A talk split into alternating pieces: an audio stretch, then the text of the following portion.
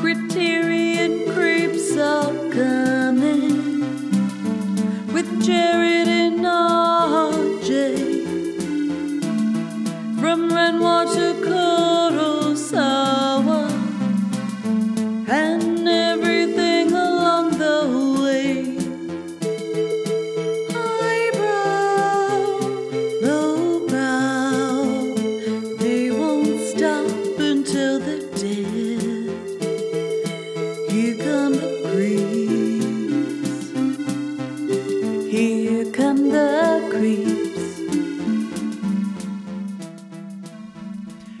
This is the Criterion Creeps podcast. I'm Jared Duncan. RJ Bella. And we're just two guys who have no other choice now but to creep our way through the Criterion collection one spine number at a time in order of release. This week, we're praying to Odin, RJ. Oh. What? what? Odin. As we watch Spine 321 of the Criterion Collection, Ingmar Bergman's The Virgin Spring from 1960. But first, um, I was in the process uh, before before hitting record just now of telling you the definition of girl by. Yeah, so I'm still a little confused. Can you can you look up Google pronounce though? Like is it girl is it girl by or is it girl by? Do you know what I mean? Or is it like girl by? I think it's like girl by. Like girl by? What's the boy version of that? Because I don't want to hit a, I don't want to hit someone with girl by, and then boy be, by. Be labeled like Well, inappropriate. or girl by is a term used to dismiss a comment or an accusation made by another person. Could also be directed to a guy. Oh, see earlier you were talking about females. Well, that's what pops up uh, on, on the Google search part. Maybe I should click on it. The most upvoted one is the one I just gave you because the one, the one Oh. that if you type in "girl by" in Google, uh, you get "girl whatever." This is said when a girl has mm. confrontation with another female, usually a hater. Usually when the hater accuses her of something that isn't true. I don't think whatever has to be confrontational. You could just say that to like to cut the confrontation. Like if someone was starting a fight, a fight, you'd be like, whatever, to like end to resolve it. You that, know, that could escalate things. whatever, Jared, whatever. do Do you remember Joe Pesci in that Lethal Weapon when he's like, whatever, whatever, whatever? Uh, See, he he's he's de-escalating things. Sure. Are you gonna watch uh, Lethal Weapon this Christmas? Uh, no. Lethal Weapon Four, I should say. Def- definitely not. You don't want to watch the Jet Li one? No, I've seen it. It's, cr- I know you saw it in theaters, All- but it's all- Christmas themed. it's yeah, aren't they all? yeah, it's She- Shane Black, right? Yeah, uh, yeah, you know it. Shane Black. I brought up Shane Black to someone I work with the other day, and I was like, "Yeah, all his movies are Christmas," and they're like, "They're like, why is why would a person do that?" they're like, "Why would a person only make Christmas movies, but like not around, about Christmas?" And I was like, "I don't know, dude. I'm not Shane Black." Well, you I should. was like, "I'm just telling you what he does." you does." should uh, warn them about Die Hard. Oh, well, that that was how they. I think that was how it got brought up too. Someone was like, "Well, Die Hard," and I was like, "Yeah, that's like Shane Black movies." Did you see what uh, your buddy Justin tweeted last week about Die Hard? I did not. My buddy Justin. You know who I'm talking about. Well, I mean, I only know uh, friend of the show Justin Peterson. I'm talking about uh, leader of the free world, Justin. Uh, go on. He he had a tweet and it was just like, it, it was about getting vaccinated, but the first line was Die Hard is a Christmas movie, and then it's like, anyways, it's like everyone should get. And I was like, this piece of shit. This is. This was four days ago. See like I don't. I know that's like a hot, JT. JT, our man. I know it's hotly like discussed, but It's not, who though. fucking- who It's- cares? Is there anyone who doesn't think it's a Christmas movie? Is that just something someone made up to, drum, Yeah, like sure, drum hap- up attention It, ha- again? it happens at a fucking Christmas party. I hate it. Get over it. Well, like you know what I mean? No, nobody thinks it's not. So it's like, why? Why are we even talking about this? You know what I mean, I don't know. Justin? I, we're talking about it now, and, and because our prime minister, he just, Just can't help himself. just can't help himself. What do you think he's gonna go as uh, for? Oh no, wait. I was gonna say for Halloween. well, I don't know. well, I guess we'll have to wait till next year to find out, hey? Because we're gonna have to wait a while. Damn. yeah, ten months ago. Damn. We we missed it. We missed it, Jer. Damn. Oh well. How are We'll tricks? How are tricks, RJ? Who for me? Yeah. Tricks are for kids, buddy. Yeah. Or uh, tricks are what uh, whores do for money. Illusions, Michael. Remember that zinger, Jared? Uh huh. Is Arrested Development still okay to watch, or people have people turned on that? Oh, I think people still adore the the original run. The original ones? Yeah. Just it's just Jeffrey Tambor is a little bit questionable now. Is that all it is? Do you think? Is he? Yeah, because he got in trouble because he was um he was abusive to female co-stars or something like that. I see. Uh, yeah. Yeah. Uh yeah, I'm good. Great. I'm, I'm, I'm on Christmas break, Jared. Fantastic. And how how are you uh, spending your time? Uh I actually I had some work to catch up on. So the Ah, last couple I was I was that's trying to get ya. work work from home status, you know. Um I'm I'm just catching up on it a little bit and I hope uh I did a little the last 2 days. I'll do a little bit more tomorrow and then uh, I should be good from Christmas to New Year's where I can just relax. How do you think I should spend my time? I could uh I could finish Millennium, which I'm going to do. Yep. Start ripping into a new show, potentially a new space adventure. Uh the same old space adventure, but Yeah. with, a, with, with a new twist. But a, a sleeker, hotter version of that space adventure is what I've been told Enterprise is. Mm. It's the hot version of Ba- Trek. Bakula. that hot Bakula action. Uh, I don't know. I could watch some movies. I could read books. I could play games. What, what do you want to hear about most? Uh, none of it. Okay, Yeah, it's gonna go by so fast. You won't get any of it done. that's true. That's true. Maybe I, ju- I should just sort through my shit and throw stuff out. Probably be a better use of time. Hey. Well, all you have left is Bane. So I mean, I don't know what else you've got left to throw out. No, I still have that Batman statue. M- That- Man, man spider. No, I'm not gonna get rid of that. I've had that since I I mean, uh, you have you have it left. I mean, I'm not saying you have to get rid of it. It's just Well, it's it's, it's what else do I got up there? I got a Bucky O'Hare. yeah. I got a Stay Puft. I got a uh, Killer Moth. That guy's pretty cool. hmm Um, uh, I got that lion and that tiger fighting that you didn't really like that one time. You Oh came. yeah, They're they're fighting, Jared. yeah, It's nature. yeah. It's nature, all right. It's nature. Uh, yeah. I don't know. What was I gonna say? I've been catching up, doing chores, sleeping in. What about you, Jerry? You still at work? Yeah, slaving away. Damn. Is anyone even at your place of business anymore, or did they rush everyone out? Uh, yeah, no, they're the, the kids are all at home, um, for the Which holidays. Uh, you know, picking up some Omicron. Maybe Mhm. they'll uh, maybe on their way home, they'll, they'll spread a little bit of that joy along the way. But uh, Or know- would they even be coming home if they're moving to online? well, that's, The- that's I was just going to say that uh, we're going to be online for a couple weeks. Oh, they've already announced it, so yeah. yeah, yeehaw! But you know what that means for me? Nothing. Nothing. It means I'll be going into the office every day, and because it's it's much like in Night of the Living Dead, the basement is the safest place. Um, so Yeah. uh, that's my my job is the basement. Uh, your But job but, is but I'm the not base. but I'm not a a, a, a horrible racist man. so, yeah, yeah. So sometimes. yeah. If you would describe yourself as any room of the house, what would you be? Like personality-wise. Ah, Personality wise, I mean, Like, are you a basement as a person, or are you more of like a? is a basement a room? guest or is- room it's more of a, it's a floor.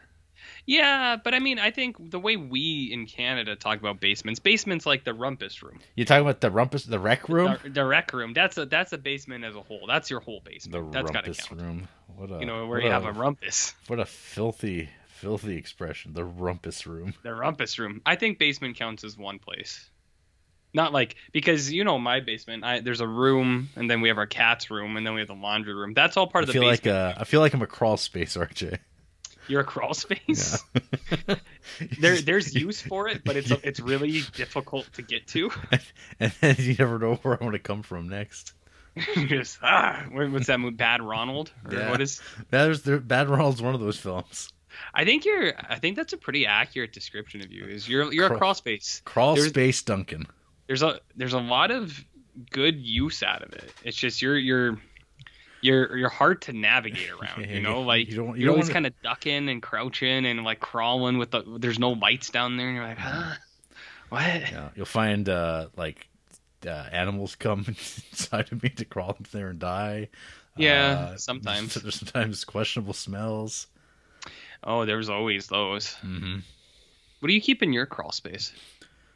Uh, Or is that a Patreon exclusive? Should we? yeah, I'll sh- I'll show you. Oh, okay. And then put the link to the Patreon here. And nice. Okay, just edit that out. Okay, perfect. Yeah. How much do you think people would pay to see your crawl space? uh, you. well, I'm serious though. Have you ever started? Have you ever thought of starting an OnlyFans?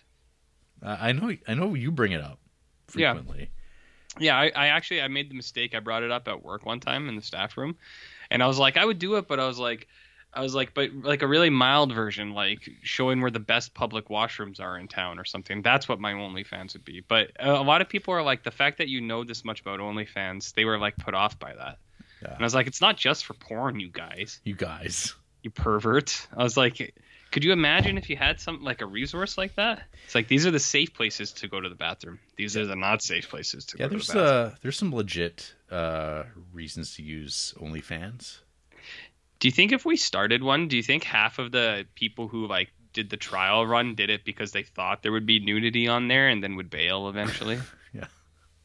We could put nudity on there. Yeah, you have to have things like enter my crawl space. Yeah. So that's, that's the page. And it's like people are like, oh, oh yeah. What was that uh what was that weird fan fiction stuff you were talking about that was like erotica? S- Slash fic. Yeah. I never googled it. I don't I don't want to I don't want Google to know that. I don't want to get targeted ads for it. So I still don't know what it is. Oh damn. So anyways, what's new with you, Jared? Uh, I don't know. I mean, it's uh Christ Mass time. Mm-hmm. That's fast approaching, so you know there's lots of uh, emails and questions, concerns, uh, plans, Comments? Uh, people you know fretting about. Uh, I'm getting a booster shot next week.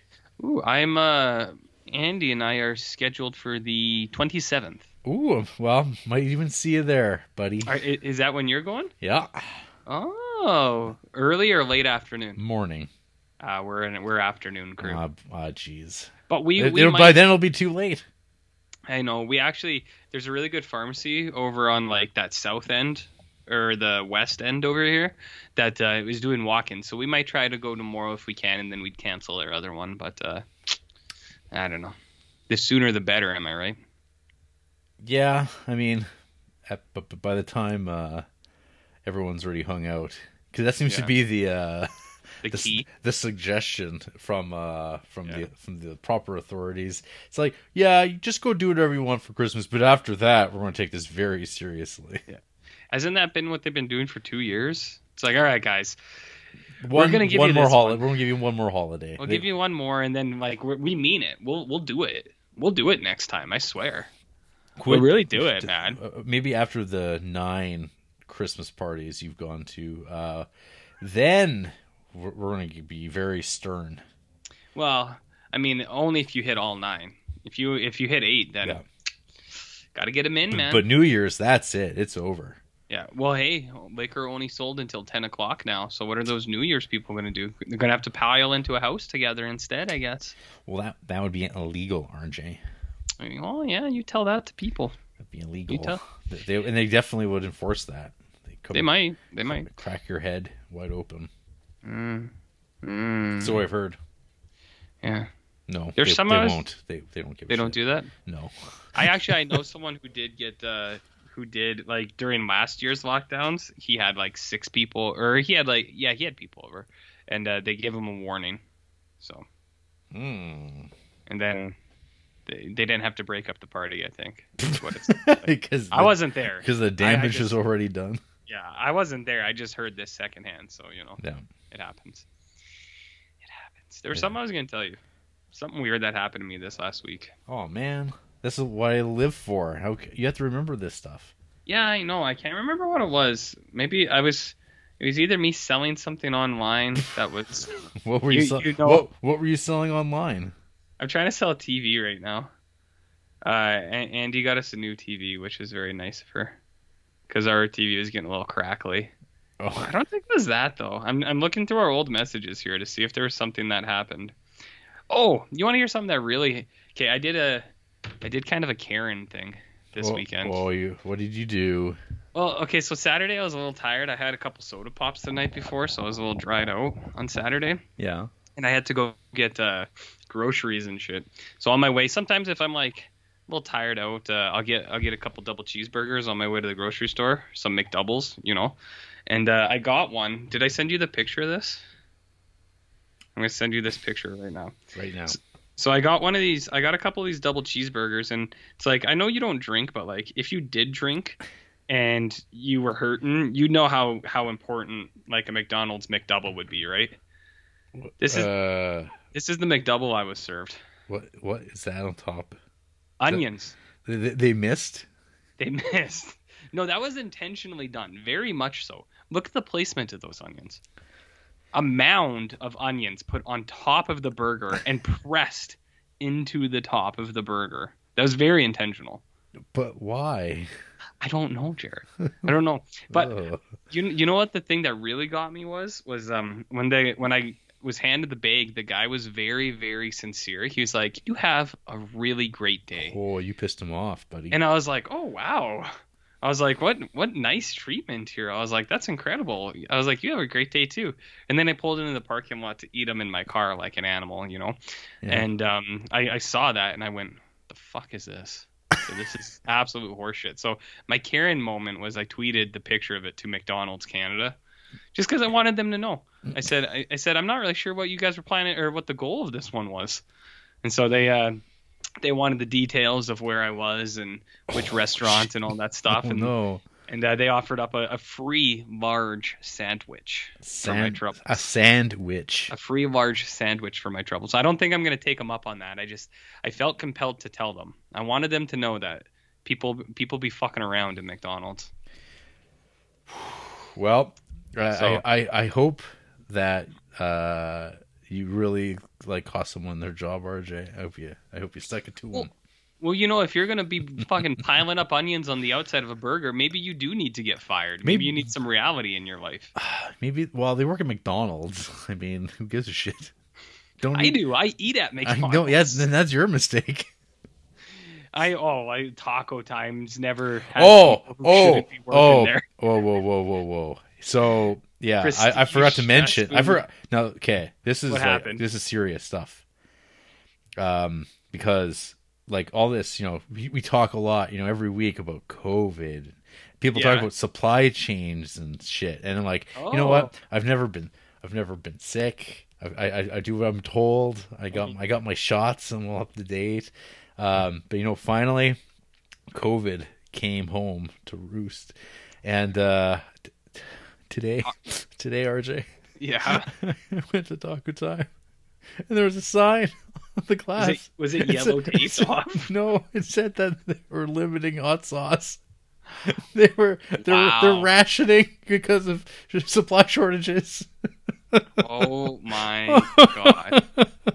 So how many did they Oh give you? God, they gave me only three. Three. I, I gotta mention these hot sauces. They come in those like little containers. So like, I think for I think for a, a normal customer, I think one is what is issued. So usually Jared is probably like, give me like eight of those, five. five. and that fifth one's like kind of like a backup, just in case, because it, de- it depends on the consistency of the Right. sauce. But yeah, I've I've been hearing rumblings about this. I've been hearing this from Yeah. people, you know, on the on the down low, saying But you know, you- there's problems, there's supply chain problems. Yeah. You might not, you might walk in and you might not be able to get your sauce. And there's even a thing at the bottom saying, uh, uh, please, uh, please forgive us if we're unable to give you sauce. Well, I'm like, Wow. well, you know, if that were to happen, I would leave. If I knew, if, I, if I knew they didn't have sauce, I'd be like, I'm out. I'm out Hmm. because this food's inedible without it. So it's like this Well, the is sauce this, is the thing. This is important because Yeah. uh, they just changed their chicken. Uh, they used to it used to be like a Oh. marinated chicken, so it was a little like tenderer.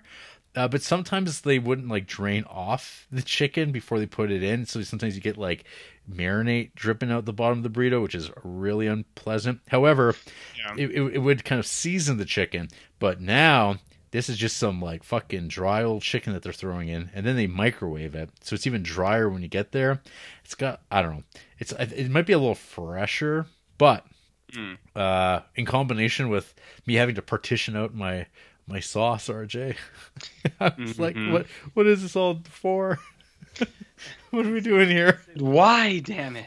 I mean, this might not even be uh, from the COVID thing. This could be from uh, the floods in BC. It's possible.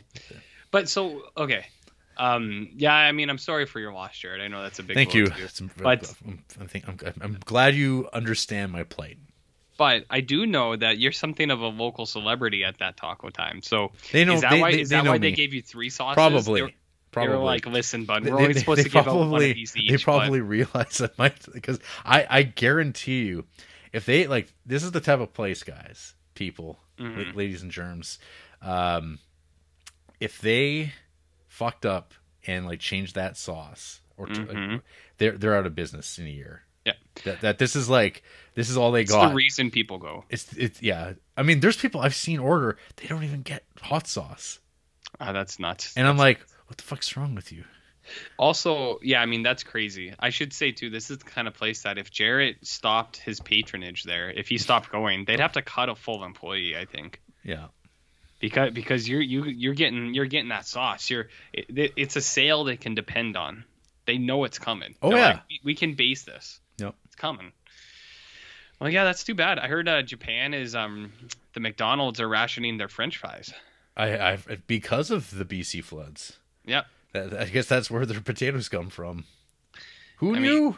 Who knew? What Idaho doesn't have any? Like, what's that about? You know? uh, not the right price. Damn. Damn. Damn. Yeah. So uh, we'll see what uh, what treasure gets taken away from What, us next. what next? Yeah, exactly. What next? What next? They're gonna start throttling internet soon. They're gonna say, "Hey guys, listen, things are getting tight out We're, we're going to start getting tiered systems, baby. Mhm. Just just as the free market demands. Hey, laissez faire, baby. Hands off. Hands off. Get your own sandwich. Get your own sandwich. Well, interesting. That's It- uh, that's a bummer for you. It is. I mean, I, I can't Yeah. think of a bigger tragedy. See, and this is this anywhere. only this only increases my point, or like more for more weight for it is that they should sell that sauce at the grocery store, like how McDonald's sold Big Mac sauce. Well, you if know- they bottled that, would you not go buy They- six they- bottles well, of they, it? they started selling it by like I don't know va- by vats of it at, Yeah. at the place, which is maybe part of the problem. Maybe they maybe they uh, dipped too deep into like their actual like stock, and now it's like oh shit, we're out. May- No one's gonna buy our uh, our terrible burritos and bad bad bad tacos with with with the sauces not here because they don't because folks they don't put the sauce on the food. You have to like do it yourself, which is fine. Yeah. Because because you know what they know there's these people that go it's too spicy, Mhm. and they, they, those people are like they're fucking babies. Yep. and they don't know a good thing. It's not spicy. It's not spicy at It's all. It's not spicy. It's too spicy. Too spicy. Actually, I think you might have a good point. Like, if they could buy the vat of it, maybe there's a guy, an even bigger Taco Time guy out there named Dun- uh, Duncan J. Francis, and maybe this individual has been buying vats of this stuff, and that's why they have to uh, what, cut what, what what room in the house would he be? Duncan J. Francis? Is he the attic? Mm, I feel like he's like one of the half baths. You know, like one of those closet bathrooms that's just a toilet and a sink and nothing else, and it's got like a little door that's like in the wall. Mm-hmm. Yeah. That's Duncan J. Francis, Yeah. or a guest room. Yeah. It's it's where all the spiders live. Yeah, that or a very bare guest room. It's like a mattress on the floor with a phone charger, and it's like here, up your cell phone. Actually, that might be where Shitty Bill lives, Right right by the cat box. Right by the cat boxes. It's like, yeah, there's some litter boxes here. Just, just don't don't get in the way of those, okay? You're laying in your sleeping bag on the Mm, on just the, your- on the foam mattress, and then like you hear that like sand like sound like someone's digging through a sandbox, Like and then then you, th- and then you hear this explosion as the, the cat goes bursting out of the little uh, shit igloo, and it just Oh, like yeah. you feel a little pause, and you feel like little grains like sand falling on you. You're like, is that the Sandman? He said, "Bring me a dream." He's he's he's sprinkling in my eyes. He's trying to make the guy you see next the cutest you ever seen, And then, and then you realize that that cat doesn't know how to bury its own shit, and now it just smells like Uh. shit. Yeah, I mean that's a lazy, tax. lazy cat. lazy, tax. lazy cats. Yeah, I mean, what would you rather do? Scoop boxes, like even half covered turds, or would you rather just pick up full turds in the in the like, yard? like around. Yeah, Just oh, there's just one. here and there. Uh, Uh, you say, "Oh, Roscoe's up to no good again." well, You rascal. thank goodness for domestication. Yeah, I mean that helps. Know, That does help. a, a great deal. Hey, you want to hear about emails? Speaking of Females. negative, Oh, okay. Okay. Well, I'm still on It's board. uh, it's a big old man zone here. Hmm. Hmm. Let's delve into that manhole. Oh, his hole. Keegan Day. Keegan Day, like Keegan Michael Key. Uh, Ke- Keegan Day uh, via who's uh follower Line. on Whose line is it, anyways? Letterboxd. Oh, Letterboxd. Okay. Uh, wrote this actually last week as we finished up recording. Ah, a little too early. Well, too late or too early, one or the Yeah. other. However, it's Gotcha. just on time now. Perfect.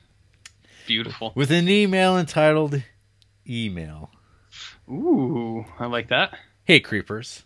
I've been listening to the podcast for a few months and decided to email and say Mm. thanks for the entertainment that makes the day and shifts a little easier here and there, and also to recommend my, recommend my favorite movie, Blast Fighter. But you guys might be too busy having a blast with all these criterions, I'm sure. Wow, look what he did there. Also, eh? uh, yes. I'll check it out while you continue. Also, what are your favorite Italian rip-off exploitation movies? Mine is Blast Fighter. I've never heard of Blast Fighter, Jared. Have you? I have, and I from, uh, RJ, Bava. uh, let me tell you, I just I just watched it a few days Like- ago. It's on Oh. it's on YouTube. And does it hold up? I'll get there. Okay. there. Okay. Okay. Okay. That's fine. Well, I'm gonna I'm gonna pull up my uh, Italian cinema list. The things I've Ooh. watched. Uh, apparently, the highest, sorry, the most popular Italian film I've ever watched is Cinema Paradiso. Cinema Paradiso. Yeah, Is that just straight every- Italian film? Uh, yeah, it is. Uh, And that number two is eight and a half, and then number three is Bicycle Thieves. Ah, Salo is number five. San. I gotta find Italy on my my map here. Okay. My Beep, world boop. map. Beep, boop, boop, beep, boop, boop, boop. It's the, it's the, remember, it's the little boot. Do, do, do, do, do, do, do. That's the sound it makes too. Fuck. Where's Italy on the map? Oh, it's the boot. It's the boot. The boot. Okay, hold on. Highlight ten films. Oh, this is just from this last year. Uh, maybe I should just pick one of these. Day of the Beast. Let's say that. Day of the Beast. Wait, what was the actual criteria for this movie? Uh, it's got to be an uh, Italian rip-off slash exploitation movie. Fuck, I, I don't I don't have enough in here How- to piece all that together. I mean, it depends on how you feel about uh, Fulci, I guess. Some of his stuff. Like some, I mean, some of it's just horror movies. I like Fulci stuff, but are they ripoffs at all? Yeah, I mean, there's like the there's like all the not Mad the not Mad Max movies. I think there, Mm. there's that one Night of Terror that I, you watch involving the rat people at the very end. Oh, I mean, I like rat people. Yeah, but then they're also setting rats on fire prior to that. Oh, yeah, I wouldn't have been on board with that. Yeah. Ah, don't know. rip-offs. I'm looking at Italian movies here, and I don't know any of these things that fit this criteria. I'm just gonna say no. No, I'm gonna say pass. No Italian movies for me, please. no Italians. What about the Hellbenders? Is that an Italian ripoff of something? That's a western. but is it an Italian No. ripoff of West? Nah, it doesn't count. That's just a western. It's popping up in my Italy list here, Jared. Of course it is. Um, let's see. Not beyond the dumpness. I don't want to. What about Dark Waters? Is that a ripoff of something? Is that Italian? No, Well, what the? Letterboxd isn't even right half the time. What is this? It's telling me films produced in Italy. You're talking about 2019 after the fall in New York, right? Is Yeah. that the rap movie? Yeah, that think- movie was cool. Night, Night of Terror. I think it's yeah. Whatever the hell. It's got like all these. They all have those crazy names. Mm, hmm Uh, oh wait a what minute, no, no, no, no, no, no. 2019 after the fall of New York, not that one. yeah, It's not that's what I was saying. It's not Yeah. that movie. I just saw the What- poster of it. I just assumed that Oh, you were, okay. you'd be looking at the right. That is that is a not Mad Max movie of which I've seen Yes. uh, several. How many of them are Italian? Oh, there's 2020 Tex, uh, Texas Gladiators, Exterminators of the Year 3000, The New Barbarians. Ooh. How how how new were these barbarians? Uh, not that new. Ah, I hear ya. Hey, I think I actually have an answer for you. Hmm. Tentacles. Yeah, for the sweet, sweet music. That's got to be a Jaws ripoff, right? Wow, probably sure. Oh, you Probably. just claim that. What year did it come out? Tentacles, seventy-seven. Oh yeah, hundred percent. Yeah, yeah. Tentacles is awesome. It's got Yeah, that score yeah. The there. mo- see the movie. the movie with the rats is Rats: Night of Terror, which is a Bruno Mattei and Claudio Fragasso. Bruno Mattei, that piece of shit. Yeah, If I had a nickel, let me tell you, I mean he also directed Cruel Jaws. cruel Jaws. Cruel Jaws. Could could Jaws get any crueler though? He was already pretty mean. Well, he's a shark. Well, I guess it was instinct, right? It's not. It's not a matter of, you know, whether he wanted to. He had to. My my favorite is Shocking Dark, aka Terminator Two. Oh, that's that weird one, right? In a polluted future, Venice researchers work to improve the situation. Good for them. One day, unknown forces start killing them. A team of soldiers and a couple of civilians is sent to investigate. Soon, they encounter strange, murderous creatures. How strange were they? I don't know, I've never seen it. Hmm. Hmm. Sam Sanchez gave it two and a half stars. That's pretty hot praise from him, no? No. Uh, two and a half's not that good. Not that good at Hmm. all. Well, two and a half's not bad though. It's not good. Hey, I, I went down a rabbit hole here for a second. Okay. So I was at Tentacles, and I went to the composer because Tentacles has a really good com- like, yeah, like composed like or I don't know music. The score in that movie is awesome. So I found this movie here. I'm gonna send send you the link to it. It's just got a very strange written synopsis. I'm gonna read it to you. The particular this is from Memoria from Ooh. Francesco Mansion. The particular storyline concerns memory, specifically the transference of chief scientist Professor Ulop's memories to a mentally vacant physical subject. Considering this is a banal ideal, and more or less certainly to go horribly wrong, the alternative atavistic, atavistic title Beast shouldn't look in the mirror hints how. The visuals had better be good if the story is to keep the audience's interest and against expectations. They actually are. So like it's like strain of thought kind of. Someone was just talking about what the movie was, and then they're like, ah, it's- a banal idea. It doesn't really seem that good. Well, better look good at least. I guess it does. It's just kind of strange. Just thought I should bring that up to you. Okay. Yeah, I saw Right. it. It's a very uh, It's- compelling poster. yeah, that's why I clicked on. it. I said, "What the hell is this? Porno? what Is this porno?" is this, your porno? Well- it's not mine, but W- welcome to the club, Keegan. of pornos. Uh, the the the email club, Oh yeah, that's a good club too. the Not best, the porno. the best club. Some would say. Some would say. Next up, Yeah. speaking of Mad Max ripoffs, we got Maximus Mansteel Holy shit! Haven't heard from that guy in a while. with an email entitled "The Return of Maximus Mansteel." Is that the voice you're going with? I don't know. Okay. it's fine. I just wanted to double check. That's all. I have to try out different things once in a while. I hear you. I you hear know, you. keep feeling your toes. I hear you. I noticed. The man who needs no nickname is back. Where have I been? Hmm. Pumping the iron Ooh. on top secret government missions abroad, Ooh. living a perfectly average life, working and consistently forgetting to write into a podcast. Ooh. I'm not saying, but it definitely can't be the last option. I mean, or could it? I had to make a point to write in this time because I've reached a very Jared-esque milestone. Oh no. Upon my writing this, I have just logged my 1000th film for the year into Oh, no. Once the initial satisfaction of seeing that number gave way to creeping depression, I knew just who I could contact to relate to. So, Mm-hmm. since I know someone has gone down this path before, I'd like to ask, when does my hatred for movies consume me? But my real Soon? question is this. I'd like Jared to put a number on what it would cost to get him to rewatch everything he's logged on Letterboxd. And I mean everything. Shorts, films, all the BS. Don't get your hopes up because I'm not actually going to contribute anything to the Make Jared Miserable Fund. Mm-hmm. I just want to know what price you'd put on such a huge undertaking, and I'd like to hear you agonize at the thought of all the garbage you'd have to revisit. Have a great show, guys. I mean, it's a good idea. I think I'm gonna speak for you and say, only way you could rewatch everything that you've watched already is if you probably were paid a year's salary because you'd probably have to take a year's off work to Wow, that's To watch I- it all. that's actually pretty close to what I was going to say. I mean, I'd have year's to- salary. every every time, like for however long Yeah. it takes. I, I, I would I would have to have my lifestyle subsidized. I agree. No, I agree. So, are you gonna do no, it? I'm not, I'm not even. I don't even want to get rich doing this, but I should because thinking about the the the trauma yeah, I um, agree. afterwards, I wouldn't be able to do anything else ever again. So Mm, maybe maybe it's mhm. got to be like a, a pretty high price.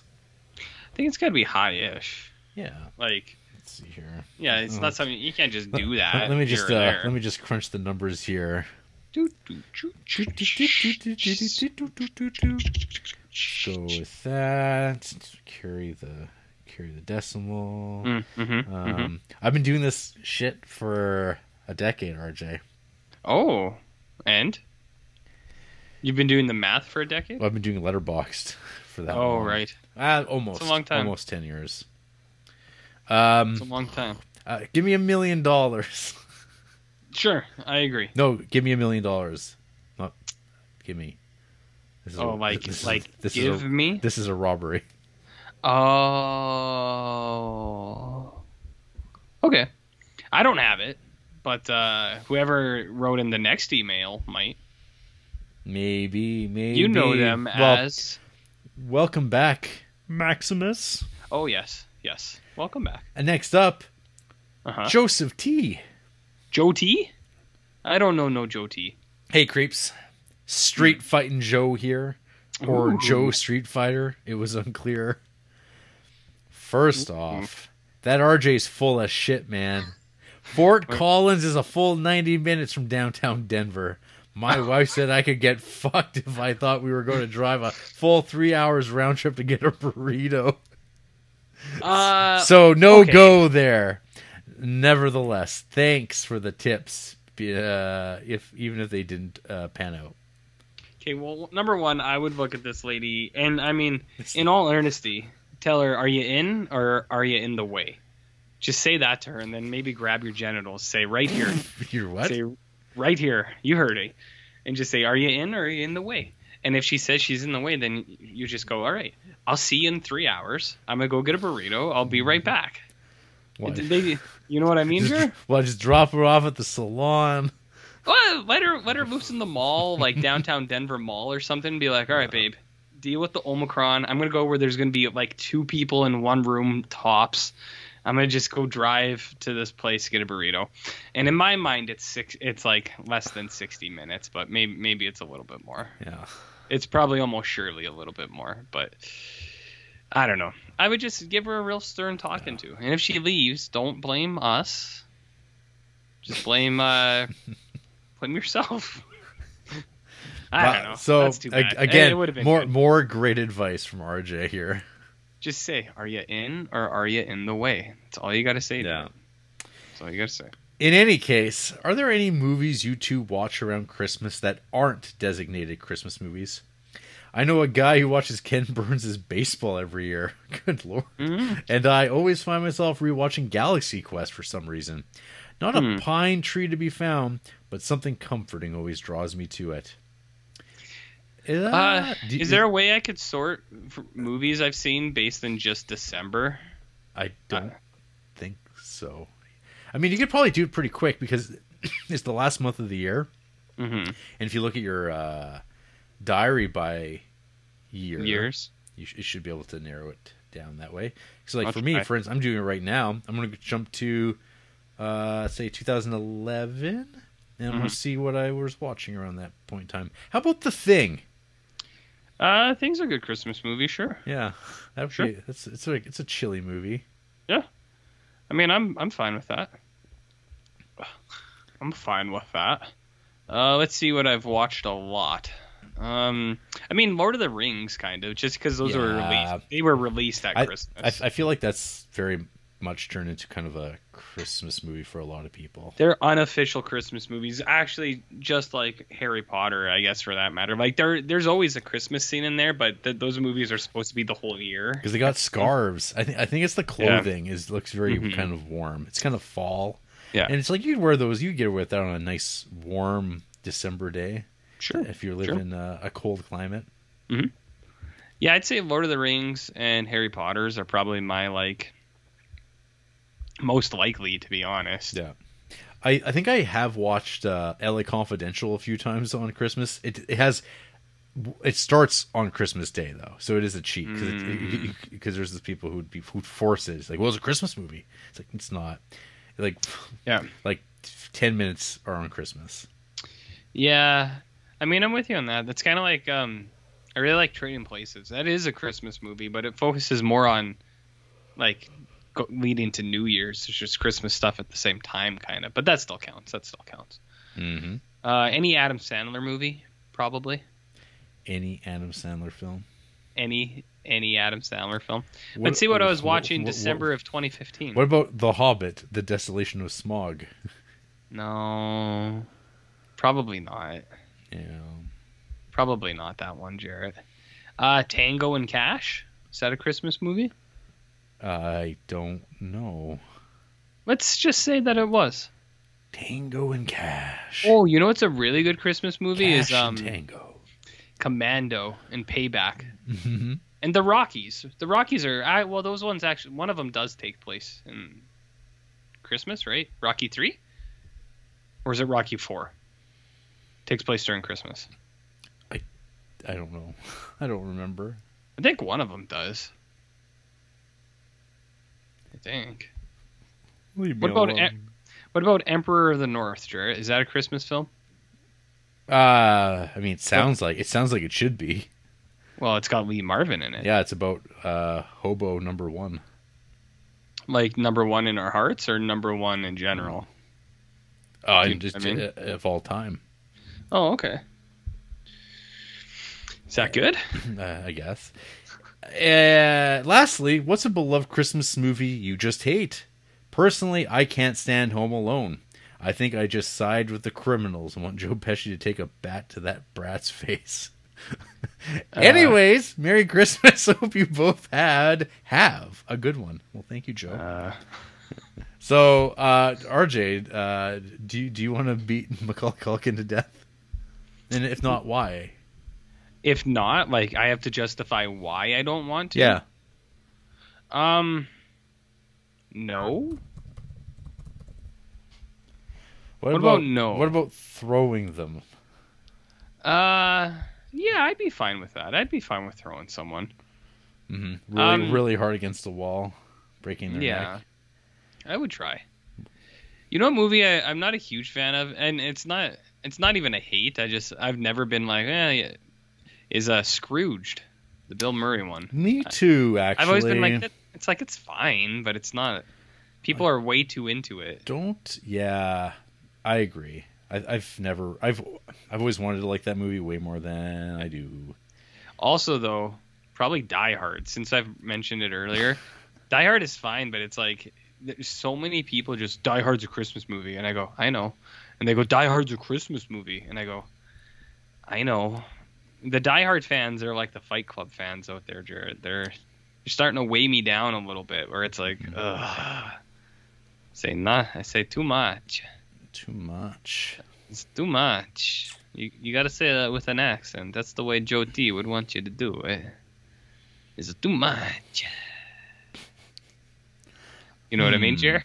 I'm just trying to find a, a Christmas movie that I hate. Hate? What about the one I just mentioned, Jer? What So about the Die I don't, I don't Hard? hate Scrooge. I don't hate Die Hard. Neither do I. Well, I, I just hate the Die Hard people, but I don't Mhm. hate Scrooge. I just think Scrooge isn't that good. Are, are you going to watch The Family Man? Uh, we did like a year ago. I thought I thought you I thought you were going to watch it, but then you like stopped watching it. No, we we did a year ago or the year before, and it was very good. Okay, I just remember pretty like you guys were like half watching it, and then it's like if you ran out of time, and then there would like you there was some excuse that you gave. Oh, I think we I think we watched it. okay, all right. Let me see the fan. Let me tell you exactly when I watched this son of a bitch. I watched it December twenty third, twenty eighteen, and I tagged it as a Jared pick. Okay, No, Family Man's a good show. you know what's bad is the uh, Jim Carrey Christmas Carol. Oh yeah, I remember you talking about that. That is that. Speaking of Hobbit, Desolation of Mm. Smaug, uh, that It's up scene, there.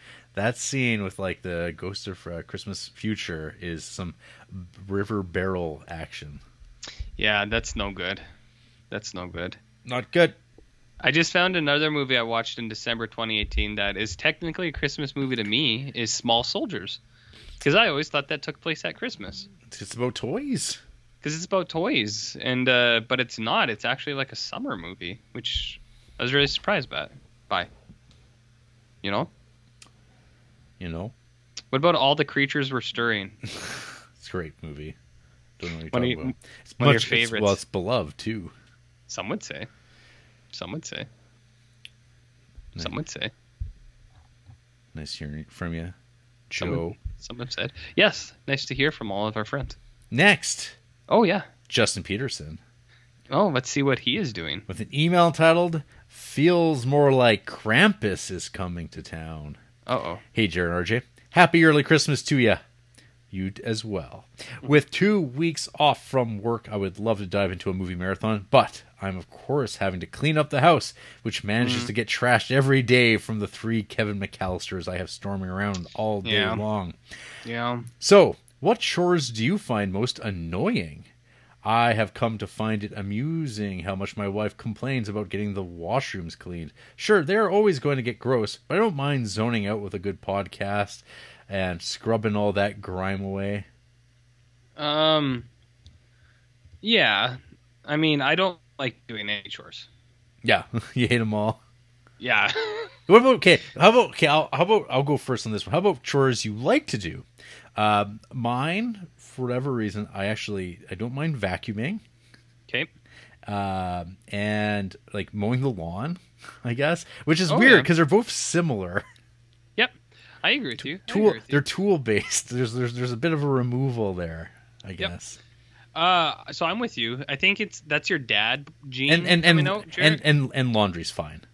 yeah, I think uh, I think your dad gene is coming out with mowing lawns because who doesn't you know like to go out there mow the lawn, have a cold one, get out of the house for a little bit. You know what I mean, Jared? hmm Uh, I also don't mind mowing the lawn.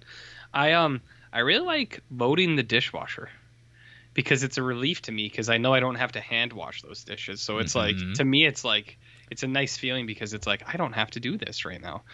Um, but I also I'm a big fan of laundry, Jared. Yeah. Our uh, our laundry room's downstairs, and we'll watch a show, and I'll I'll grab everything out of the dryer and I'll throw it on the floor behind the couch, and I'll I'll just fold while we watch. It's a nice nice little activity to do. hmm I'm not, I I brought that up to someone I worked with once. I was like, I like folding laundry, and they were like, Get the fuck out of here! Was like, Really? yeah. yeah, they were all real mad at me, and I was like, There's nothing wrong with it, boys. I, I mean, the worst part of laundry is the the point where it's wet and cold and getting into the dryer. Mhm. And it's sla- it's slappy and sloppy, and you're like, oh, it touched me. it touched me. It's, it's so and it's so cold. I mean, it's pretty sloppy, Jared. Yeah. It's pretty real Not- sloppy. yeah, not that part's uh, not so great. However, yeah, Yeah. I don't know. There's like nothing I like I hate. I guess. It, Yeah. like, where I'm like, oh, I mean, Uh, yeah. sho- I- I shoveling agree. snow sucks. Oh, I fucking hate shoveling. We lived on a corner house growing up, Oof. and it was a fucking nightmare, Jared. There's Always. now there's times where it's not bad, and that's maybe that's the again this this uh, this dad gene Mm, where, where you're mhm. like when it's like I don't know ten o'clock at night and there's like no one around and you're just shoveling. But I mean, there's more snow coming. There's like that. I guess it's kind of similar to these other chores though of removal, be it vacuuming or uh, mowing lawns or shoveling, uh, of re- like just seeing like progression. Mm-hmm. That's that is kind of nice. Yeah. It's like there was something there and now there isn't, but it won't last long. Um. Yeah, I'm kind of with you. Mhm. But I do. I fucking hate shoveling. snow. Oh, you, you know what's actually you know, you know what's one's kind of a pain in the in the rumpus in the, rumpus, in the room? rumpus room What what happened? taking out the trash. Uh, yeah, taking out the trash kind of sucks. Yep. Um, I I always kind of like I'm kind of lazy with it too, where it's like if you know you gotta, if I know I have to leave the house later, I'll be like I'll take it out when I leave. And it's kind of like, why don't you just do it now? It's like, because I'll wait until I already, like, I, I have to leave the house to take it out. Does that make sense, Mhm. Jared? Do you know what I mean? And then there's like- that. And then when there's that period of time where the garbage bag's not full enough, but you got a nice like rotting chicken carcass or chicken bones or meat in the Uh. bottom, and it's just Mhm. it's breaking down, and there's nothing like protein breakdown. That just like ugh, it's it's a horrible smell. That'd be a great name for like a, a metal band. Protein breakdown. protein b- breakdown or like a smooth jazz band or something. It doesn't have to be metal. hmm hmm It doesn't have to be metal. There you go. Let let Yeah. us know, folks, what your uh, most favorite or least favorite chore is. Mm-hmm. Foodie question of the week. Yes. This holiday season, I have been in search of the perfect Christmas cocktail. This year, I've picked up butterscotch peppermint creme de menthe schnapps, along with eggnog and Irish cream. Any of that sounds tasty to you, gents? No. RJ's face was like, no. no, I, I don't. I don't. I don't fuck with that shit. Mm-mm. Mm-mm. Um, I don't. I'm not even a Bailey and coffee guy. I just I drink my coffee in the morning, and then when I'm I feel ready, I just I switch to beer. So uh, You know I, sh- I mean? I, I should mention RJ uh, at Yeah. work. Um, the the company they're, they're they're buying everybody Tim Hortons all week because there's like nobody on campus. So they're just they're just buying beverages, like wh- wh- whatever you want. You just order You it. can you can order anything, yeah, any any drink and this is this is just what they're doing now. for this week. One, only one more day. Every day I've Whoa. taken I've taken advantage of this.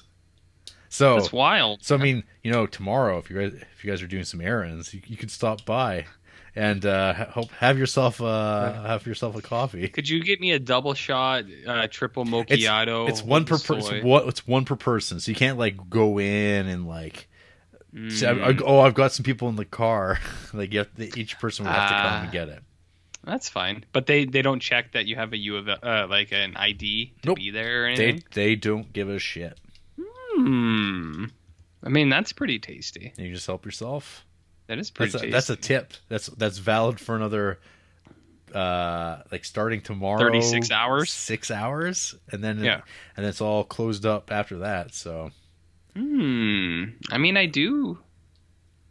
I do. but Kinda like I- that. the reason I mention this is because I have been drinking myself some decaf coffee, which You've been the- drinking decaf? I've been trying some decaf, seeing how that goes. How's that? How's that treated you? Pretty good, pretty Yeah. good. Yep, doing my uh, large black and two sugar, and uh, it, it brings back pleasant memories of drinking coffee. And holy shit, can I drink coffee? It's just gone. Big coffee boy or what? Minutes. Oh yeah, I yeah, I have no problems drinking hot coffee. Hmm. Interesting. But we'll see. We'll see how that holds on. Because after, because I mean, are they trying to hook me? Are they trying to get me to so. become a regular coffee person, a coffee boy again? Hundred percent. I don't know if I want to be paying no two bucks. Uh, I might have to. I'd have to figure something else out if that were the case. Hmm. I mean, you could just make coffee at home. Right. That's what I mean. And like, Oh, yeah. bring the thermos or uh, set myself up a, a coffee maker in the office. Would you drink it all day? Yeah, yeah. That's kind of the problem. Do you not? Do you ever hit a point where you're like, uh, I can't have any more today because uh, I'll be up all night, kind of thing, or no? no. You that just keep keep going. that doesn't exist. Yeah. Hmm. I, I I could that was like uh, in the old days maybe because but it's been like a really long time since I drank caffeinated coffee but Mhm. I would be able to drink coffee till you know one in the morning two in the morning and go to bed like really fast after that I bet. I bet it. That's changed for you now. maybe Because when I was a young guy, I could drink Monster energy drinks until like one in the morning and then go to bed. But I can't do that anymore. So I bet I bet your body's changed on you and you didn't even know. Maybe maybe there's hair in places that there wasn't before too. Your body goes through changes, Jared. Yeah, it's, it's, you get a it's- it's na- it's natural. It's natural, yeah. I mean, it's it's a wild thing being alive. Um, know? it- indeed, it is. indeed, it is. Mhm. Uh, a, a new goat emoticon. This one looks like it's pooping out the words "movie question of the week." Oh God. Um, once I have completed those chores and consumed some liquid lubricant, I will be watching some movies for my upcoming podcast, including Marilyn Monroe in The Seven Year Itch and ScarJo in Matchpoint. So, what would you say are the best movies out there starring a blonde bombshell? Just movies with blonde people. Uh, I guess. Blonde Um, bombshells. You gotta find. Oh, I have to like find one. You gotta find a good list here. reference. Blonde. God, these photos. Blonde. Okay, I just looked up blonde. The fit. Um, 25 sexiest blonde bombshells in history from fashionspot.com. The last of the blonde bombshells, a 2000 British American television film. Wow, huge. Huge. uh, I found a movie or what? I find a list that says blonde on it. I'm gonna go with that. There's 29 films in there. I'm gonna pick one from here. Blonde with an E. Yeah. Nice. There, I've only seen seven of them, but I'm gonna pick one. Okay. okay. I, see- I, I found it. I found it. Uh, I've seen 12 of these. Forbidden Planets on here. Well, I mean, the lady is blonde. I think. Okay. I mean, Kinda. isn't uh um what's his name blonde in there too? Walter Pidgeon. Uh no. Leslie uh, Nielsen. Yeah, Yeah, I think so. he's kind think of so. like I don't know if I don't know if I call him platinum blonde or anything like that. Not yet. He's, not he's yet. kind of fair haired. And then he Yeah. goes then he goes white. Yeah, and then he just. Diabolique melancholia. Uh Yeah, I don't get with those. Kirsten Dunst. Uh, Don't under. Make Maleficent. They're like right on the poster. She's not even blonde in this. What are they trying to do to us? I don't know. How about uh, uh, of these 12 movies I've seen on this 29, I'd say All About Eve? Okay, I'm gonna say Clueless. Clueless? Okay.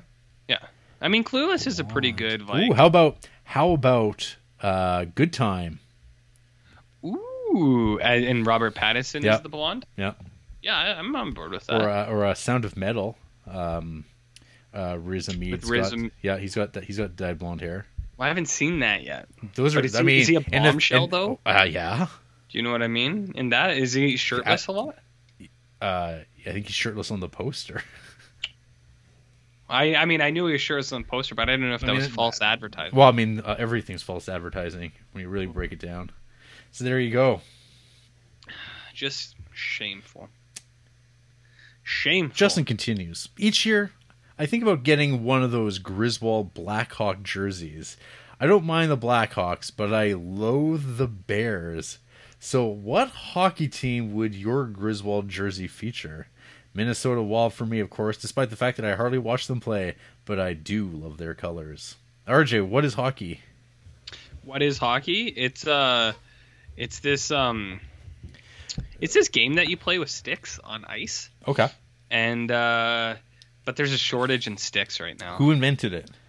Uh, John Hockey. Okay. He is uh, from New Brunswick, I believe. Okay. Uh, and in the olden days, they used uh, peach baskets for the Okay. nets. Now, did you learn this from Ken Burns' hockey? No, no, I learned this in ca- the Canadian education system. Right. Uh, There's so, there's, there's uh, entire units. yeah, there's you, there's the basketball unit from uh, you learned from uh, how um what was his name again? John Hockey. know, Yeah, no, in the basketball, Bill Bill basketball. oh yeah. Uh, he was a Canadian guy, and uh, he created basketball. They use peach baskets for uh, for the basketballs. Right. So it's the same thing with hockey because we got a huge peach population up here. Everyone thinks Georgia is the peach place, but nah, nah, it's Canada. yeah. So uh, they had peach baskets, but then you didn't use a peach. You used a radish, Jared. hmm A radish. It was hard. Did, it did you hard. wear did you wear an onion around your belt? It It was the a style the, at the time. It was the fashion of the time. It was the fashion at the time, Jared. Yeah. So, uh, yeah, and uh, then eventually you got rid of the lime tree because it was cursed. So, uh, you, drink your beet juice. It You know was. I It mean? is. It is style at the time. It was this? Yeah, yeah, I thought it was. I was like, no, it's style. Yeah. I, I, it's not fashion. Yeah. Uh, well, anyways, I'm Uh, a I'm a I'm a Habs fan, whoa. so I'd wear a Canadiens jersey. What about Oh, uh, did you see that? Uh, some on my Facebook feed somehow I got some like shit like meme thing about like the votes are in. The most annoying fan base are Toronto Maple Leafs fans. Oh, and number two was uh, Canadiens. Canadian? Yeah, you and uh, Yeah. you and uh, Devin uh, can bond Yeah. over that. Well, that's that's just because most of the Canadian fans are French. But uh, the only reason I like them is because my dad uh, is old, and he liked them because they were an old team, and lots of old people like old teams. Yeah. So you know, um, but yeah, Canadian. What about you, Jared? You're a sports guy. Uh, yeah, big. Um, the Hartford Whalers. Oh, well, Whaler. So that's that Kevin Smith uh, coming out of you. Hey, I know Kevin Smith's a big Whaler fan. and- Yeah, I, I feel like it's like the ironic choice.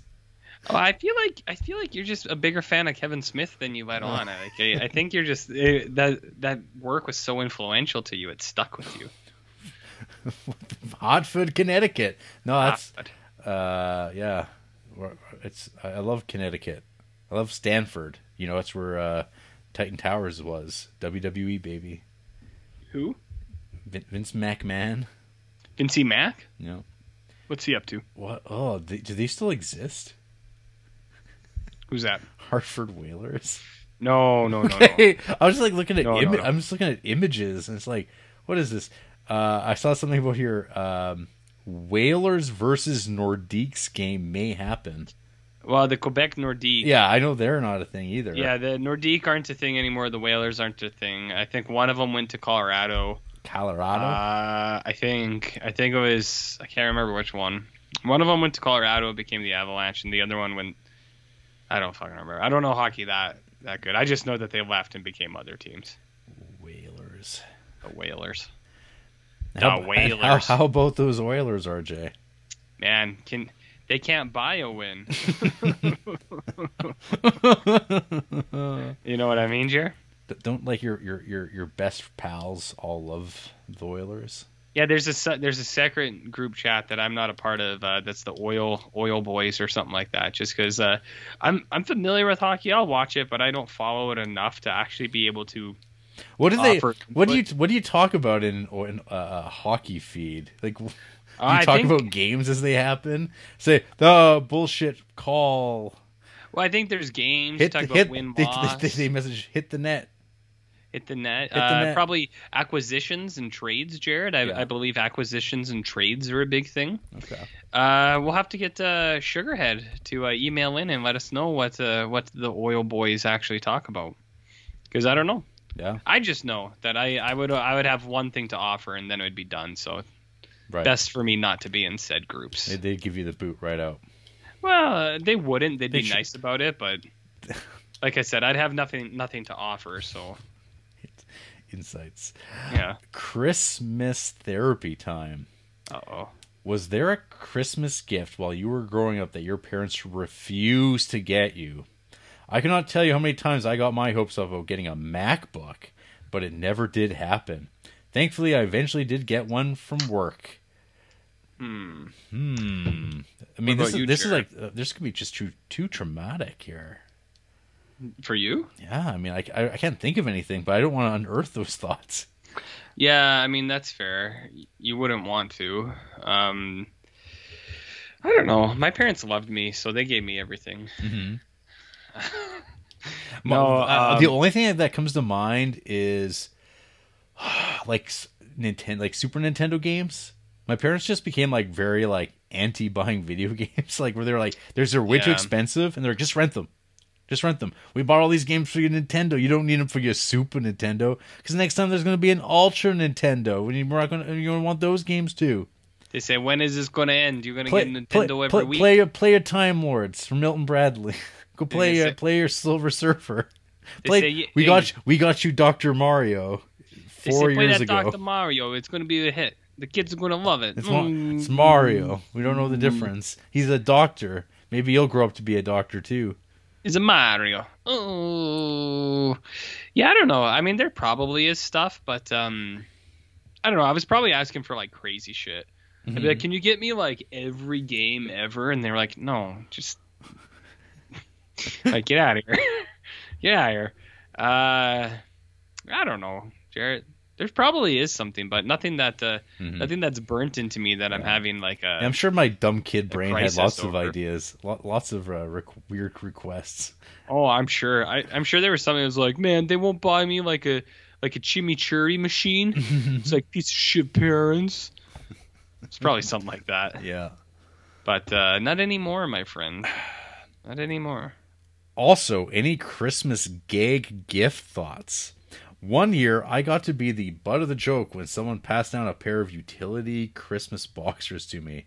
These were festive underwear with a bell and cork attached, plenty of tinsel, and other annoying holiday features. I was for sure not in the mood to get those that year. Well, I mean, I don't know what year is a good year for things like that. Uh, what about what are the? I was just talking about this the other week. That like it's like a series of books and it's like a toilet reader is the thing. Oh, like John's uh, John's like toilet book.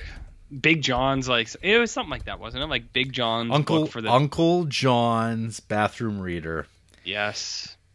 Um, I am well familiar with that son of a bitch. Yeah, I mean, uh, most of the time things like that just oh And what's that thing that people do uh like for gift gift exchanges, but it's like a White elephant. yeah, that's one of the names of it. It has like a couple, that's one of them, but I think it's got other euphemisms. I think yeah, that's the one where it's like everyone draws and you you grab a present, but someone can steal it from you, and then if your present gets stolen, you can steal it back, like that thing. Yeah. Yeah, we called it white elephant. I don't know where. Yeah, why. so there's there's a couple different ones. There, that's one. Uh, there's Yeah. Y- Yankee Swap. Yankee swap. Yep. I don't like the sound of that. There's and there's Dirty Santa. I don't like the sound of that either. So- what else is there? Uh, those are the two that pop up on the Wikipedia page. Okay. Yeah, I don't like either of those. The Um, term you- white elephant refers to an extravagant, impractical gift that cannot be easily disposed of.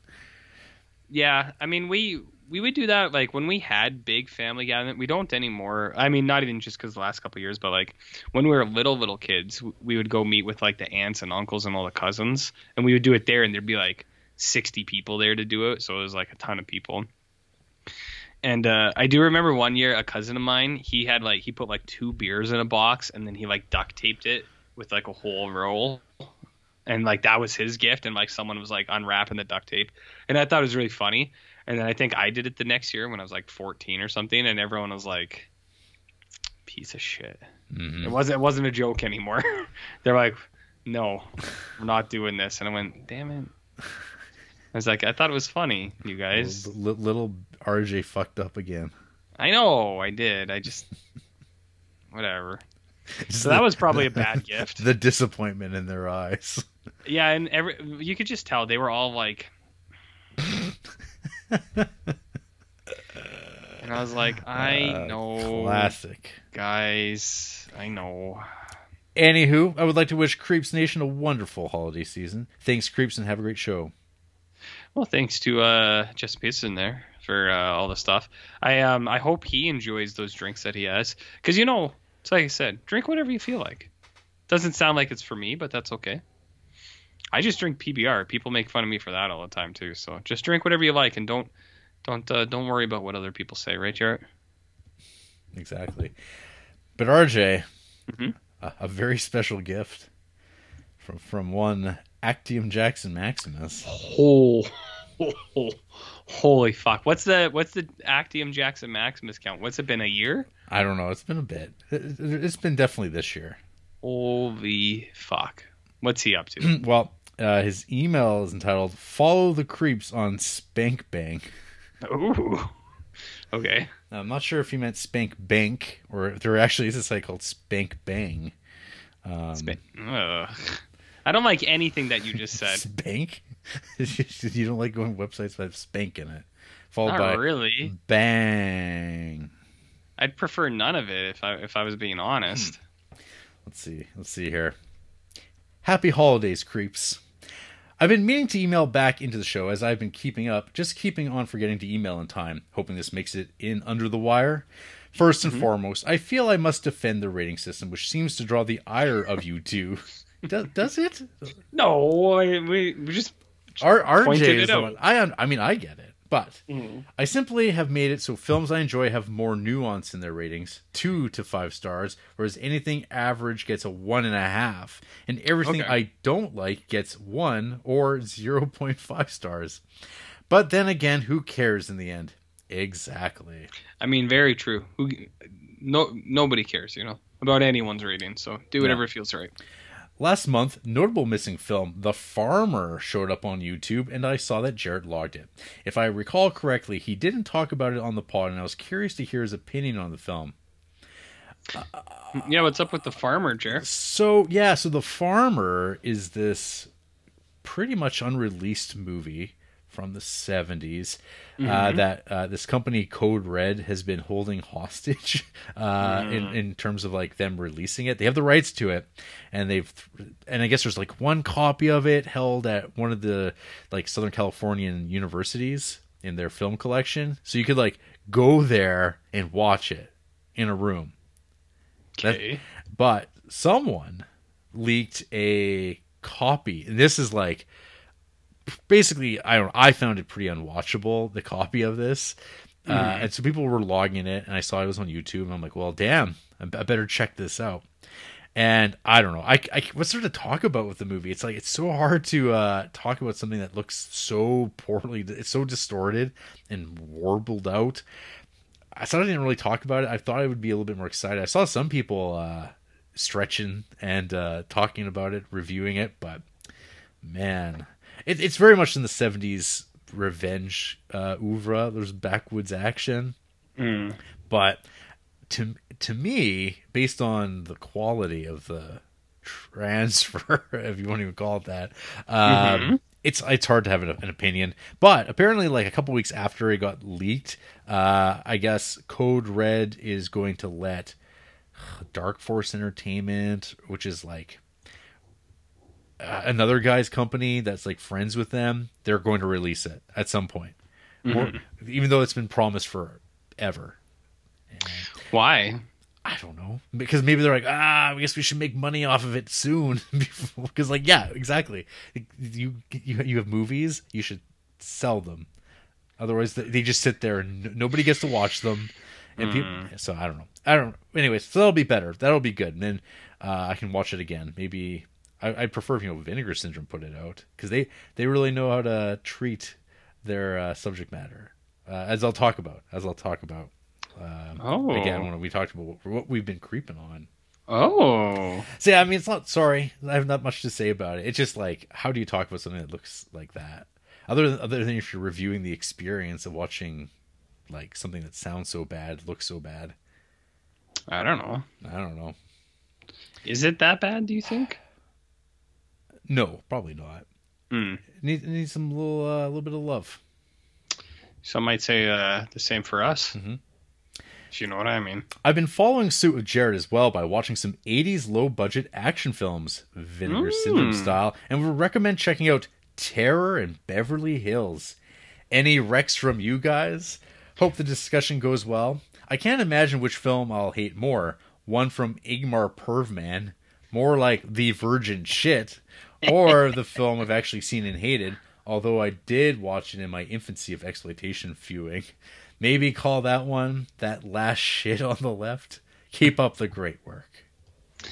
Uh, I mean, those are all pretty good ones. Those those zingers he had. I should have I should have used one of those. Hey, I was that. going I was going for a whole other thing. S- someone I follow just literally logged Cinema Paradiso this this very night. Is that good? Um, I think that movie is like not great at all, but Mm. I, I'm I am in the minority. Yeah. When are you not, am I right? It's true. It's true. This Mhm. movie looks pretty sweet. Oh, Frank Stallone, eh? Ooh. I do like a Frank Stallone. Hmm. I don't know this. Who directed this bad boy?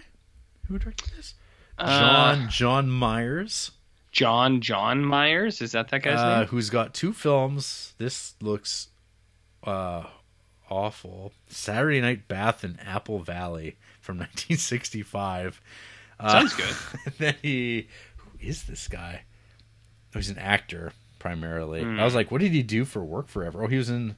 Oh, John Myhers. I bet if I looked him up, I knew I would recognize him. He's in Willard, uh, Hmm. Walking Tall, Herbie Rides Again, The Shaggy DA. Now, when you say the Shaggy DA, talking about a dog. It's a Disney movie. hmm, does that dog get hurt in any way? I, I doubt it. It's, it's Oh, probably. No. Turner, like in Turner and Hooch, the dog gets hurt. tur- okay. That's a movie about a dog. Yeah. You know what I mean? What was was Tom Hanks hurting dogs?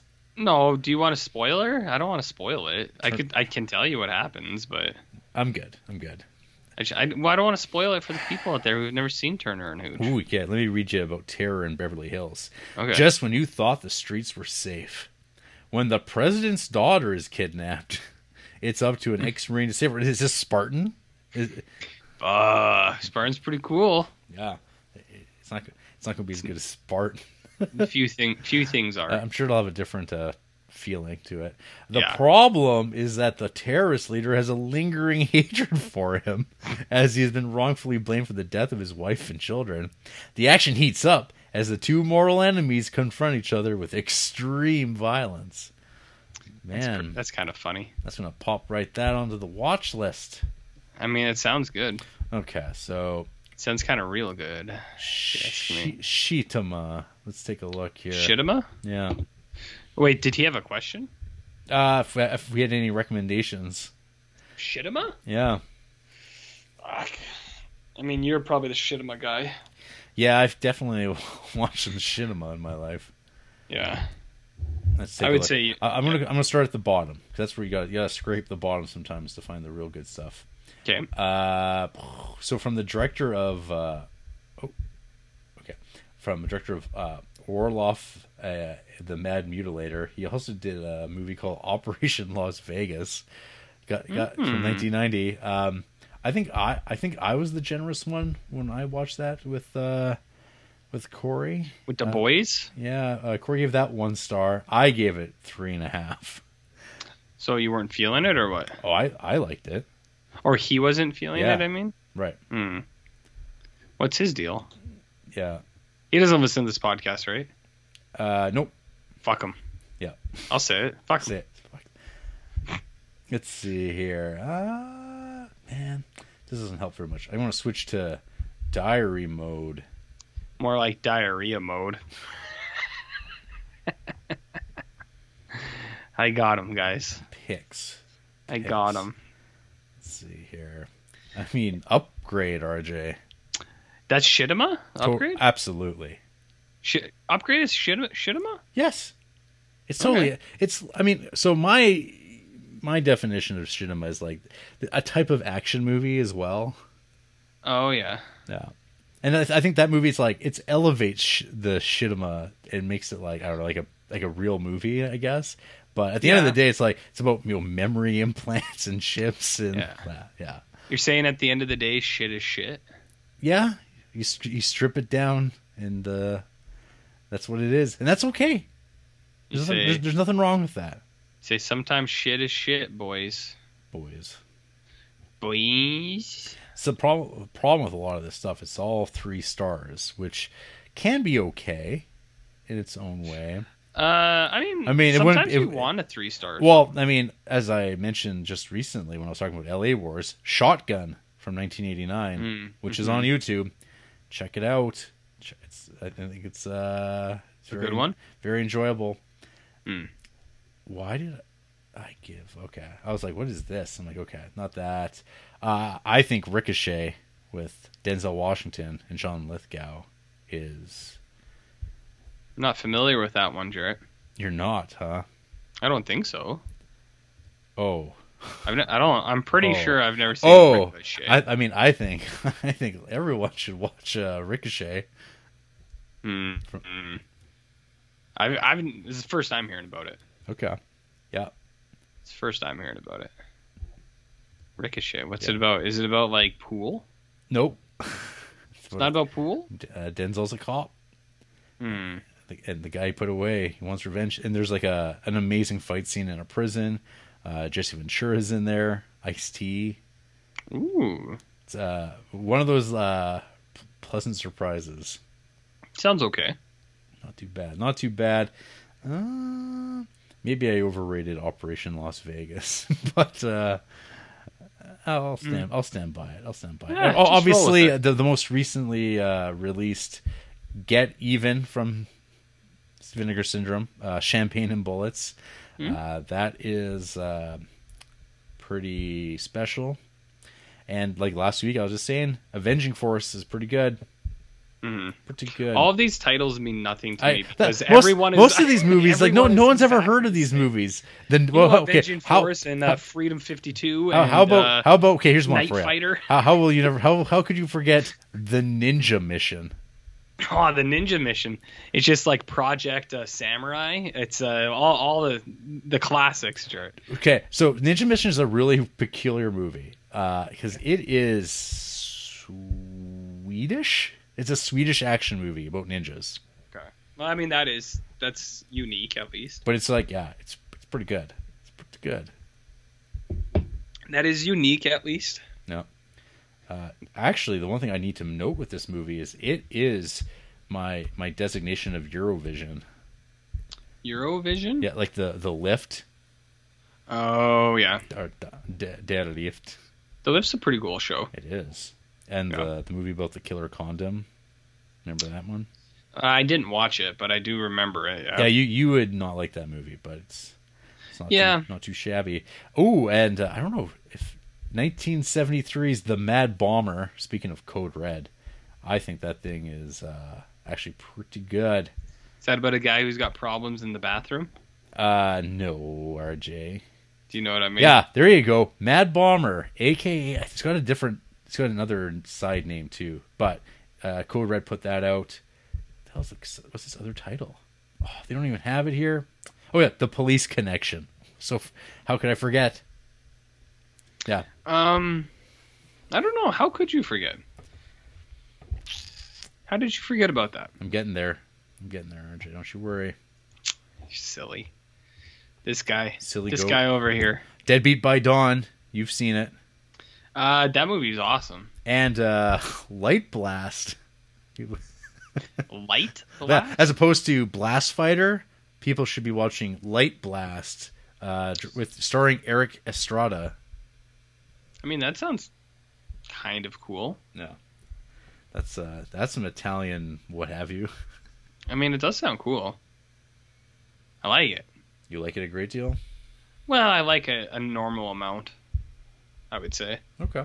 not a great deal, but like a fair amount. Well, hopefully that's enough for the spank bank, Jackson. The what? The what? Finally, Mm-hmm. Sam Sanchez. Holy shit! Oh, he sent some more graphics Ooh, of the Anything of- good? of, of the trout. the Trout Man. Oh yeah, I think Trout Man. Uh, with an email entitled "Email." Ooh, I like that too. First off, very happy to hear that the G Man enjoyed Hellzapoppin'. It's easily the movie I hope gets a Blu-ray release the most someday. Wasn't quite sure what side he was going to come down on. He mentioned grandpa humor, and RJ chimed with W.C. Fields, but it's definitely not that. I don't think. Uh, Isn't it though? see, see, Sam, this is what I'm dealing with here. Isn't it? A lot more manic, and I'd say better, since I'm not a big W.C. Fields boy myself. Hopefully, with the massive numbers this podcast performs, finally Yes. more eyes can be drawn to Hellzapoppin' and force a Blu-ray release. I mean, based on us alone, there might be like a single two or three people who might watch that movie based on this recommendation. So you're welcome. Uh, It's on YouTube. Welcome. I, I haven't seen anyone uh, that I know is a listener on Letterboxd log it yet. You I mean- what the fuck, guy? Just not good. Whoever these these guys are. I'm just saying we could we could promote this to those three people listening. So Mhm. Yeah. you never know. You never know. On the video game side, though Uh-huh. not involving my son's Nintendo ID, I finally Wow. managed to purchase a PS5 myself. Oh, Sam, Ooh. Sam saved up his paper money and got himself one. Send me your friend crowd. Crowed. well, that's the PS version. Is the friend crowd? You sound like a premier of a province. Give me the friend crowd. Omicron. Give me the Omicron, the friend crowd. I registered through Sony about a month ago, Uh-huh. uh, maybe, and they hit me up last week to purchase one through their site, and, and was able to finally buy one last Wednesday, and received it in the mail two days later without having to pay those wacky prices. Look at that, Sam Sanchez just falling ass backwards in a PS5 in December Hmm. during a pandemic, Unbelievable. Unbelievable. I can't believe it. Doing it right. On the wrong side of town. That's exactly correct.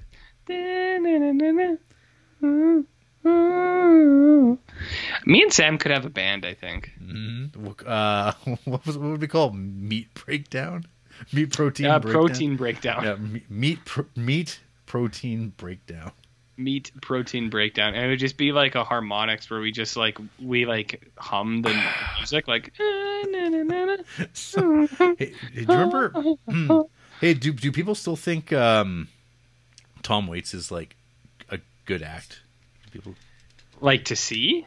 yeah, Like- or just like, like- in general? Do people are still people are people still in the Tom Waits? Uh, I brought up Tom Waits the other day to some people, and everyone was like, "Who?" And these are people who were like, um, they Squares. seem, they, no, they seemed like they were knew what was going on. I was like, you know, Tom Waits, and they're like, huh? And I was like, never mind.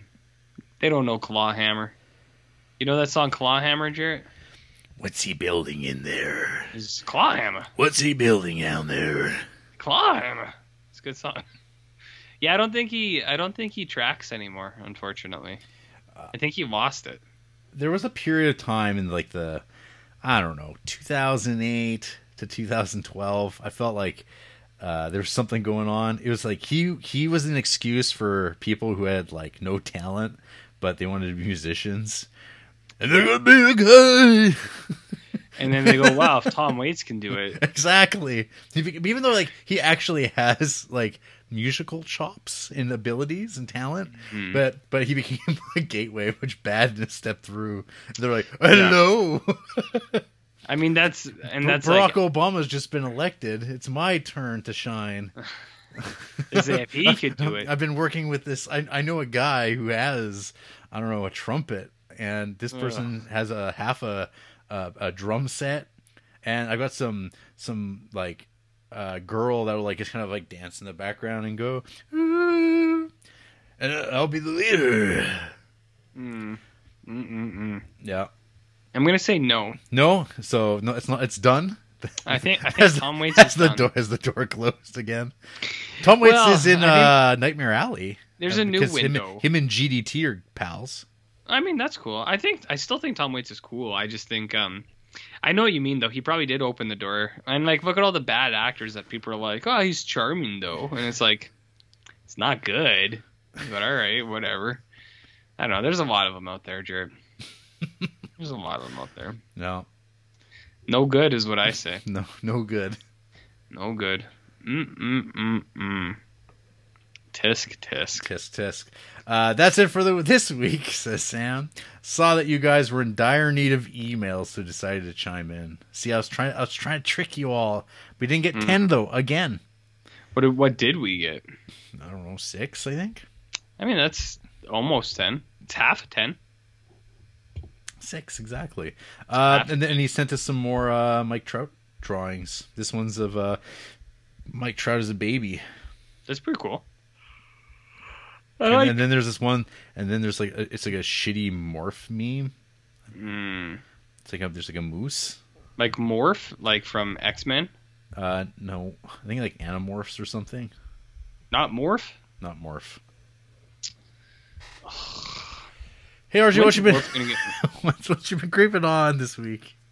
Well, I only I watched a movie that I can talk about. I, Um, I see. I was gonna say actually, so Andrew and I watched all of How to, Oh, and it is very good. It's an Andy pick even. yeah. Yeah. So, well, it wasn't just you. Is like I said, Ryan Yeah. and Ryan and Reese have been trying to tell me to watch it forever, and then but like when I, but I but I pushed you over the edge. I opened You- the door. I opened the door. bit. You pushed me a little bit, so uh, we watched it. It's great. Yep. It's very great. We're all caught up. Uh, I could talk. I I could talk about individual What's things, with all the dead rats? Oh, or, all- or possums or whatever. Just, And just- oh. ev- everywhere. everywhere, just stomped to death. Yeah, uh, they're horrifying stuff. Um, New Uh, York doesn't seem like a place I would like. I know. Yeah, you don't I don't like know a, why anyone lives there. Well, you got to be rich or crazy, and Yeah. or both simultaneously. Some of them. It helps. Yeah, yeah there, there's just so much going on. There's just always people everywhere doing stuff that I would be like, I'd I'd look like an old hick because I'd be like, You'd be a midnight cowboy. I would be a midnight cowboy. I, I, I, I described myself that to Andrea the other day, and she was like, "You're no, you're not." And I was like, "I am midnight cowboy." I'm a midnight cowboy. I said, "I am in here, baby." Yeah. Uh, but uh, no, it's it's incredible. It's uh, it's it's really the amount of time I think that goes into editing that stuff. Where it's like, because he clearly films everything, like you said. Yeah. But it's like actually finding significant use of these things that actually like it fits together too. It's like that's pretty impressive. Like the way he kind of plots it all out. So I fear for the future of that show, though. Well, we'll definitely finish It's, out season it's two. no, its ratings are so bad. It's Oh, like- really? Yeah, like well, for like live, like when, when they play them on HBO. Uh, Oh, like but no, who but we're- watches we're- shows But we're talking anymore, like, though? well, that's the thing. But like, we're talking sixty-nine thousand people. That's it. Oh. That's it. That apparently are watching it. Well, I think it's also isn't doesn't it air on like a Friday night or something? It sure does. Uh, and so, so this week's episode is on Christmas Eve, and the week after that, Ah. New Year's Eve. Like I was telling you, I'm like, I think they're trying to kill this show. I think they are. I mean, do you think that they'll notice that we watched all all of the episodes in like a day and a half? Do you Well, think that they'll I don't take know. account of that? Our people, I mean, heed the call. Watch Hellzapoppin'. Get that Blu-ray to come out, and uh, uh, Watch wa- How watch To. watch this. I mean, I see I see you guys watching like fucking shit movies every week. You you watch something good, right? How to is good. It's worth the time too. I think. I, I won't talk about anything specific because you just gotta watch And, it. any favorite episode? Um, I'd have to pull them up. The one thing that stands out to me the most, well, so like his the last episode of season one with his landlord lady. Yep. That one was Oh, really the, how to make ris- the perfect risotto. the perfect risotto. That one was super endearing. I really liked that. Yep. Um, but the one thing that I think stands out to me the most is the foreskin guy. Well, see now, And, like, now I know- see spoilers.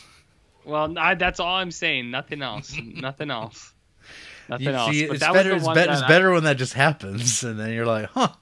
Well, people watching, it'll still just happen. It'll come out of nowhere, and then you go, you go, what? No. Uh, but the risotto one I liked a lot, uh, especially because I mean, it's kind of unique because it really kind of captures the before and after of like COVID type stuff, which I know a lot of people have been trying to do, but I think his was the most earnest, genuine one of them, where he's just like, I'm just trying to make risotto here. He's like, fucking lines at the grocery store. Mm. What's going on?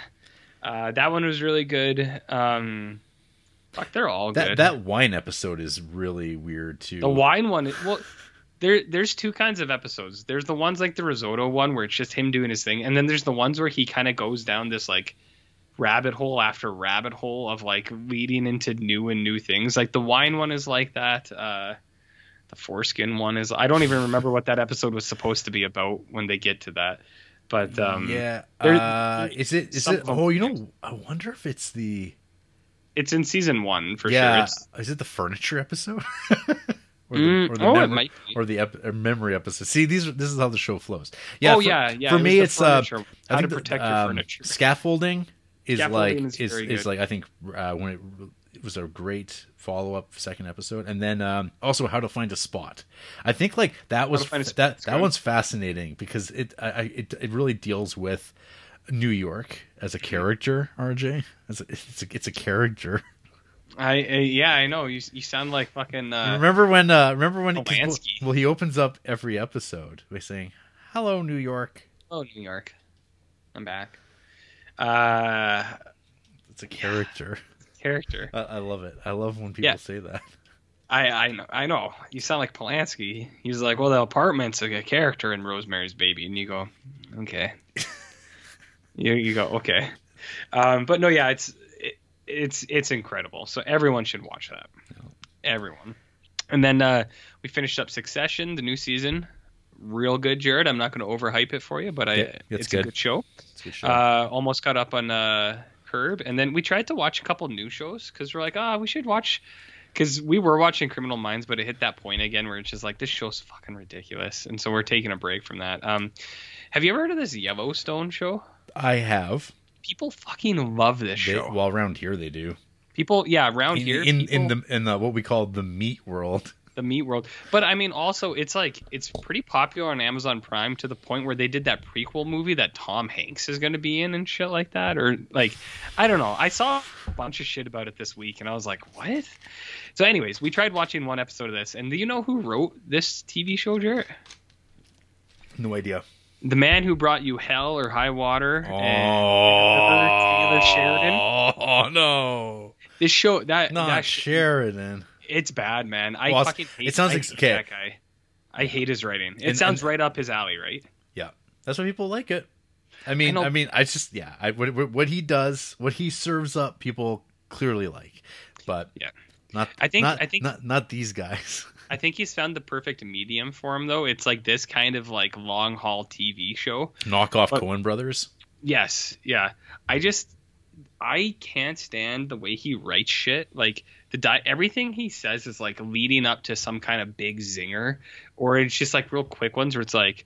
I can't even remember what it was. Like I was just rolling my eyes the entire time, but it was like it's like they say there's no monsters, and it's like, and then the next guy will be like, they haven't met me. Yeah, It's like I was just like gonna that, say, and like- and, and then I write. and that's every line in here. You're introduced to this lady who's supposed to be like like a like a tough farm girl but like endearing. And in her like introduction scene she like sees like a 13 year old boy on a bench beside her and she's like i used to dry hump kids li- or like boys like you. And then you're like what? And then it, it like it, so- it's leading on. It's like i'm pretty sure she's gonna adopt this kid because like her the kid's dad is dying but like like we heard that. I was folding laundry behind the tv and i heard it, it was like we used to it was like i used to dry hump kids like you. And i looked up i was like the fuck it's like that's not what you tell a 13 year old kid sure, it is in movies. Oh my god. Anyways, I just wanted to tell you about that because people fucking love that show here, and I was like, all right, let me check it out. And even Andrew was like, she's like, I could watch it, but only to make fun of it. And I was like, okay. I was like, that's Aw, fine. She We're loves. not. She likes it. No, she uh she she agreed with me. She thought it was pretty stupid. So we we abandoned that. We're we're trying to find a new one here. But um, we did watch a movie, Jared, called Minari. Do you know about this one? I've heard of it. So I haven't seen Nomadland, but I can tell you right now, this movie is better than Nomadland. A hundred percent. This this this movie looks wholesome, RJ. I'm not gonna lie. it baby. looks. It's just like, oh man. It is so whole, it, it- but it it does have like uh, it's got that kind of you know depressing undertone that I know you're a fan of. Um, I 'cause, uh, am, but it's uh, 80s America, man. Uh, the where like hardship like and 80s America or Stranger Things America. real 80s America, where Nope. everyone was just poor. How many thing posters are on the wall? Not a single one, Jared. Ah, really? Not a single Damn. one. Jeez. Was Yeah. what happened to Barb? There there is a lot of Mountain Dew in this though, which I think is probably pretty accurate to to 80s America. Um but anyways, I remember someone asked like a year ago, it's like, what of the best picture movies do you would you want to see? And I was like, none of them really sound good except for Minari. I was like, that's the only one that actually sounds interesting to me. It's, Uh, ano- it's another movie produced by Brad Pitt. It is, it is. Um, Brad which is, Pitt's uh, got La- Last Black Man in San Francisco, also Brad Yep. Pitt. I know, and I know you're gonna say, is this an A24 head over here? And no, but these are good movies. They're they're pretty good. Is, Um, is this movie A24? I think so. Uh, it says here Studio Plan B Entertainment, but that doesn't mean they didn't distribute. I it. think A24 they did distribute- distribute it. Okay, Yeah. So they- not, Of course they did. but um, it's a like Korean immigrants make trying to make a home in America and trying to start a farm and stuff. Yeah. Not gonna say much more than that, but uh, that's what this movie's about, and it's uh, you know about the nuclear family, Jared, and the new American family, Nuclear. the nuclear family. Uh, this movie's great. It's it's really good. Mm. It's it's really good. It is wholesome, but it does have like, uh, I mean, it's got the hardship in there too. Okay. But it it did remind me, you know, of uh, again where we live because there's a lot of like older farm people, and my grandparents were immigrants who were trying to farm. They weren't Korean, so these guys had a little extra, uh, like things because they were the only people who were like they were in their town. But it's not one of those movies where it's like people are just racist to them to be racist. Like everyone's actually pretty nice to them. Um, Okay, I, was, I thought you were going to say, well, you know, they're not just being racist for the sake of it. There, there's reason. I No. thought that, I thought that's what you were about to say, and I'd be like, just- there just isn't And I go, huh. for racism, is what it is. But it's about the kids growing up American and they don't really like the old Korean lifestyle stuff. But it's kind of like, but they have to kind of do it because grandma moves in. It's a good show. I'm not gonna say much more than that. It's uh, but uh, we liked it quite a bit, great. quite a bit. I uh, recommend it to anyone out there who wants a good slice of a apple pie. You know what I mean, Jared? Hmm. But it's like I I haven't seen Nomadland and I don't plan to based on your recommendation. But this is better than Nomadland. My so my anti recommendation. your anti recommendation, yeah. But Well, Menard, I, I want you, but I want you to watch it. I want you to be. I want you to be part of the conversation. Uh, no, I'd, I'd rather not. But all I gotta say is I think everyone should watch this Minari thing. It's good stuff. You ready for Millennium talk, or is that for a Patreon exclusive? Uh, that's Patreon exclusive. S- someone was kicking down our door saying, "Where's the Voyager compilation?" And Someone was talking. and, and, asking. and I looked down and I whispered, "No." No. Well, I mean, it depends. How good are the Star Trek compilations doing on the YouTube? Not not as not as well as uh, the amount of time it takes to compile clips from the course of like thirty episodes. I'm gonna pull it up right now. Not great. Yeah, all, all I know is that um, we're heading up toward the end of the year, and Mhm. uh, the the show's growth is completely plateaued. Uh, so that's great. Yeah. It's still at the same number uh, thereabouts, uh, coming off of hot off of a COVID year. But uh, I think Star Trek talk uh, might have uh, turned some people off. You know, I I, mean, I think people want to hear about the Sisko Sisko. Well, I was and, gonna and- say and the like, adventures of Tom Paris. Well, if people, if people wanted the Voyager talk, They'd they watch listen- They'd, they'd watch a Voyager podcast. Yeah, but they would. Well, I just mean if they want the Star Trek talk, they probably would have listened to the next gen one and the DS9 one. But next next gen on YouTube only has 300 plays, and DS9 only has 200 plays. So Yeah, so it seems like people are are not interested in No. Star Trek talk. They are not. At Well, you're gonna- you're still they're, gonna they're not interested Enterprise. in us talking about it. Well, they should be. Yeah, I'm still going to talk about Enterprise and Millennium. Yeah. Just fire it out one, one of these days. You know what I totally for, you know what I totally forgot to talk about last week? Hmm. Uh, that I watched Steven Spielberg's Lincoln and uh, I watched most of Abraham Lincoln Vampire Hunter. Yeah, I, I saw that on your thing. I was like, oh, you actually watched that? I, I was like, I thought you were just bringing that up in the No. podcast for nothing, but No. I didn't realize you actually watched it. Oh, I watched them. I watched them, RJ. And Um, so Abraham Lincoln's like, or yeah, Spielberg's Lincoln Yeah. is pretty boring. It is Yeah. gorgeous. It looks so nice. Uh, it's got every actor you've ever heard of, but they're just in like period wear. So I mean, whatever. I don't. you're just care. walking around. Yeah, there, it's not like uh, Tommy Lee Jones is good. Uh, Obviously, Daniel Day Lewis is amazing, but Mm-hmm. this is like n- not as good as other movies he's been in um, at all. But it's a lot of just like chatting in rooms, and then once in a while they leave, and they're like, "Look at the horrors of war." But then they look on and go, "Look, it's a whole pit full of amputated arms," and it's like, but it seems like not as grotesque as it should be because it's a Steven Spielberg movie. Uh, yeah. And then, I they're- know. and then at the, at the end of the movie, they write uh, like you know sign the surrender with the South, I guess. And he's like Lincoln's riding on his horse, and he's looking around. There's all these dead bodies, and he's like, "Ah, to- "For what? For what toll it took?" like I don't know. It's it's it's fine, but this is this is me with Spielberg in like I don't know the 2010s. These movies, I felt this like I, Bridge of Spies, people like that too, and I just like these movies are so dull. Not a Bridge of Spies guy. Not a, not even a little bit. Mm. This is better than that, but eh, it's fine. You go. Eh. Yeah. Eh. So, about, tell me about Abraham Lincoln Vampire Hunter. well, I mean, this movie's half as good as Spielberg's Lincoln. Uh, yeah, I didn't. I knew that this was directed by Timur uh, Bekmambetov. you know him, Uh, I do know Timur Bekmambetov. the director of Night Watch, Day Watch, Wanted. Yeah, I I'm familiar. He did that uh, Ben Hur. Which one? I don't know, uh, not, not the original one, or not, Oh, and not, and, and not even the like '50s one, but Uh. one of them. Uh, yeah. So this is a, f- not, a movie not based on facts. Um, Mm-hmm. Vampires aren't real. Last I heard, you might hear other things on YouTube, but I'm telling you now, they ain't real. They won't get you. I have no idea who Benjamin Walker is, but he plays our lead, Abraham Lincoln.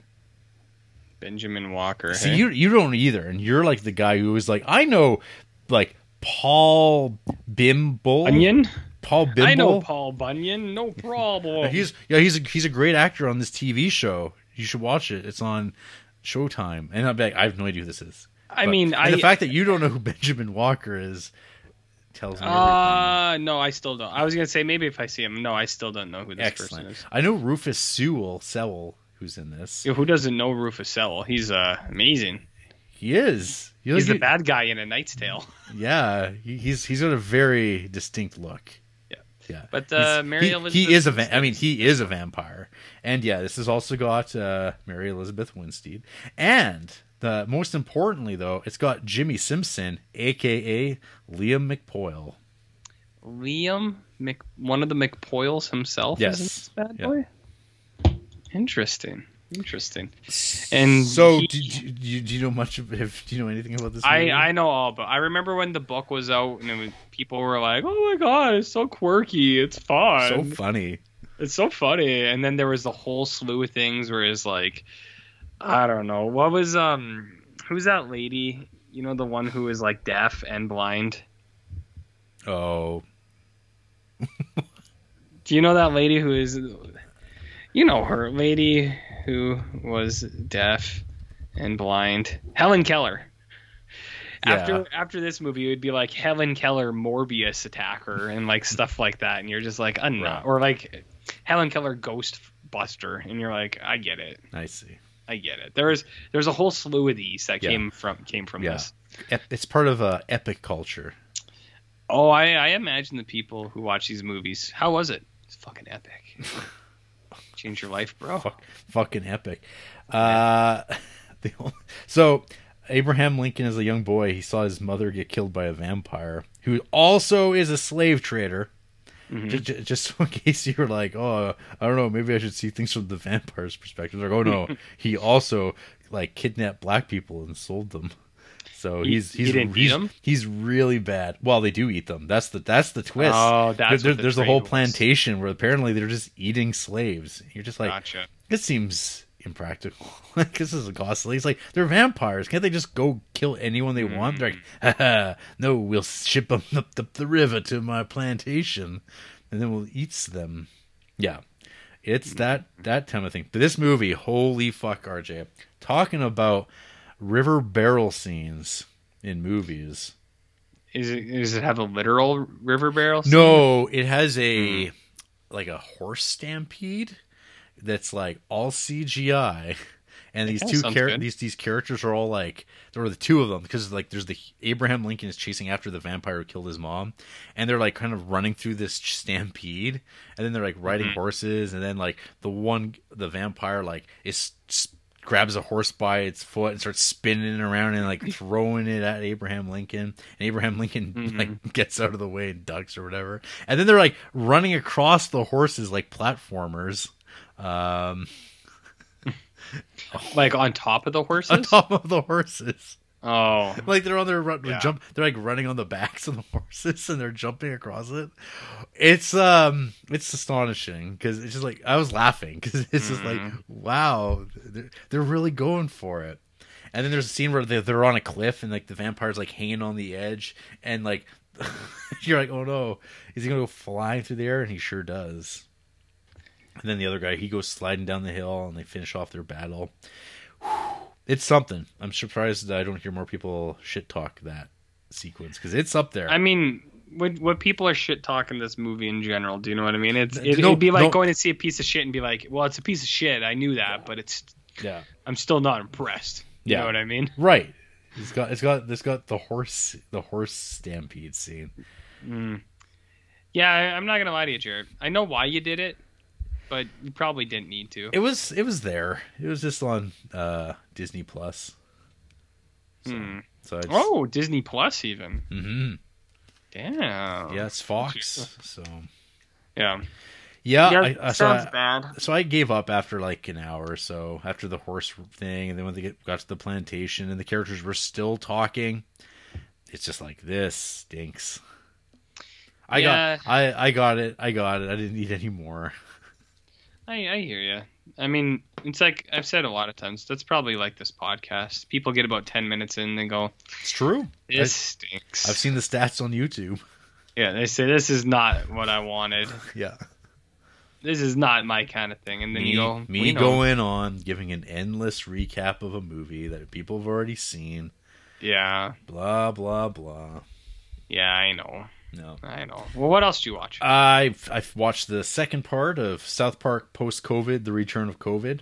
And good? Uh I didn't enjoy it as much as the first part on the whole. Mm. Uh but it's the ending It's like got one of the most like I don't know, weirdly dark, kind of sad endings that I was not expecting. But it's like it's it's a happy ending, but there's this one beat in particular that's like, "Oh, oh, I feel really bad." Because they they fix they they fix the future, but it's like it doesn't Oh. end well for one person, and you're kind of like, well, you know what? Considering all things, it's like that's a pretty bad person. It probably deserved it, but you're like, oh, that's really sad. I mean, does, did the person actually deserve it though? Well, I mean, they're cartoons, so I mean, Oh. they're not real.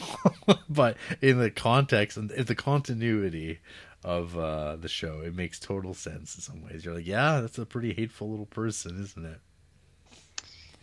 Are, are we talking about you, Um, or is this a separate person? separate? Separate, of course, Okay. obviously, obviously. Okay.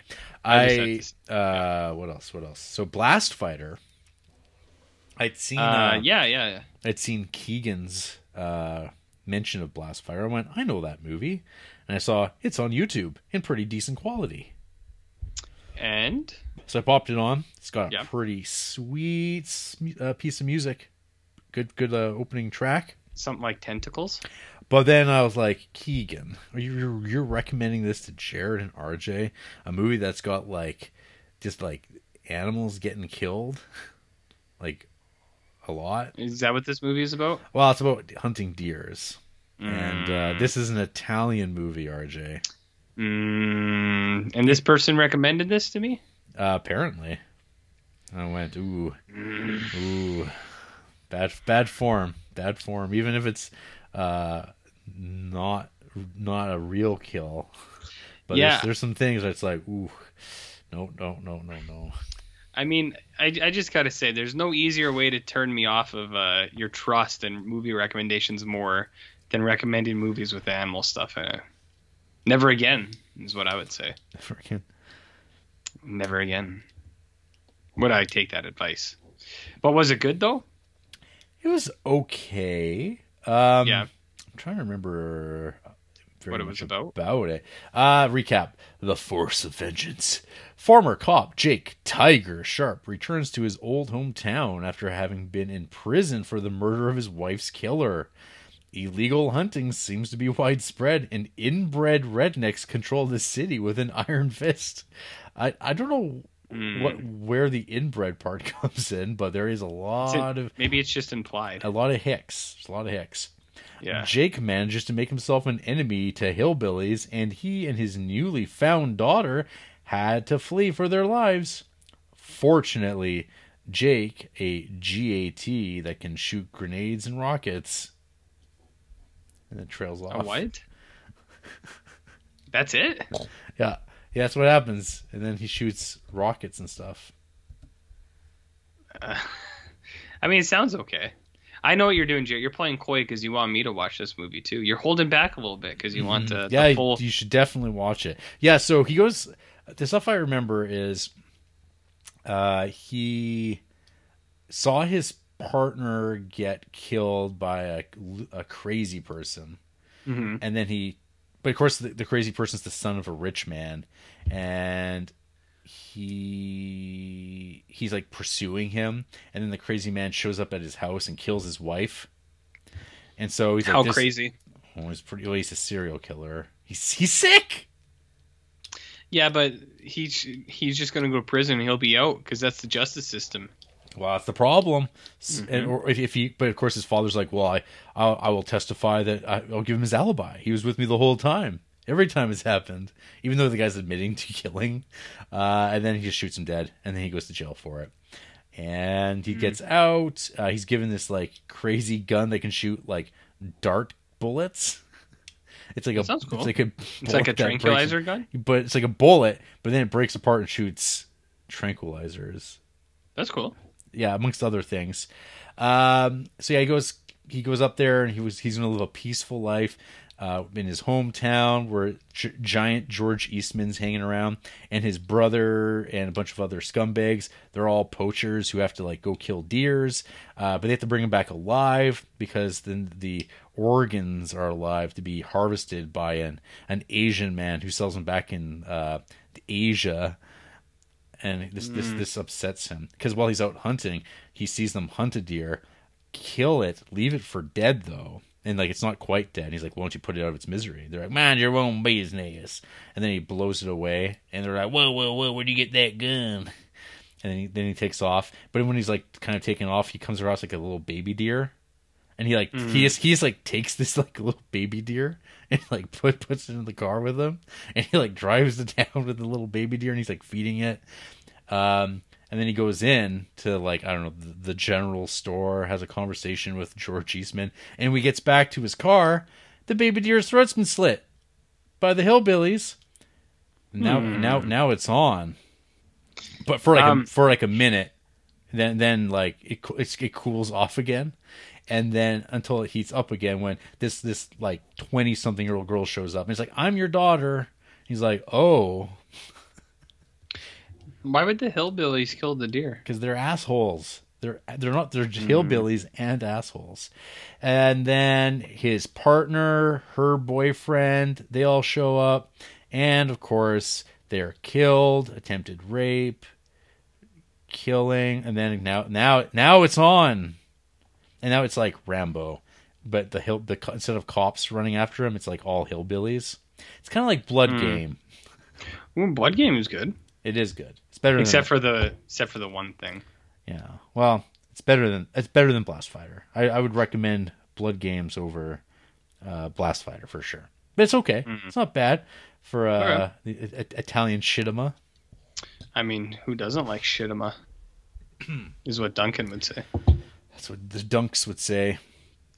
But what else? What else? Um, another reminder to people: Hey, don't be sleeping on watching these Adam Curtis documentaries. Oh yeah, you watched one more, right? Yeah, uh, rewatched. Rewatched Which one? Century of the Self. Oh, that's the one you like quite a bit. Yep, holds up. Yeah. Holds up. You I- sure? I, I saw some people mention that like I feel like it's repetitive, but it, it's also originally broadcast as a four episode weekly thing. so And it they- needs they- a little bit. Yes, it was by design uh, when Yeah. it for, when it aired originally in 2002. Yeah. Where is this available to watch? YouTube. Okay. It's all on YouTube. So make sure you, know. make sure you have like an ad blocker or something so you don't get ads. I don't. Well, you can get it on your browser pretty easily. It's free. What about on my TV? Because Well, that's where I'd want to watch a four-hour. Well, how about can, on my can- TV? well, on your new TV that I'm hearing Yes. about? You should be able to uh, stream it from your device onto your screen if it's a smart television. It is. There you go. You're in business then. Okay. You beat the system. I beat the system. Yeah. So I'm selling this old TV, and, why- and like the question I get every day is this a smart TV? No. No. Is this Eh, a smart no- TV? nobody wants No. it. Yeah. How much do you want for it? Uh, it is a 55 inch TV, and I put it up for 150 dollars, but I was gonna take a hundred. they when they're oh is it is it a smart TV? The problem is is like a 55 inch smart TV is like what 500. Yeah, but a lot of people don't have that, right? So I, I was very clear in the ad. I said, and I the reason you didn't see this was because Marketplace has a blocker where people who are friends with you can't see your ads. So I put that up there. Uh, but I put um so I can't see your uh no your your No. collections. no. Uh, I think I put on there. I was like, it's an old TV. I said it's clean, gets static sometimes. I was like, would be perfect for a garage or a kid's room. Because I was trying to make it my point there. It's like it's an old TV. You know, it's not one of them smart ones. Maybe you could sell them your uh, Roku. You don't I don't have. Well, I have a fire, fire stick. Yeah, you, you don't need that anymore. I know. I I, uh, I I'm realizing that we might sell that. We You sell it with the TV. Say it's like a smart TV, I could do that. and just and wipe your data, and then you're good. I I could. Could. Smart. Uh, I'm a smart guy. It's a century of the South. I heard that kind of stuff. See Yeah. how I brought it back there? You brought it back. Seamless. You know what's also like the century of the self? What? New York Ninja. Oh yeah, that's that's almost like Idaho. Um, Iditarod. So, Yeah. do you know anything about this? No. So, uh, Vinegar Syndrome put this out. It's part of their new line of new movies, and this like is a movie you movies. new to you, but new to Oh, all, okay. but new to all people. Okay. So this movie was originally shot in 1984. Okay. and the the materials for this film fell into the hands of the Vinegar Syndrome people, the editors and whatnot, and they decided, hey, I, I I'm not sure if they didn't have sound because they completely re-recorded all the dialogue for all the characters in the movie and completely like started from scratch. Like they basically finished the movie. Um, and so they have like kind of like an all-star cast of like B C list actor types. So you have like Cynthia Rothrock, Don Wilson, um, uh, Michael Berryman, who, who's like probably the most obvious voice that I could pick out. Uh, Linnea Quigley, like there are all these people, like that that tier of person. God Yeah, damn! mean. I just see Sharon Mitchell. Is she actually? Uh, she's a uh, she's a porn actress from the era. She's a woman on train now. She's the voice. I wonder if she's the voice or if she actually is in the movie. She might have been actually in the movie. But Sharon Mitchell's really cool actually. So she was in um, Maniac. She's one of the vic- I think I think she's yeah she's one of the victims in there. But she's actually a uh, an advocate now and actually uh, became a doctor and basically deals with the industry in terms of like you know doing you know uh, HIV testing properly. Oh. But yeah, no, I didn't. I didn't notice her in the movie when I was watching it. I think it might have been like a blink and you miss it, or like it was just her voice. hmm So they scavenge this movie together, which has the following synopsis. After his wife is murdered, a man becomes a ninja to take revenge on her killers across the streets of New York in this film that was originally abandoned in 1984 until it was discovered and completed by Vinegar Syndrome. That that's it. Um, this stars a man named Jean Lu Chung Lang, uh, who plays John, uh, whose wife is killed by some uh, Die Hard or, or uh, sorry, Death Wish three style gangs. And man, this this movie feels like a Ninja Turtles like Ooh. cartoon. That sounds good. It is like there's like a radioactive man that shows up at one point. Like the radioactive man. A radioactive. Or he's he's Oh. radioactive, but he's not a superhero like Radioactive Man. I see. I see. and there's ninjas for days and they're like kind of but this movie's so clean in how it presents everything like they're not gr- Hmm. they're not grummy enough they're uh, wearing like just like clothes that they like they're, they're they're they're very coordinated as a gang and they just pull like uh like pantyhose over their head a lot of the time but they a lot of them were just different like shit so I, i'm pretty sure they use the same seven or eight actors but they just dress them differently in each scene so it looks like they're different gang members but they're, al- they're but they're fully disguised like you can never really see their heads I know what you mean. yeah so Yeah. uh, this and is this so is not enough grime is what It's- yeah, it's not. It doesn't feel like it, this is a rotten apple movie. Don't get me wrong, Yeah, but it doesn't but- feel like it doesn't feel authentic enough. Like where it's like overrun with filth, the way that I demand it. the the real Duncan kind of filth. Is that what we're talking about here? Where it's like people who just have mustard on their shirts. hmm That they like try to like rub off, but then just gets like deeper into the fibers, Yeah, and then you're like, and hey, then they go, "Oh, I should take care of that when I get home." Throw it in the wash, and then they go, "Oh, I hate the wash," and then the next thing you know, there's no ketchup with that mustard on that shirt. And, and, and they do the same thing. And they go, ah, I should take care of that. I should put it in the wash. And they go, oh, I hate doing the laundry, and and so on. And soon they're like, a, then they got cake on there. there's cake on there. Mm-hmm. Man, I don't know about that, Jared. I'm just not quite sure about all that. Just doesn't seem right. But it's um, it's a movie. What high praise! I paid way too much money for it. It's like it comes in this like fancy box set. It apparently, the documentary on it's better than the movie itself. I Isn't see- that always the case? I don't know. This this could be like some. uh I don't know. It's no Tammy and the T Rex, but it feels like sort of same vibes. It's oh, okay. yeah.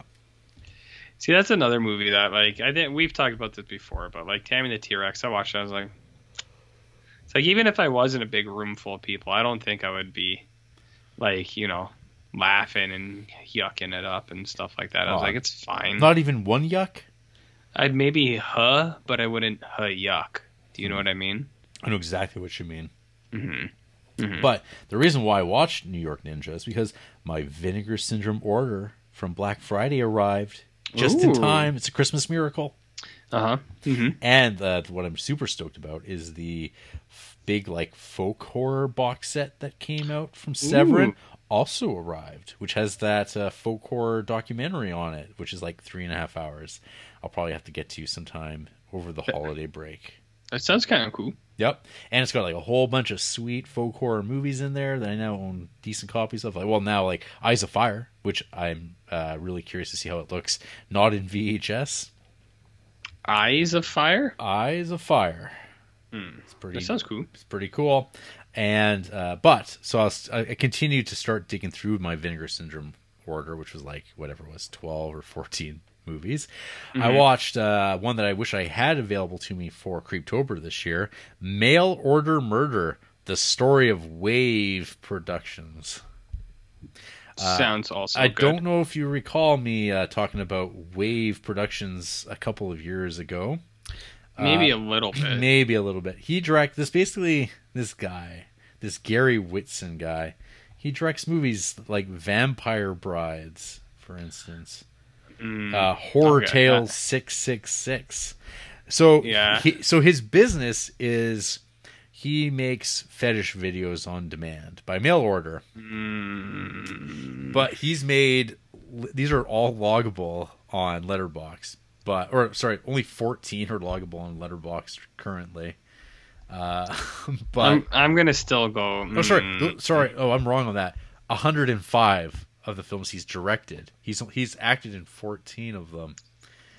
So uh, he has he has a clientele. He he started off, you know, in that I don't know post 1983 phase, as the documentary lays out, of shot on video movies, yeah. and uh, yeah, he kind of came to it what in yeah around later in the 80s, making such films like Dead North, Dungeon of Death, Sleepover Massacre, Witchfinder, The Misadventures of Fanny Starr, Trilogy of Death, Halloween Horrors, Slaughtered Secretaries, Psycho Dance, Psycho Vampire, Perforations. Hmm. So this is a 90 minute documentary, uh, directed or co-directed by a guy named William Hellfire, who modeled his own film career after Gary Whitson's. Is that good? Uh, well, it is what it, it's a living. Oh, He, okay. he, he makes movies uh, to sell at horror conventions, With- and he'll like you, you, Yeah. you find the right girl that uh, dudes will pay to see have things done to them. Um, ver- It's all very consensual, RJ. Don't you worry. Okay. Uh, this uh, Gary Whitson, uh, he's got some of those like BTK uh, vibes. I feel, Mm, yeah. but but he's found an outlet because he also kind of reminds me of uh, Night Beast guy, the director of that. Oh, yeah. uh, Dohler. A little bit. Yeah. He's got that same thing, but it's like instead he's like in his house. He's like, okay, I'm the cameraman and I'm going to be the killer and the director. So I'm going to go over to the camcorder and go and action. And then he hits the button. He's like, he's not really in a co- he's barely in a costume. He's just like a guy in a t-shirt. And he goes over and starts like pretending to strangle her, and she pretends to struggle. And you're like, yeah, this is cinema. and he's made hundreds of them, and people are like, I want to see this. And th- th- he had a he had a little stable of actors that he came to use. Um, I think they added in this William Hellfire guy. He was doing the same deal. He had a what Misty Mundae. Misty Mundae. Yeah, Misty Mundae. M U N D A E. And the the one girl that Gary Whitson used that was very popular. RJ is Uh. Tina Krause. And there's Okay. there's several movies with both of them in it. Okay. No, I'm still here. you're still here. It's okay. I'm still listening. It's it's there's an aud- there's an audience for everything. Okay. Kind. Yeah. for, for everything. So I watched this. It started off pretty g- interesting. I was like, oh, I love I love these sort of like overviews of a director's career. This is this mm-hmm. should be really strong, but it doesn't have like a score. so there's Oh. just endless scenes of people just talking, and there's no music to like drive things at all. You're like, Yeah. you couldn't have found some like weirdo to do like some generic music over top of your documentary just just to like make it go a little faster and if and it starts feeling really repetitive because it's like yeah yeah here's another story and like talking at depth about um, asphyxiation it's like how long would it take and it's like yeah you're like shooting this movie in like for 60 minutes you're just pretending to be strangled and you go "He- wow hell yeah what what, what this is art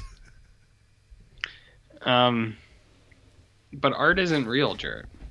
And I feel like you should know about that by now. i should but here i am You should by talking now. talking about art Well, Jared.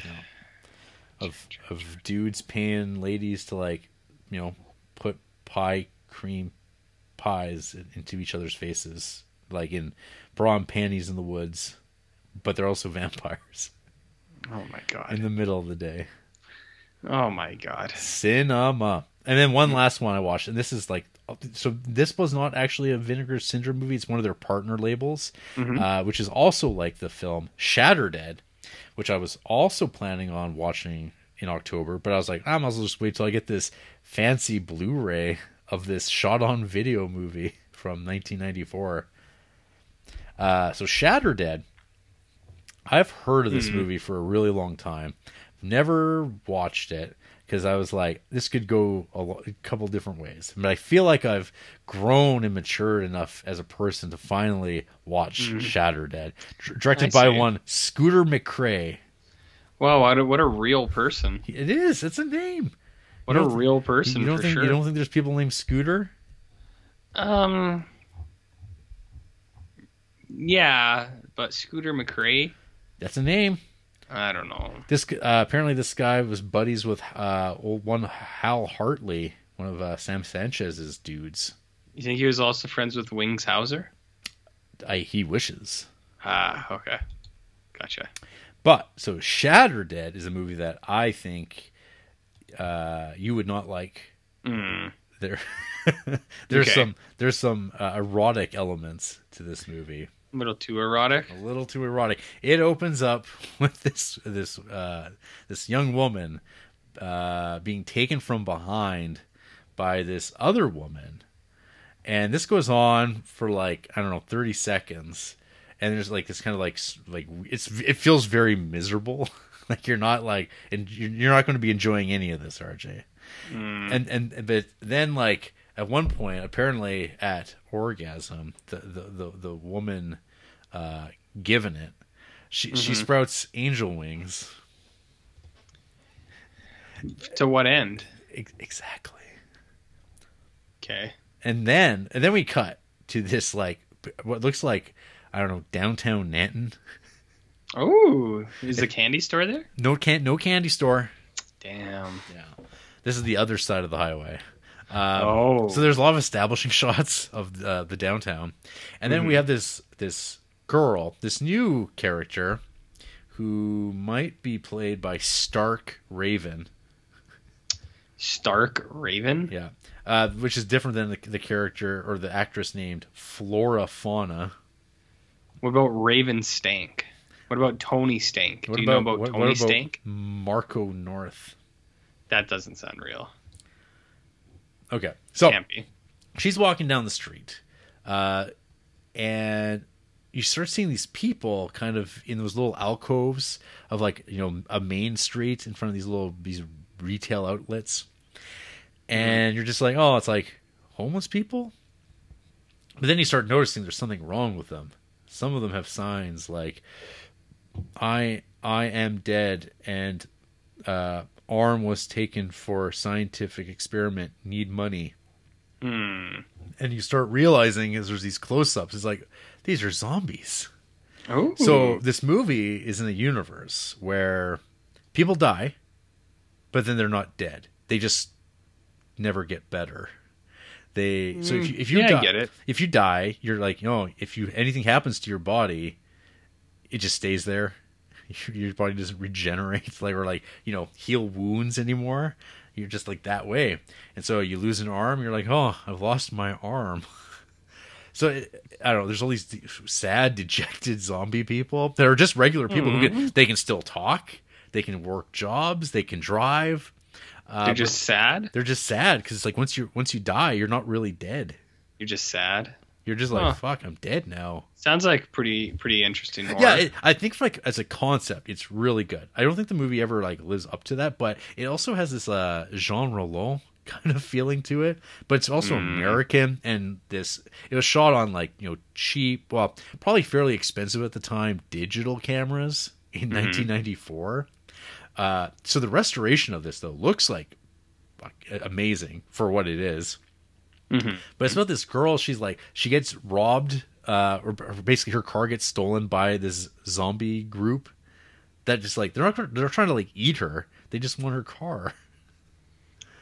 Uh, they're like, we just gotta go. We we need a place to go. And of course, so RJ, if you don't know if someone's dead that you're talking to, how do you how would you check? Um, check their underpants. Well, what they do is they they have people, the living people, they have little glass mirrors or little mirrors, and they just like Ah. they hold it under the nose and they hold a gun. I to- see. They're like they have like they hold a gun to their head. it's like I don't know why they're so suspicious of the dead, but uh Seems like there'd be easier ways to do that too. yeah.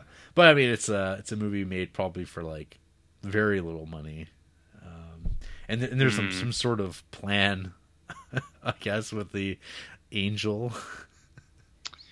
Kind of plan, Jared? I don't know. I don't know. Uh, eventually, she winds up holed up in this house wh- where like half of the people. Well, this is like where the the beginning of the story, and Mhm. the, the, this other character convene, and this woman that we saw in the very very opening. She's now pregnant. because of what happened. Yes, she. It, but it took. But she's been like 18, she's been pregnant for like eighteen months. Oh, So there's things going on, and then there's some some pretty extreme violence, like people like uh, pregnant people getting shot through the back and then out the front, and they're on the stairs. And you're just Mm. like, what the fuck? It's like stuff you're just like, huh? You know, that's pretty ambitious effects work. But then you're fine because you're just like, oh. I'm I'm as I'm alive. I'm a I'm a dead person that's still walking around. I mean that's kind of like what we all are, though. You know? Exactly. Did they have cell phones? They did not. Damn. Damn. Almost. Almost did. Almost. Almost. it. Yeah, it's not. It's unfortunately not like Cell. Ah, shit. So, so it didn't have that kind of ending either. I'm guessing. It, it did not. It did not. Well, you you almost had me, Jared, but Yeah. you lost me in the end. There is definitely some uh, penises are like handguns imagery. oh. Like You lost like, me. Very yeah, exactly. So this movie it weaves in and out of like this could be something RJ's into, and then no, and then ba- oh, maybe a little bit. No, No. Yeah. You're pretty picky, Jared. I know. Pretty You're, picky. you're finicky. I know, I know. I'm all over the place. People don't know what, what to think about me. See, people always say that I'm hard to pin down. That I'm the nah, you're card. pretty. You're pretty basic. Yeah. Or not basic. You're pretty. You're pretty easy to understand. You Yeah. like these things that you like. I like these things that I like. Simple Yeah. as that. Anyways, Simple. so yeah, I I don't know. I I really like Shattered Dead, but at the same time, I don't. I, I can't recommend it to human beings. I. Yeah, that's fine. You don't have to. Yeah, I think it's worth watching, but uh, I'm I'm not going to say thumb thumbs up. Watch it because Just say thumb exists. thumb ex- it exists. It's a It dead. It's, exists. it's a dead thumb. It's a dead thumb. It's not growing back. You had to be there, I guess. Exactly. Yeah, you had to be there. Hey RJ, you got any news? Nah. You, you don't want to talk about uh, Lenny Kravitz's daughter studying cat fights and to, for her performance as Catwoman? I mean, that's ridiculous. Now, do you think she's ever seen that photo of her dad hanging dong? I hope not, because that'll change your life, Especially if it's your dad. especially if it's your dad. Uh, no one ever think. No one ever thinks about that, do they? No, they don't. They don't. Uh, I would say I hope not, but yeah, that was pretty ridiculous. That was pretty ridiculous. But oh well. The way she goes. The way she goes. So you ready to talk about um, Scottish people? Am I? After the break, young Fruk uh, Leon. Um, That's the movie. that's the movie. What else we got here? That's it. That's, That's- it. Okay. Uh, after the break, don't go for picnics with goat herders.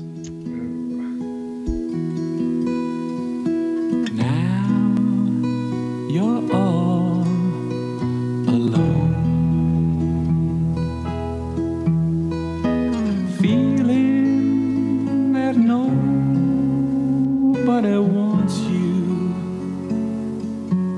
and you're looking for someone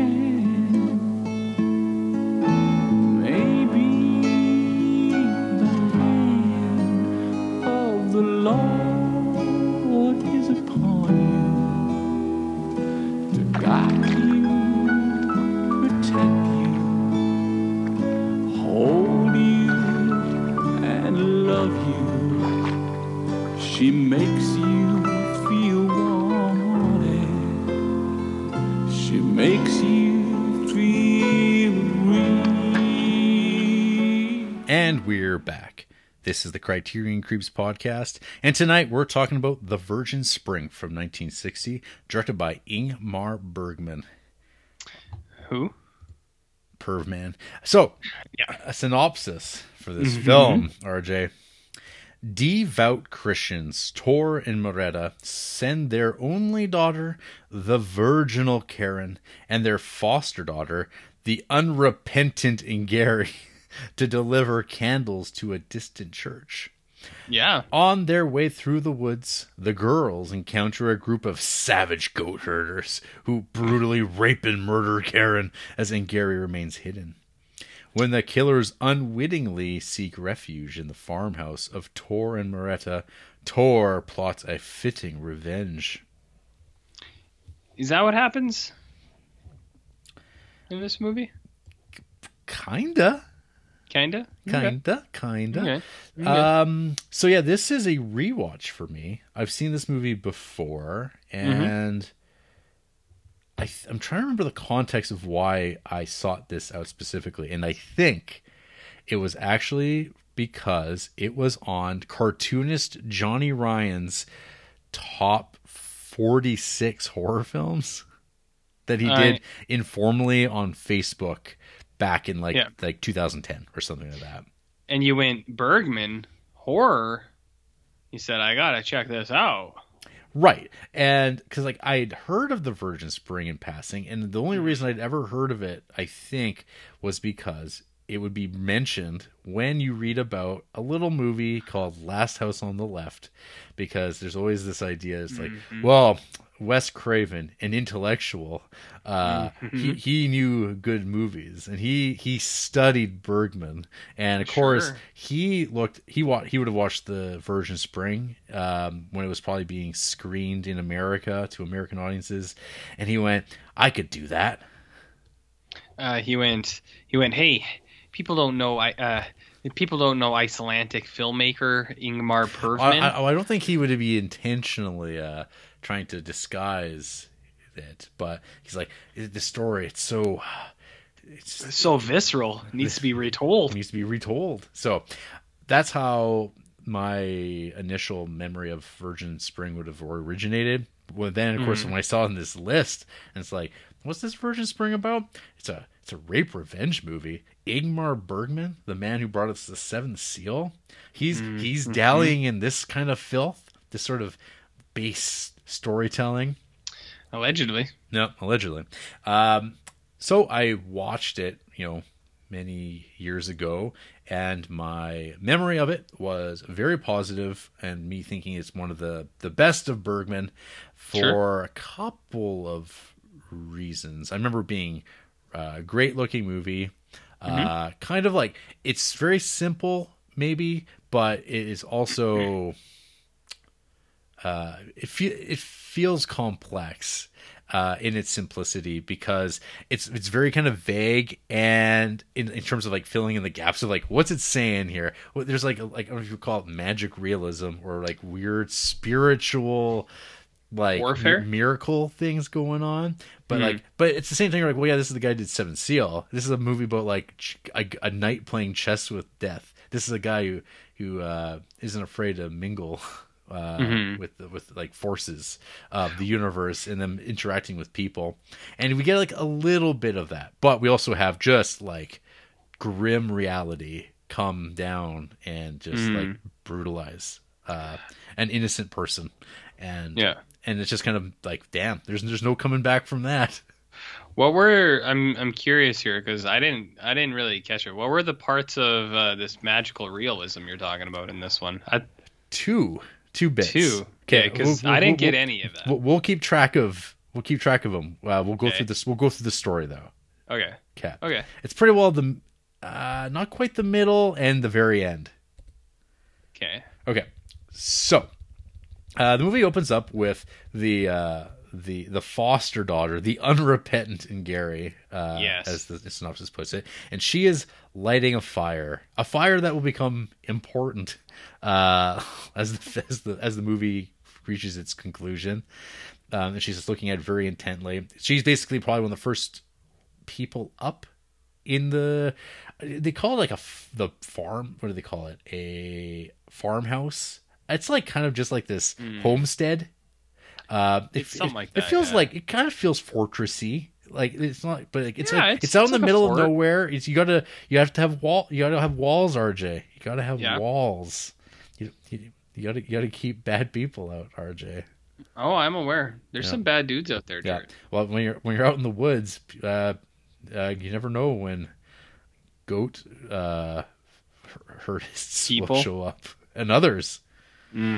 You gotta watch out for those guys. Um, so we have uh, a a woman, this young woman, um, who has like just like thick, dark hair, looks like a little wild, and it's like super simple like makeup that's very effective. Uh, she reads that way, but it's like kind of this idea that's like, oh, she's like all scaff, scruffy and scampy and stuff like that. Even though like, you clearly tell it's like this person's gorgeous, like under this makeup. It's like, Yeah. yeah, but um, and then she's like, well, she's pregnant because and she's moving around. I don't know. I mean, I doubt that the uh, actor was pregnant. Uh, she's probably wearing uh, some padding, a suit on her, and moving about and struggling. And then she kind of like has this moment where she's like looking around, and then she kind of goes toward this giant um, log that kind of holds up the vent that lets the smoke from the fire leave the building, and she starts praying to Odin. She, She does pray to Odin. She's calling. To, she's calling to Odin. Odin, come, set, Mm-hmm. to, to to set her free. Do you think that Odin would? C- come. Yeah. Do you think he'd come and help out, or We'll find out. We'll find Hmm. out. Um. So yeah, these are like it's just kind of like stuff like minor little details, especially when you go back through a movie, maybe for some screenshots after the fact. You go, oh Mm-hmm. yeah, they're, they're setting up this whole room real early. yeah, yeah, I think so. yeah, and it's like, oh, that's that's nice. That's uh. It's good It's stuff you don't pick up on the first time through, or even like you know, ten years Mm. between your first and second viewing. But when you kind of go back through for those screenshots, as all movies should be viewed via screenshot. Mm. Just for screenshot for the memes. Yeah, Yeah, yeah, I agree. for- How, for- for how'd you get how'd you get screenshots of this though? Because it's I watched it on the Criterion channel, um, and they have screenshotting disabled. I watched it on my. I was watching on our browser, Chrome, and then I just Command Shift three, buddy, and it's and, and I got, Uh, and I got nice crisp shots. Well, you might have to be doing screenshotting for a while because every time I try to screenshot, I just get it, get it goes full black when I try to print screen. What was that? Command Shift three? Is that what you said? I'm, but I'm on a I'm on a um, MacBook, my friend. Uh, so yeah, I just have a print th- screen. this is what this is what people tune in for. This is why our YouTube Ah. is sailing. Wow. Millions of viewers. Yeah, we're doing good. We're doing good. Um, we're introduced to mom and pa. Mm-hmm. Uh, they're God fearing folk. We see them praying uh, first thing, getting ready for the day. But mom's a little bit more hardcore. She's like, Yes. time to pour the hot burning candle wax on my wrist Uh, for fun? for solidarity with Jesus and his Oh, yeah. suffering. I get it. I And, he, get it. and Pa tries to stop. He's like, "What the fuck are you doing?" And she's like, "No, let me. Let me do- you got to take your penance a little, little softer. Yeah, Don't be so hard on yourself. exactly. Um, and then we're introduced to we sort of like it's just like a rolling out of like kind of some of the characters. There's this older servant woman who it's like I, I think she just I, I don't think there's any relationship between her i- or and Gary, but I mean for all we know it could be her mother, but, uh, but I think it's just like I think they describe her as a foster daughter, so she just lives with this family and they've kind of taken her in. But now that she finds herself in this situation, being pregnant, there's a lot of like constant like beratement from this older servant who's just like, "Well, look at you, the way you carry on, you got yourself into this." And then even um, when uh, Märeta, she's just like, "We should have, we should have kicked you out immediately." As soon, as soon as Uh, you did this, so it's like she's almost like yeah. Yeah. she's like this foster daughter who they're just like constantly shaming for being a little Yeah, too I mean, wild. that is- She's not God fearing enough. Well, yeah, that is like step kid thing, right? It's just like, fuck, you're just not fitting it, fitting in here. Yeah. You just don't respect God enough. And then they get her with uh, one of those Texas rattlesnakes, Mm-hmm. Texas sharpshooters. You know that one, I've, I've heard a lot about that. Yeah. Uh, but the older servant woman also mentions that uh, she's talking to this, the little chick, the little chickadee, and just Mm-hmm. like uh, talking about, oh, you're living out your miserable little life, wretched, wretched something like life. that. Yeah. Mhm. Um, and then there's some. So yeah, in, Ingeri's like kind of at work. Uh, one of those things is like you know you get the milk, you get that uh, that bovine pus, and you gotta strain it through some uh, some herbs. That is that is the way to do it, Jared. Yep. That and, is the way to and do then it. then you get some communal milk dipping. Uh, well, what have you? What do you dunk your bread in? Uh, not not milk. But if you were to dunk when you're having dinner with like the family, like say this Christmas, maybe um, only your close contacts, obviously. But say you guys were having a uh, a bowl of something like let's say buffalo chicken dip. Would you guys all dunk in in that? Buffalo chicken dip. You ever had one of those? It's good. It's like you take cream cheese with like chicken, you put some buffalo sauce on there. What's your favorite dip? Bean dip? You bean dip guy? No. Um, do you dip anything? Are you not a dip guy? I like I like my own little um, Philadelphia like dill pickle dip Dip for, your for, okay. for my chips. Well, you got to remember this is eight thousand years ago, where they were when they did they still had the dill pickle dip, but they didn't have enough for individualized one. They had to share is what I'm saying. Is they had to share. More more like eight hundred. Well, no, it's eight thousand. I checked. Okay. I asked Ing. I see. I, I called him. I was like, "Yo, perv, when did this movie take place?" So it should, it should be noted that uh, Christianity in these parts of this movie uh, had only been around for like 200 years. uh, at the time. At the time. So there's a little bit of uh, you know that that paganism, that calling to Odin. It's still it's still percolating under the surface. Uh, But does it? But at, yeah. any, at any point though, is the, isn't the struggle always real? Which struggle is that, Jared? Of the the subjugation of Christianity on on true human nature. The weight of knowledge, hmm the weight of truth, hmm the weight of Decep- deception. salvation, perhaps. Do you know that? Well, you know the the pagans. That's the deception, but uh, salvation is at hand Indeed, indeed. if you embrace it. If you embrace well it. these th- it seems like uh and this this dipping i think uh Mm-hmm. the one guy he just like sticks his hand right in and just like was a little bit a little slurp and it's like Yeah. oh. and this is not this is only the beginning of uh some questionable uh eating habits Uh, yeah, there's a some kid pukes in a bowl at one point. well that was also he kind of like slaps it he kind of like it Yeah. bends it flying and then there's like some like oh we don't have rags in this time so i'm gonna use my Yeah, just, hands to like wipe Yeah, it off oh no. you can't waste that food. They're starving. Well, they weren't like saving it. They're just like wiping it off the table. Oh right. Yeah, it's not. I can. Then it's like, oh dear, oh boy. Um. So anyway, so so dad, um, uh, Max von Sydow, Mm-hmm. he's trying to be like the the hard ass dad because they're all sitting around the dinner table and it's like, where's uh, where's our daughter? Where, where's Karen? And uh, she's she's sick. She's like she was up late. She was at she was dancing. She was dancing with the boys. And it's like, Ooh. oh, she's asking for trouble. And he's like, she, why she needs to do her chores. She needs to take the candles to the church. And she's the only one who can do it because she's a virgin Um. because the Bible, RJ, it's about the Bible, and uh, so, so yeah. Tor is trying to be like you know he's like trying to be that disciplinary.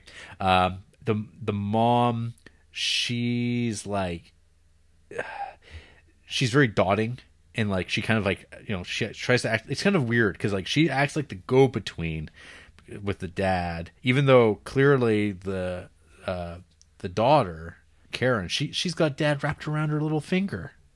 Allegedly. It's it's all there. Allegedly. Yeah so, uh, mom though, she had some premonitions. She had some upsetting dreams Mm-hmm. recently, and it's been it's, put, it's putting her off her game. I don't know. is- Does that does that uh, fit into the Bible, RJ?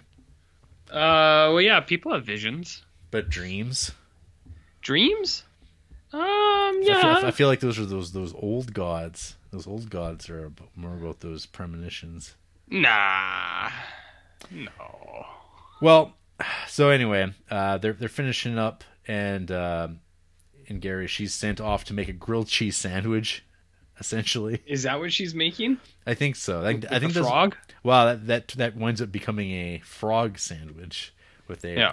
a piece of a big, nice, big loaf of bread, middle torn up, and there's like a frog, and then the pro- frog, the frog alive, just kind of placed between the bread and cl- Yeah. closed up. Uh, and then that's the last we see of the frog for a while. For a bit. For a It- bit. it's like Chekhov's frog sandwich. Is it alive or It's, dead? it's a pretty long-standing uh, literary tradition. Uh. theater. Frog sandwiches. Yeah, Chekhov's frog sandwiches. Yeah, I'm, I understand about frog sandwiches. Yeah. Yeah. Yeah, you're like, when's it going to happen? What- What's that frog doing? Is that frog all right? Um, It's a practical joke. I yeah, I, I'm aware, but it was it, it gets taken as a punishment from God. Is what Yeah. I I interpret the little boy thinking. But yeah, you you feel the resentment of Ingeri in this whole situation and the way she gets treated. How everybody loves Karen, nobody loves Ingeri. She Mm-hmm. just kind of cast aside. She's like told, "You got to do the errands because well, Karen can't do anything around this place." That's true. Yeah, She's delicate, right? Mhm. She met, and like those guys are like, "Well, what beautiful skin you have," and says, "Well, of course I'm a princess." And they say, "What beautiful hands you have," and she says, "Well, of course I'm a princess. I have to have beautiful hands." She's a little bit too um. She sets some stuff up there Mhm. where uh, the way she responds, it's like, mm, "Don't don't don't play too many cards at once here. Don't talk about how delicate your skin is quite yet. Get to know these guys a little bit first, you know." So mom goes to wake her up, say, "Hey, you got to get Mhm. up." She's like, "Oh, I don't want to." It's like, "Well, unless you're sick." Oh, I just don't want to. It's like, well, that's not good enough. You got to go. Your dad tells you. He's like, okay, well, I only want to go if I can wear that outfit I want to wear. It's it's very colorfully described here, presented in grayscale. Yes, Yeah. yes, but it looks nice and gray. It does. Yeah, it's it's a very very uh, well made period dress, I guess. I'm not sure. How, I'm not sure how accurate it is to the time period, but I'm sure that uh, old Ingmar did his research, or his costume designers did It's definitely something like that. something like that. Yeah. Uh, Some. but so it is. It, yeah. So again, like we have these like interesting relationships with these characters. It's not all just like everyone doesn't get along or everyone just loves each other. It's like clearly, Ingeri's got like a real grudge, but at the same time, Karen's like, well, you and Gary should come along. She should come to church. Mm-hmm. Like she's like wants to be your friend. like she she she Yeah. wants she wants someone to go with, and she wants her to come. She hasn't been out for a while. She should come. So Mm-hmm. she's looking out for her, even though Ingeri like totally resents her because of how her place is. And then um, you have this thing between uh, the parents because essentially, like if you con- transferred the story to maybe like the 1950s, if, if like contemporary Sweden, uh, Mm-hmm. a lot of the same concerns would still be there with, Uh, with, with the parents and their daughter and I mean, like probably even if you transported it to the Nin- 19, 1972 or potentially 2000 and um, nine.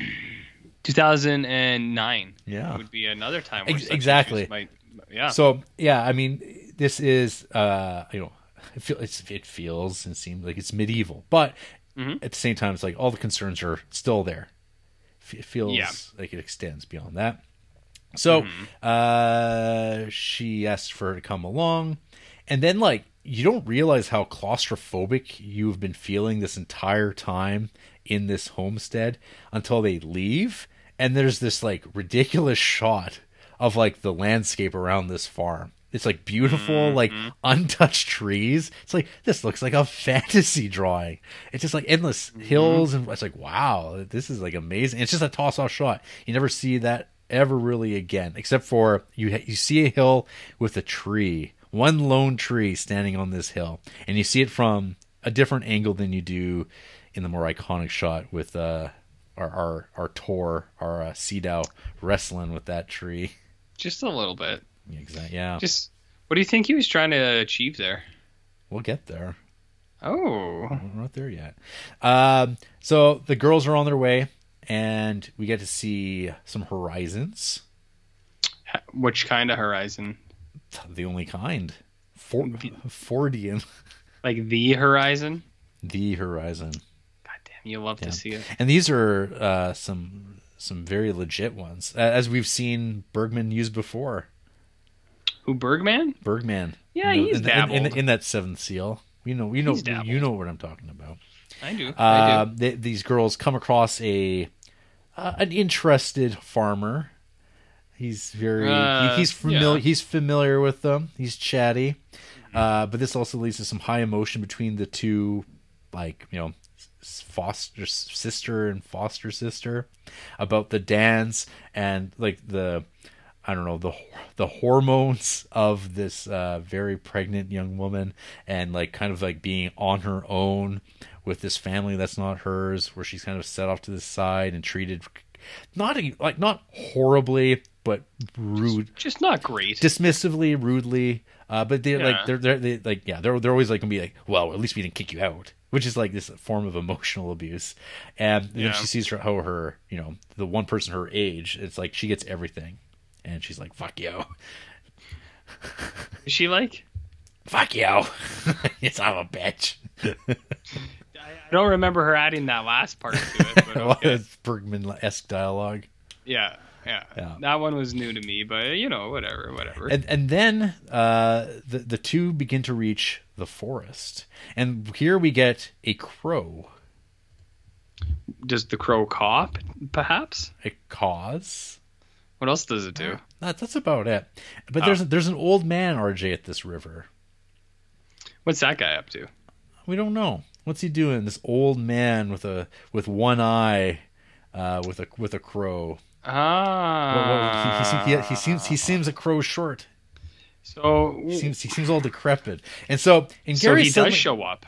well, Ingeri suddenly has this like fear of the woods. And it's like, Mm-hmm. no, just go back. Just go back to the homestead. I'll finish up and get the candles there. And she's like, no, no, we can't, because She she for she, she wants to stay, and she's just telling, uh, you know, Karen to go back so she can stay there and Yeah. confer with this man because she's got a there's there's a vibe, RJ. She but vibe? but Karen's like, no, no, no, I'm gonna go on, and she's like, because she's ter- she says she's terrified of the woods, but she hangs out because there's something happened here. Because this guy, this guy, he's got a real Odin type vibe. I mean, to be frank, he sounds a little bit more like Anubis. Anub- Anubis. Anubis? You know about Anubis? So we have a scene where Yeah. she kind of goes into this cabin and there's a dialogue about like how he can hear things from around the world and like la- la- large cracks from other places and how uh, things have diminished over time but he's also a randy perverted old man who wants to feel up this young pregnant woman uh, He was definitely which, Randy. which sends her flying running away and, Yeah. and he's inside and then she goes running and impossibly he just appears out of nowhere right by her where she is unable to uh, untie her horse Why do you think he did that? i don't know because he's got powers Powers? that, that's number one rj It's the first one? Okay. yeah okay. the first okay. one um, Okay. so yeah so, so she kind of like is spooked out by this um incident She got the spook bit yeah eh? I mean like is it who is is it who she thought it was is it just some old hermit or horny hermit Well, my favorite band Horny Hermit? horny's hermits Horny's Hermits. Wow. Wow. Yeah. Yeah. no, that might be. It could have been. It could have been. Um, I made another note here. Some very fine horizons in this motion picture. There was definitely horizons. But here we have the introduction of the goat herding rapist brothers, which is Yeah. also also my favorite video game. I think they were called the Dunk the Dunk Boys. Mm-hmm. Not for dunking on things. I, but, I uh, actually believe. Uh, I think Duncan in in some language historically is like a like a donkey herder or mule herder or something like that, were, but not goat. So you're But close, close, but no cigar. did they have equally questionable motives or not that I'm aware of, but uh, Okay. his history is questionable. history is questionable? So who are these brothers? Well, we have tongueless guy. We got a little shit kid who looks like from Come and See, and we have Yeah. the talker. The Z-Talker, like Yeah. that kind of guy. Yeah, uh, yeah. T- tongue, tongue. Do you have any favorite quotes from the tongueless guy? Oh. It's more like, Sure, like, people uh, oh, love that one. you're like, oh, good, because his tongue was taken out by evil men. Yeah. What would you do with it? I don't know. Well, he doesn't have one anymore. But yes, the talker. They, they're able to sweet talk the the sweet young woman who just wants to be cheery and like lend out some food and like be merry and be like everyone's nice. Nothing's going to happen to me. For now. Um, but RJ, two movies in a row where Mhm. the Jew's harp appears. The what? Could you uh, could you maybe potentially? You know the thing? It's like bang, bang, bang, oh, bang, oh, Ah, that's what that's called. Uh, yes, as uh, I guess you were not listening very closely, as I said it multiple times last week, and it's in fact I probably said, was. and it said directly in by one of the characters, like, "What is that? A Jew's harp?" What was the movie we watched last week? Young Mister Lincoln. Mm, I don't remember that. Indeed, indeed. So why Well- was it called that? I don't know. That's just what people called it. It's got other names too, but Alright. I was just kind of like, "Hey, that that's weird. That instrument shows up twice in a row." And I don't, hey, I don't, maybe I, I don't know. If. I don't know if we've seen very many of those in the Criterion Collection, but now we got two. Uh, Yeah. And then Archie, well, much like that scene from last week's movie, maybe the the next scene uh, we're going to be discussing will slip your mind as well. Next Which one? time. Uh, the rape scene, or at least No. the the long, slow build of inevitability toward the um the turn. I mean, in my opinion, the entire thing is the rape scene because they're that's what they set out to do the whole time. So even though it's a slow build up, it's still a form of rape, Jared. They were doing it the whole time. You know what I mean? You know what I mean? Right. Well, it's like it's an extended thing of them sitting down, they're eating, and you know there's the threat. And the way that they're talking, and the way she doesn't seem to know how they're talking, but maybe she also thinks I can be a little flirty. Well, that's what I mean. Where nothing, like, "Man, nothing will come of it. Skin. And and then er, like, and "Wow, then and just earlier, you know, there was this Yeah. discussion from Ingeri talking about men and like what happens when a man just wants to take it. Um, Yeah, I I'm not gonna lie to you, Jared. I thought that was incredibly on the nose a little bit. Whereas like, what if a man tries to force it and she goes, "I'll run away," and it's like, what if you can't run away? And then it happens again later where uh, uh, when later in the cabin when it's like, you know, some days start good but they end bad, mhm. and then you go, hmm, foreshadowing or Ingmar Perv Man. The, the, You know what I mean? the The Perv Man himself, the one and only. Mm-hmm. Anyways, what were you saying? uh, yeah. So Oh, there's the mention of, uh, There's this- hey, maybe you'll get raped. from yeah from earlier.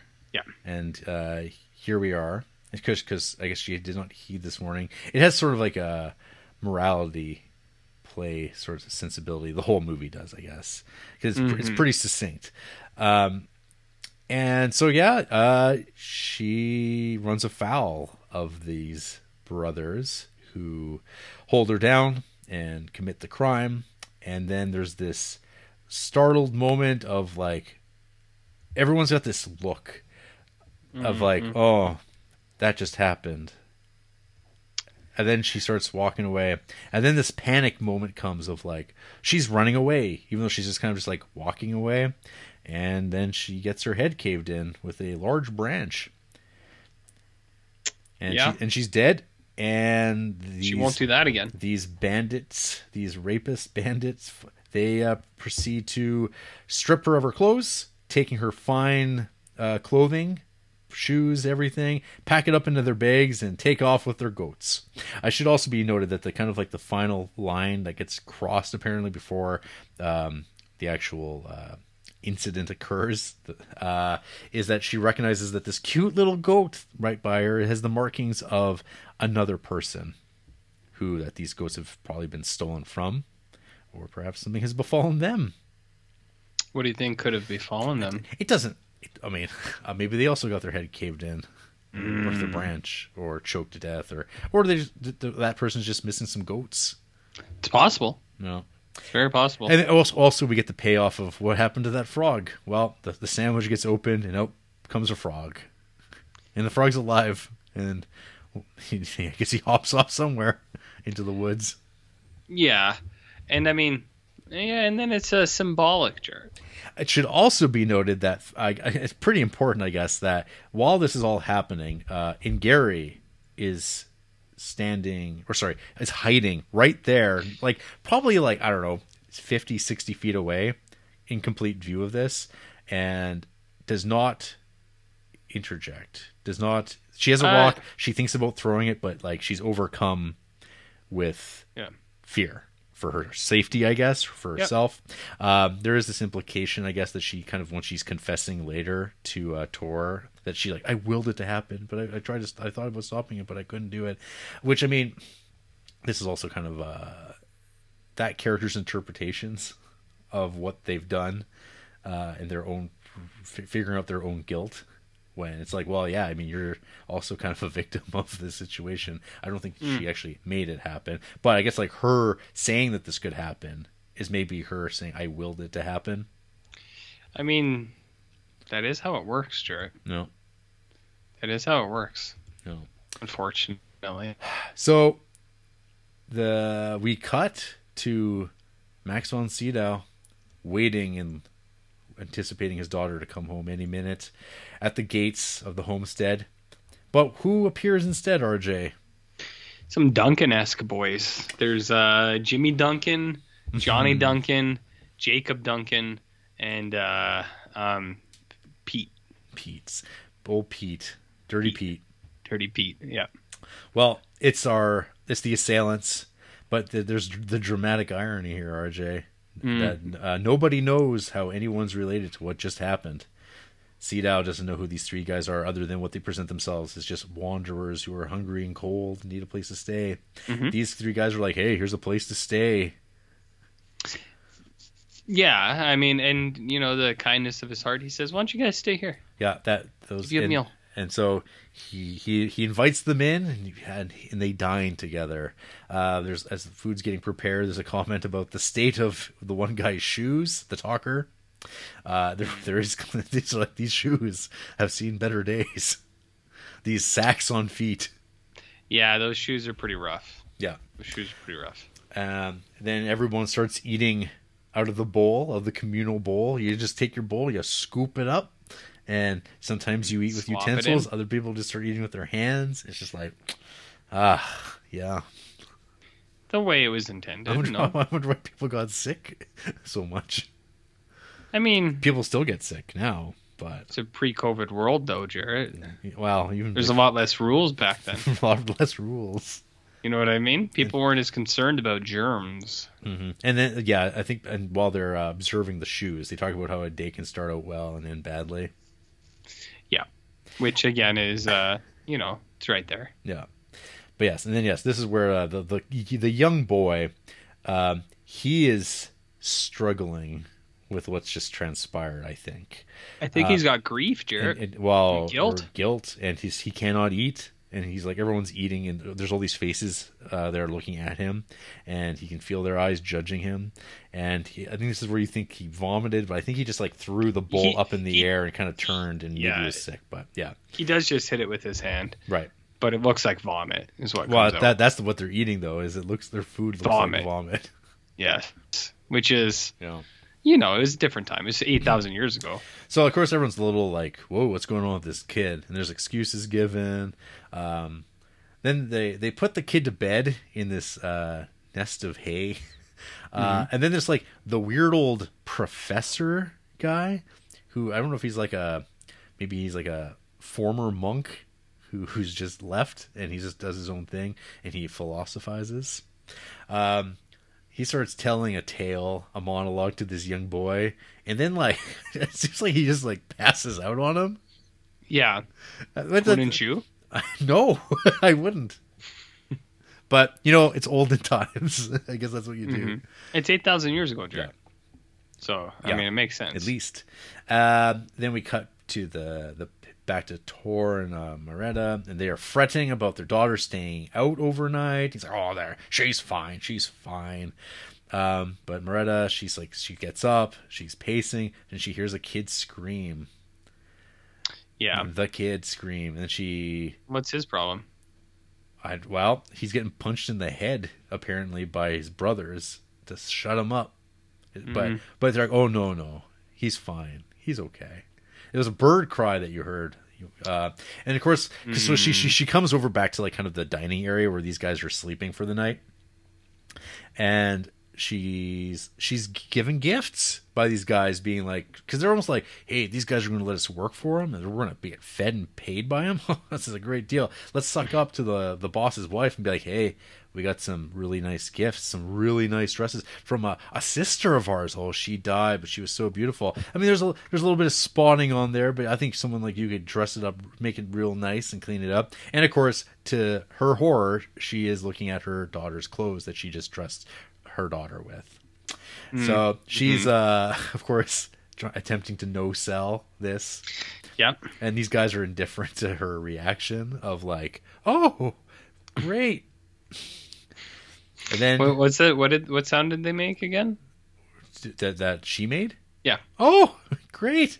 Okay. Just wanted. I I just couldn't hear you right the first time. And then Yeah. she tells Tor about it, and uh, Mhm. Tor's like, "We gotta lock. We gotta like deadbolt that door." And she's like, "What's already done?"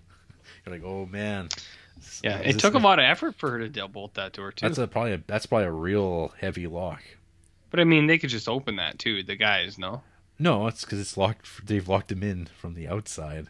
Oh, I see. Yeah, there you go. There you go. So, uh, yeah, he goes and like goes and gets his his sword to like confront these guys, and then Ingeri's like hiding out under like I can't remember if it was under the stairs, and he's like, "What are you doing? And where the hell is my daughter?" like Mm. And then she tells him what's happened, and he's just becomes more and more horrified about the reality of what's happened, and. um he goes and wrestles a tree. Uh, yeah. So, what do you take from the tree scene? Just his frustration. He's just trying to get it out. the struggle of nature, RJ, of the, the thirst for revenge, and like and trying to like be the Ah. trying to the mastery, the mastery. His rage that his daughter's dead, and he's like, I want to murder them, but that isn't Well- very Christ-like. I mean, that's not totally true though, because like, I mean, if he was super Bible belt, like Old Testament's all about revenge. Well, so maybe he- maybe at this at this phase, it was like, no, you got you got to follow those teachings. Mm. because like these guys are doing pretty nice by them but it's like uh, a, I, that's like a maybe a glib thought of it but that's kind of like it's it's a great visual it looks really good. Yeah, um, yeah. that's that's kind of what i was imagining. It's like it's literally uh, the visual of him struggling with this internal and it's just this big tree that he's like trying to rip out of its roots. Uh like it's like i don't know it's like uh, maybe it's like punching the wall.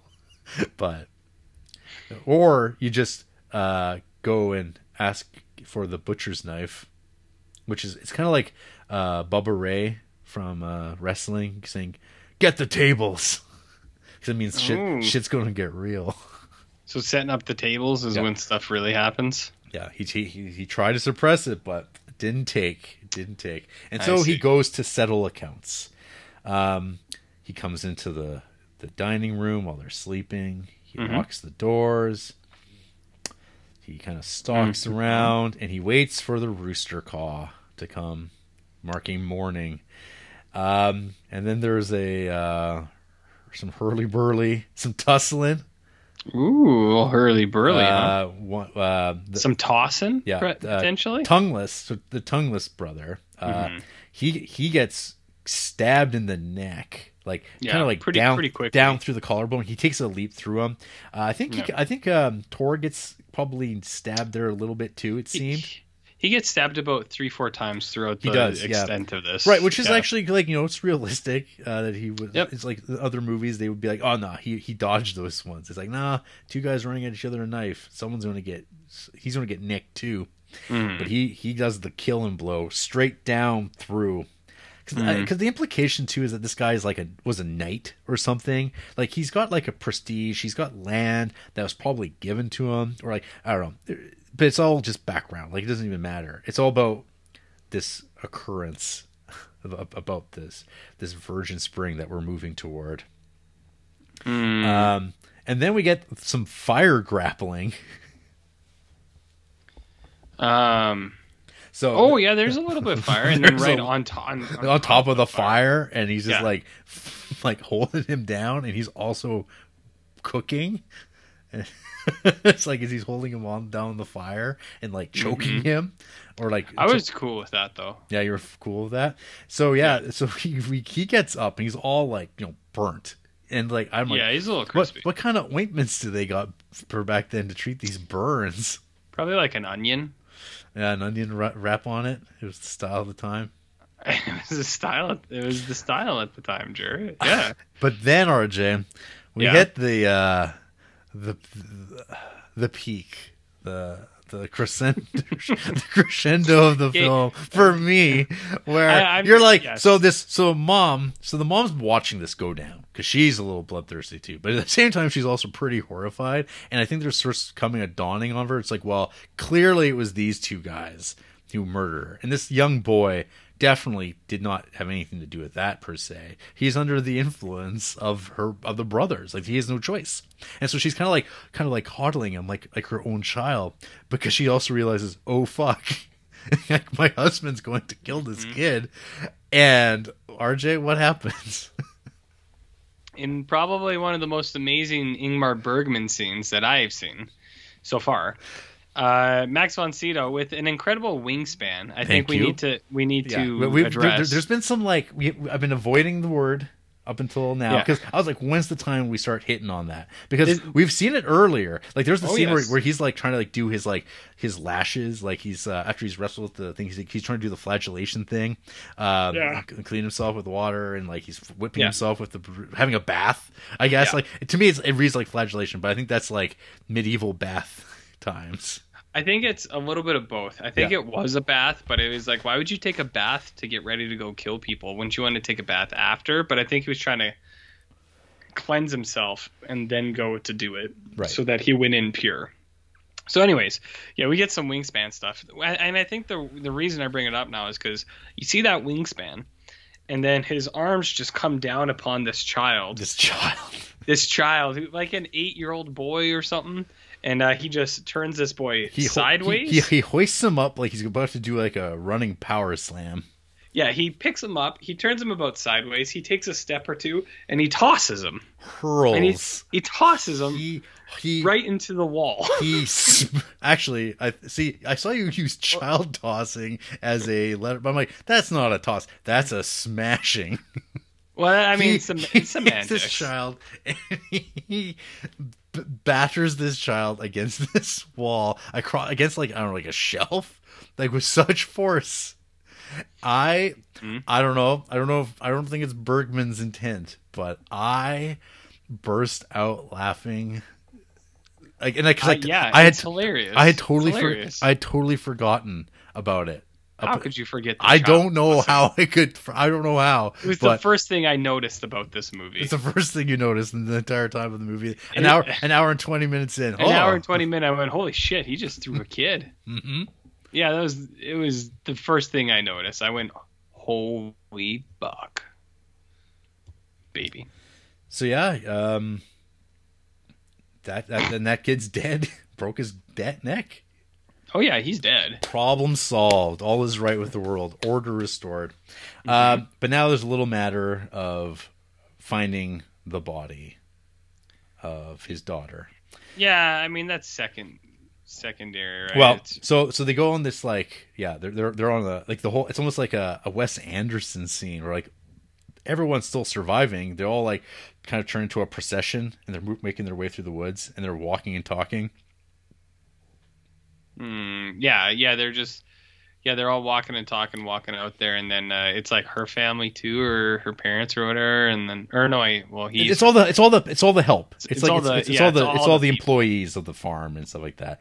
And uh, and Gary's t- leading them there. And uh, there's also we see uh, a, a crow once again as they enter the woods. ah, and so you believe that that crow could potentially be It's just a crow. What are you talking about? crow? It's just it's just a crow, RJ. okay, okay. Uh, and then we get to the scene of the crime, and the the the, the daughter's remains are still there, and they look down upon them. And in in honor of her death and what he's done, he will he says he will build a church on this on this site uh, to to purify it of what's happened here and honor his daughter. And as he lifts her body up, RJ, a spring bursts forth from the ground. Is is the spring sexually active? No, Oh, has it ever? I, I, not that I'm aware of. Oh, so what would you? How would you describe that? Miraculous. Oh, Question mark. I see. I see. I see. I see. And, and hence and hence we have our Virgin Spring. And yes, yeah. It's not just a metaphor, Jared. It's a way Or of is it? Or a- is it's a way it? of life. So, uh, yeah, so this was uh, my rewatch of this movie, and I still think this is some some great old Ingmar Bergman medieval movie making Okay. that transports me right to the the the land of Seven Seal, and uh, Bergman, I guess, just like telling a story that I think he did not write this one. Someone else did. Uh, It was re- it was based U- on a U- book. It's. Ulla Isaksson. Yeah. It was based She- on a uh, yeah, uh, a uh, woman wrote this, and let's see here. I'm not sure. I'm, not, I'm, like, I'm obviously not going to be super familiar with uh, this the Swedish writers, but yeah, the story was adapted by a screenwriter from a 13th century Swedish ballad. RJ, Tor's daughter in Vange. So is the ballad just that the daughter got got and then Tor got them? It's about a virgin spring. But what do you think Okay. that means in a metaphorical sense? Yeah. Let's see here. Let's see if there's a description of it. Localization. There's a ballad. I mean, it's based on a probably very. eh, Attractive story. it's probably about hundred words long. Hundred words? Fucking rip it. I, I could. Why? Why? Well, why here we go. Here we go. Pierre Tyrerson's daughters in Vange. The forest was so cold. They slept asleep too long, while the forest came into leaf. The youngest one woke up first, the forest. And so she woke up the others, while the forest. Like this is how it's mm-hmm. written. Mm-hmm. Then they sat up on their beds, so they braided each other's locks, so they put on their silken cloths, and so they went to the church. But when they came to the Vange Hill, they met three highwaymen. You either be highwaymen's wives, or would you lose your young lives? See what they're saying there? Ah, I see. I see. We do not wish to be highwaymen's wives. We'd rather lose our young lives. They cut off their heads off on a log of birch. There soon three well sprung up. The bodies buried in the mud, the clothes taken to the village. When they came to Vange Farm, Lady Karen met them in the yard. And would you buy silken shifts, buy nine maidens knitted and stitched? Untie your mm. sacks and let me see, perhaps I know all three. Lady Karen beat her chest in pain, and went to find Peter Tyreson. There are three highwaymen in our yard. We have our daughters slain. Or sorry, who have our daughters slain. Pierre Tyreson grasped yeah, Tyreson grasped his sword. He slew the eldest too. The third he left alive, and then he asked him thus, What is your father's name? What is your mother's name? Our father is Pierre Thijs Tiersen in Vange. Our mother is Lady Karen in Strange. Pierre Tiersen then went to the smithy and had iron crafted round his waist. What shall we do for our sins? We shall build a church of lime and stone. That church will be named Cairna, and we will willingly build it. Hmm. You know, nowhere in here did I hear of a, a, uh prolonged rape scene. I feel like Bergman added that flair himself. well, it happens between the text, RJ. Are you talking about between the between the lines? Mm-hmm. What ha- you you talking about what happens off panel, Jared? Mm-hmm. Off panel? I don't know about this off panel stuff. Okay, well, hey, that's why people come to this podcast. They want to hear the things They're that here. we only we can offer. They're here for facts. They're here for facts, and that was a ballad, a Yeah. tale told by Duncan J. Francis, Mm-hmm. one of the the biggest of them all. Some would say Huge. biggest what? Huge. I don't want to say at the moment. Interesting, interesting. So, that, do you think that that gives you uh, more kind of depth to your understanding of the no, story? not really. I mean, it's. I mean, it took uh, this adaptation of this, you know, hundred word story, uh, extrapolates it for modern audiences. It, if it uh, fleshes it out while still kind of like keeping the the kernel of mystery, I guess, to things. Mm. Which is something that movies allow for. You, c the the reality, I guess, of the story is just like, well, there is no Virgin Spring. There's only violence. There's no Odin and crows. There's just life's gone and uh, your own thinking about your own struggling with your spiritual realm and whether or not you should have that dictate how you handle matters. Can you tell me about your spiritual realm? Like about crows? No, just in general. tell me about what, how your spiritual realm is lately. Lately, it's it's swimmingly. It's going It is? swimmingly. Yeah, it's Well, fantastic. that's okay then. Same as always. Yeah, that's there's nothing wrong with that. No. Nothing like really wrong with that, Mhm. if you know if you know what I mean. You know what I mean. So yeah, I'm a, I'm a, I'm a fan of this Yeah, I saw. Spring. I saw. Uh, looks great. I think uh, I I like the uh, simplicity of the story. I think it is very direct. Um, it doesn't. It, it moves real fast. Uh, I was kind of surprised watching it, where I was just like, "Oh, it's almost over." like I was just kind of like surprised. Um, Yeah. because it's not. I, I I mean, as far as uh, if you calling this like a rape revenge movie, it doesn't feel like that. It doesn't have the trappings of those types of movies that we now have, Mhm. um, where there's a lot of focus on the actual rape. It's kind of like there, and it's brutal, fast, and then it's like then she's dead, very quick. It's not like uh, sometimes you feel like these movies are really wanting to linger on it. hmm So, I mean, I I thought that the rape scene in this one was prolonged. really, um, yeah. I don't know. I watched it again, and like it seems it's pretty quick. I mean, it's probably like two minutes long. No, I it, to me it felt like it was two, Right. two minutes long. Um, I don't know, maybe, but I mean, also no one would have expected me not to think that it went on for a long time. But right. yeah, yeah, just uh, just as like, a we- counter we, we to have, that, you have to bust out the stopwatch more often. I I mean I'll pull it up right now, but um, just as a counter, uh, I I thought it was actually a uh, a prolonged one. I mean, is is it? How do you show these and not make it feel like it's prolonged? I don't know. If it's off panel, if you do it off panel, Jared, I think. lo- Nah, I don't know. Not a lot of people do it off panel, so don't know what to say about that. Right. You know what I mean? hmm Anyways. Anyways. What else were you saying?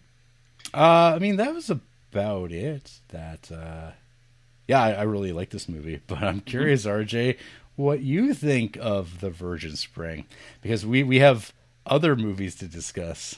S- We some, do. some, some companion films. Just a couple. Just a couple. Uh, well, what do you think I thought? I don't care. Tell me. I don't care. I don't. What do, I, you, what, what do you think I thought? I don't care. I don't. I, I don't care to say.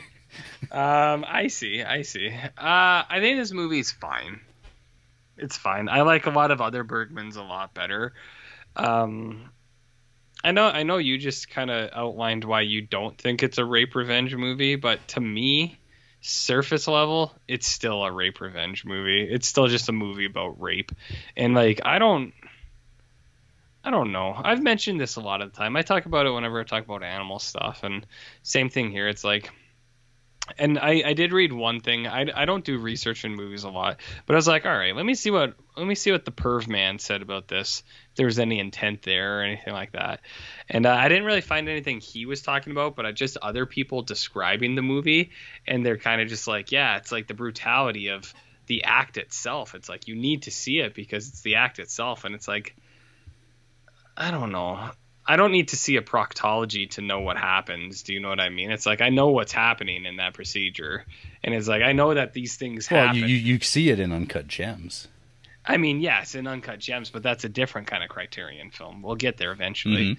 Um, I don't know. I'm always just kind of like, I don't know what to think about that. Like, I understand why people do say things where it's like, it's kind of like for like awareness, I guess, or it's just like, yeah, these are gross things, and it's just like it shouldn't be portrayed in a nice way.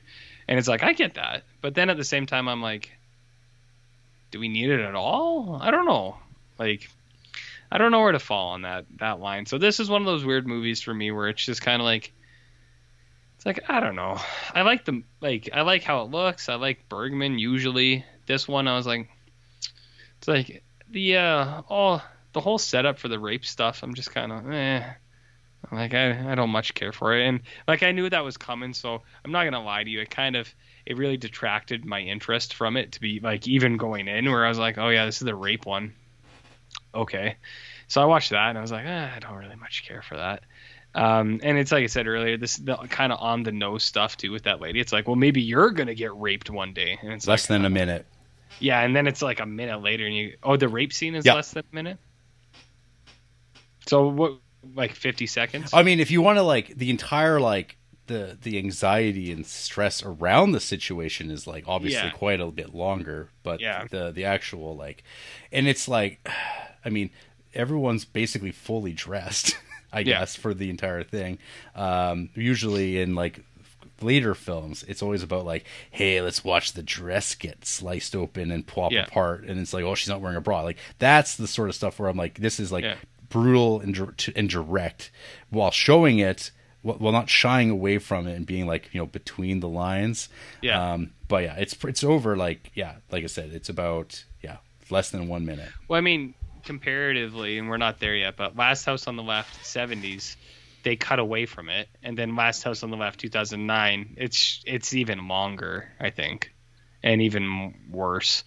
Um, but that's the 2000s, man. They were edgy.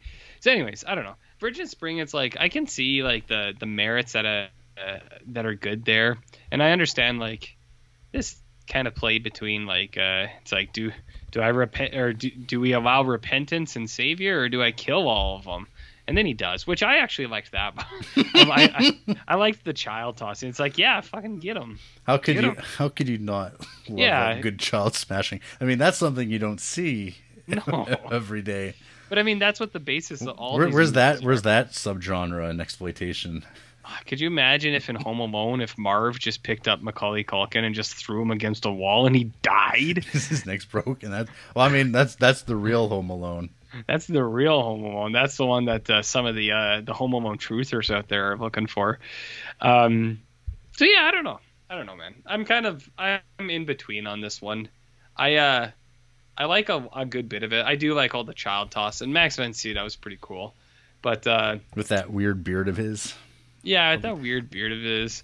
Um, and like some of the oth- like I don't even care like the setup where it's like well, I gotta go take the candles and I'm going by myself. It's I could see some people picking at that. That's not even it for me because as the all these remakes show you, man, there's a lot of opportunity for people to just be alone in given situations. So whatever. Well, sometimes sometimes you need to get. irrelevant. Sometimes you just you want to get some pot. Yeah, and that's what I mean. Sometimes the setup is irrelevant, but I don't know. I'm I'm split on Vir- Virgin Spring where I watch it and I go, eh, yeah. But I, I I mean I understand why some people are big dogs onto it. I'm just just not one of them. You know what I mean? It's got average rating of four point one. I think that's high. That's I think it's I think that's exactly about where it belongs to be though. I think It's- that's it's, high. it's in the it's in that range. It's, it's a, Yeah. it's a it's a it's a difficult movie. That doesn't mean it can't be great. Sure, sure, sure. So tell me, uh, do you have anything else to say on Virgin Spring? Uh no, no, that's about it. But I mean, so this this movie and its greatness it inspired Wes Craven, the master of horror, um, to make his own version for uh for the Grindhouse set. Um, so like Wes Craven, uh, I've never seen one of these, and I don't know what he's directed, but Wes Craven kind of cut his teeth uh, as a filmmaker doing pornography. Um, he, so Wes he- Craven did pornography. yeah, like back. Have we talked about that before? Because this is news to me. I I don't know if I've mentioned it specifically, but yeah, he was uh he was hanging out. I don't know if his name's on a lot of these a lot of films. Well, there's one here called The Fireworks Woman. What happens when a brother and sister break the ultimate taboo? What happens, Jared? Angela and Peter are siblings and have loved each other ev- uh, loved each other since they were kids. They are both physically attracted to each other, but Peter is studying to become a priest. She finally gets in bed with him, and after that, Peter starts to have second thoughts on his plan for the future. This is a Wes Craven film. This is a Wes Craven film. This What is it the, the- called? The, the, Fireworks Woman, and it's the movie he made between Last House on the Left and The Hills Have Eyes. But I do believe he has Huh. some other films that he worked on in that era that he does not have his name on whatsoever. Like he worked on stuff because this movie kicks off with the the acting of the parents and the daughter talking about how they can see the your nipples through your shit. Uh, Oh, uh, I actually have a quote for oh, you. good. Uh, yeah, I'm, I'm glad. I figured you would. There is a, a quote that the dad says, uh, "What's this tits business?" Which I went, "Excuse me." Yeah, it's very believable dialogue, and it is so fucking poorly shot. Like What's it's this it's, it's just it's just at an angle. you're like you're like what the heck? Like this is so. I haven't I had not seen Last House on the Left 1972 for a, Mm-hmm. a long time. Uh, At one point, I thought it was like a very like effective movie. Like when I first watched it, Sure. and then the second time I watched it, I thought it was still like a f- fairly uh, effective movie. Um, But this time around, it's like I was watching this movie for the first time. Like it, it felt so not familiar, even though I knew exactly where it was going. But good lord, this this movie is rough in terms just filmmaking, just purely on the filmmaking level. It's like this is so amateurish. Like these parents are like such shit actors. The daughter's terrible. Like, she's bad. I mean, they're all kind of not great. No, no, no, no. Well. I mean, the Da- Da- killers, maybe. David David Hess is so good. Wh- Who's David Hess? He's like the the, the lead rapist. He's the, he's like uh, he- yeah, he's good. yeah he He's good. he becomes like that's one of his things though. He's also in a movie called Hou- House on the Edge of the Park. Guess what he plays, RJ? See, that's the thing I'd be afraid of is being typecast as just a rapist all the time. Well, he directed a Christmas horror movie as well. Uh, yeah, yeah, called "To All a Good Night," and I'm not sure if you know this. He did that song, that awesome song in Last House, 1972. That uh, "You're All Alone Now." That's that's Uh, that's I- him. I will say uh, one thing about Last House 72 is the music is good. yeah. Like I, I actually really liked the music stuff in uh, in the 70s one. yeah, that that song it's that plays well. It's like used well. basically after the rape has happened, Mhm. and then at the very end, that song that's David Hess uh, singing. Yeah. So Oh yeah. yeah, The, mu- yeah, the and- music's used very well. And so the other guy, the, the gray haired guy, uh, Fred J. Lincoln, who plays Weasel, uh, he is a he was a porn producer, uh, like full on. I'm sure he did a little bit of his own work as well, if you know what I'm saying. That- you- I don't know what you're saying. Could you uh, clarify that he, for me, a- he did a little bit of fucking, RJ. Uh, Excuse me? A little bit of fucking. I think he he he fucks on on camera For money? for money, and he's here in this movie. And yeah, they're they're the best part, which is funny to me that like, the two like porn actors. I mean, like David Hess, I don't. David Hess is not, to my knowledge, but would it surprise me to learn that he had done it? No. I mean, the 2009 rapists are, I think, more surprising, but we can talk about Oh, that. we'll, we'll, we we'll get there. We'll talk about Yeah. that. Yeah. So Last House on the Left, it's kind of the same idea, uh, almost exactly. Uh, but this is like young girl. She's going to go hang out with her like friend from the wrong side of the tracks, who just seems like a perfectly normal person. Um, and they're, they're, they go hang out. They get ice cream. Uh, but well, in the meantime, some like total degenerate murderer child molesters have just gotten broken out of jail somehow by like this crazy woman named Sadie A- and uh, David Hess's character's son who he hooked on heroin. Uh, so th- they're Yeah, it's a strange plot point. yeah, so they're they're on uh they're on the run and they're just hanging out in this apartment and uh just being horrible. But they got a cat and they seem pretty nice to the cat. The cat nothing nothing Yeah. befalls the kitty. Uh, you're Yep. uh, that when I was watching this, I was like, oh shit. I wonder if our, our No, it's it's just there's there's just talk of dog violence. yeah They say she stomped the the female accomplice stomped him into the ground, and then you go, oh, that's that's not good. No. But yeah, they are nice to the kitty. yeah the kitty's just hanging out in this like Mm-hmm. these guys just seem like I don't know like like characters. They, they seem much more better developed than like the, people you're supposed to be like rooting for. Uh, so they they make a mistake and go to go buy some drugs from this from these guys, and they wind up getting taken for a ride. and then Mm. so like the whole like chunk, a huge chunk of this movie is so like chunky, like it's so poorly made, and then they get to the woods where they've like loaded them up in the trunk, and they just drive out to the to the woods, which is conveniently right nearby the daughter's own home. And that's when this movie kind of kicks into another gear of just like, oh, because it's like mm-hmm. the the the way it's made is so much better once they get to the woods. Where and like, it's it's because it's effective because it feels like you're there and this is happening and it's grueling and you get there's the humiliation. David has to tell him the one girl just like to piss yourself.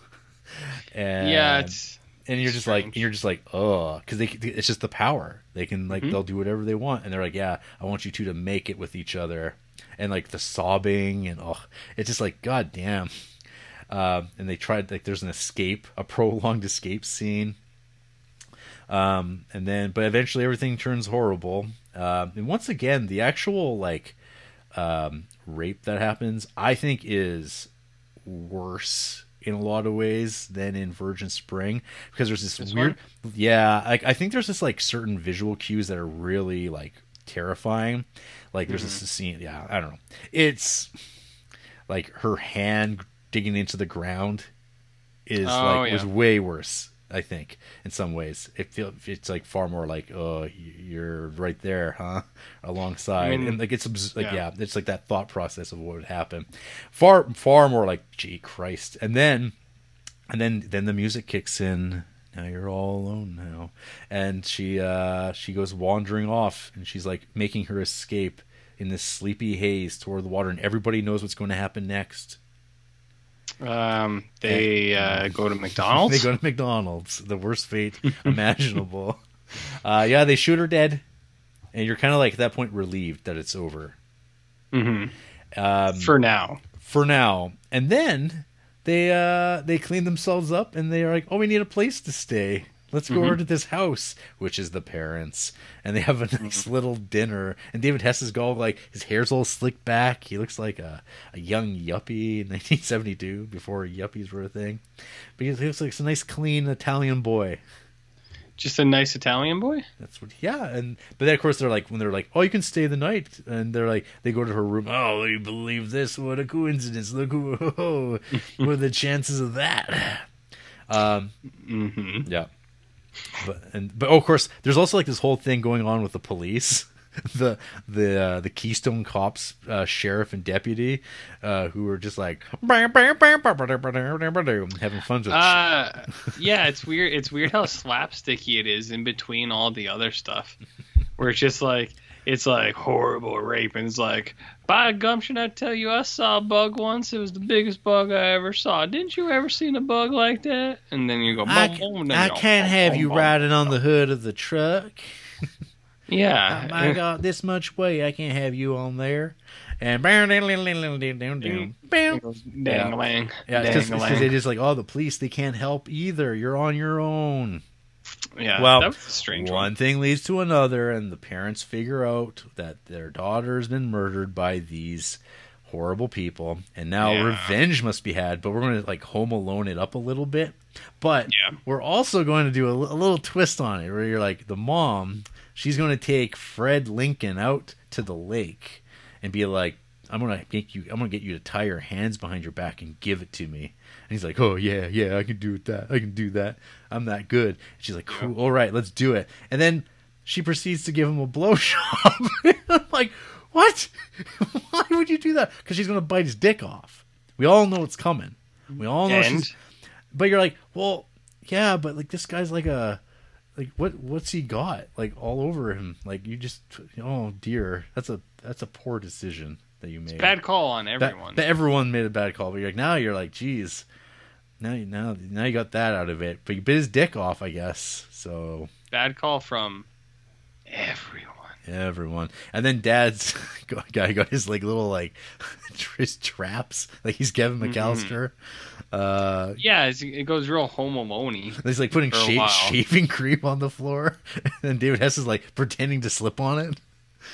Uh, And then we have yeah, like he, get, he gets up and he goes, "Mm, "Boy, you got me." Yeah. Oh, you guys. And then it's like they have like Yeah. this like the, the, only thing I really ever remember about this movie is the dad and David Hess like circling each other in that living room. like Yeah. and, and that's all I ever see in him like he hits the little chainsaw going endlessly. Like it's just them circling around each other. Exploitation cinema at its peak. This is this is a pretty prime example of like a lot of really shitty movies that are going to be coming out for the the rest of our lives.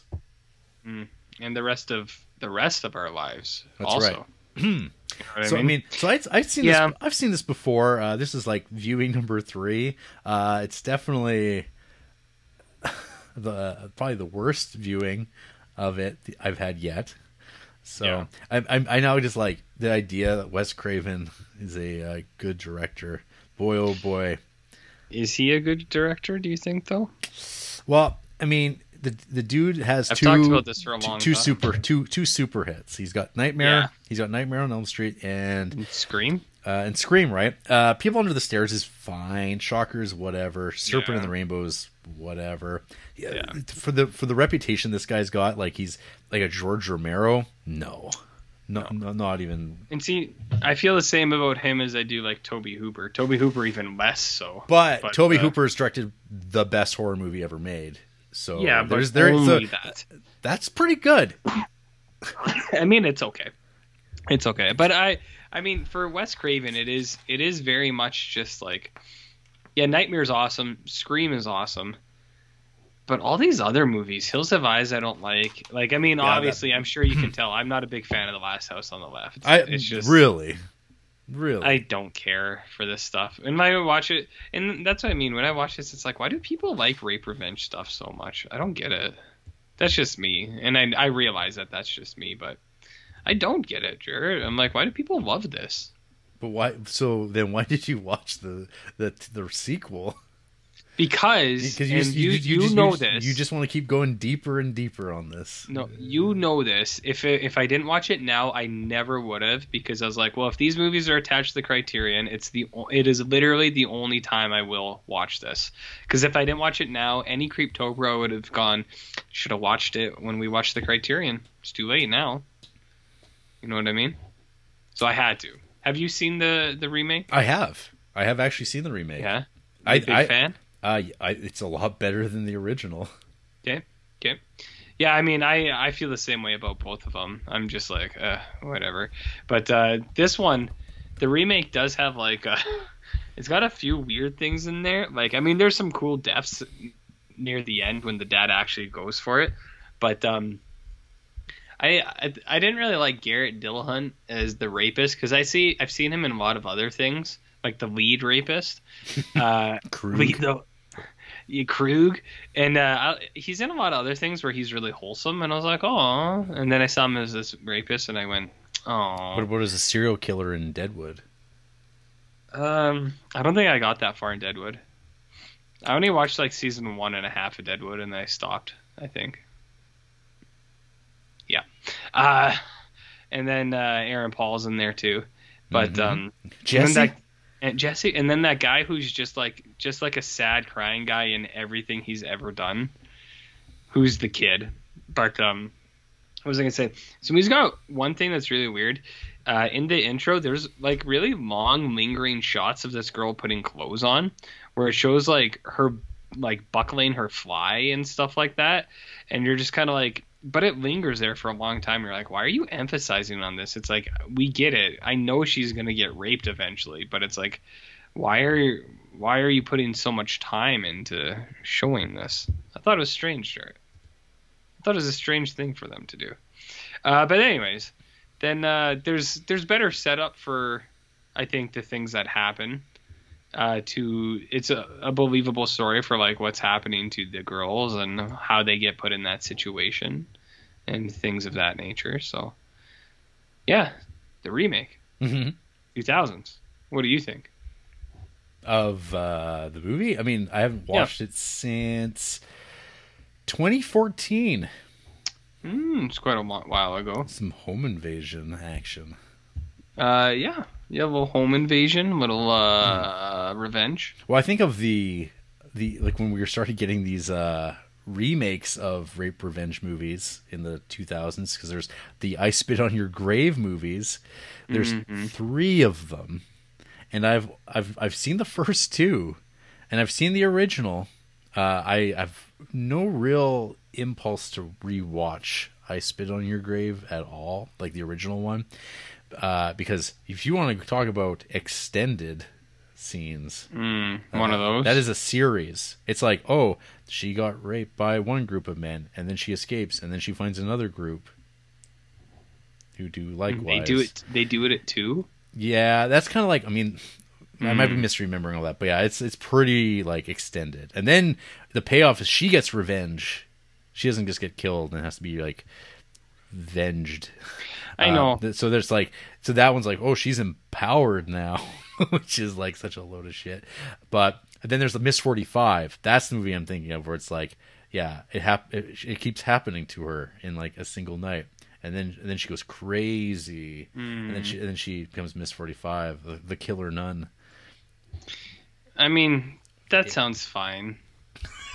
Yeah, it's not your thing, RJ. That's I know. Well, I mean, I I honestly, I also don't get with the empowering of revenge things. You know, like remember when we watched Glass, or uh, what was the one before Split? Split. And I was like, it's like I feel like this movie sends a bad message that it's good to be abused because then then it makes you empowering. you it's like superpowers. yeah, and it's like I feel like that's the wrong way to approach this thing. So that's what I mean too. You know, I'm all, all this with a grain of salt. I, I I realize I have my own hang-ups, so I don't think anyone thought I would be a fan of these movies. So I'm not No. gonna I'm not gonna harp on things I didn't like about it. It's just yeah, it's just not my bag, baby.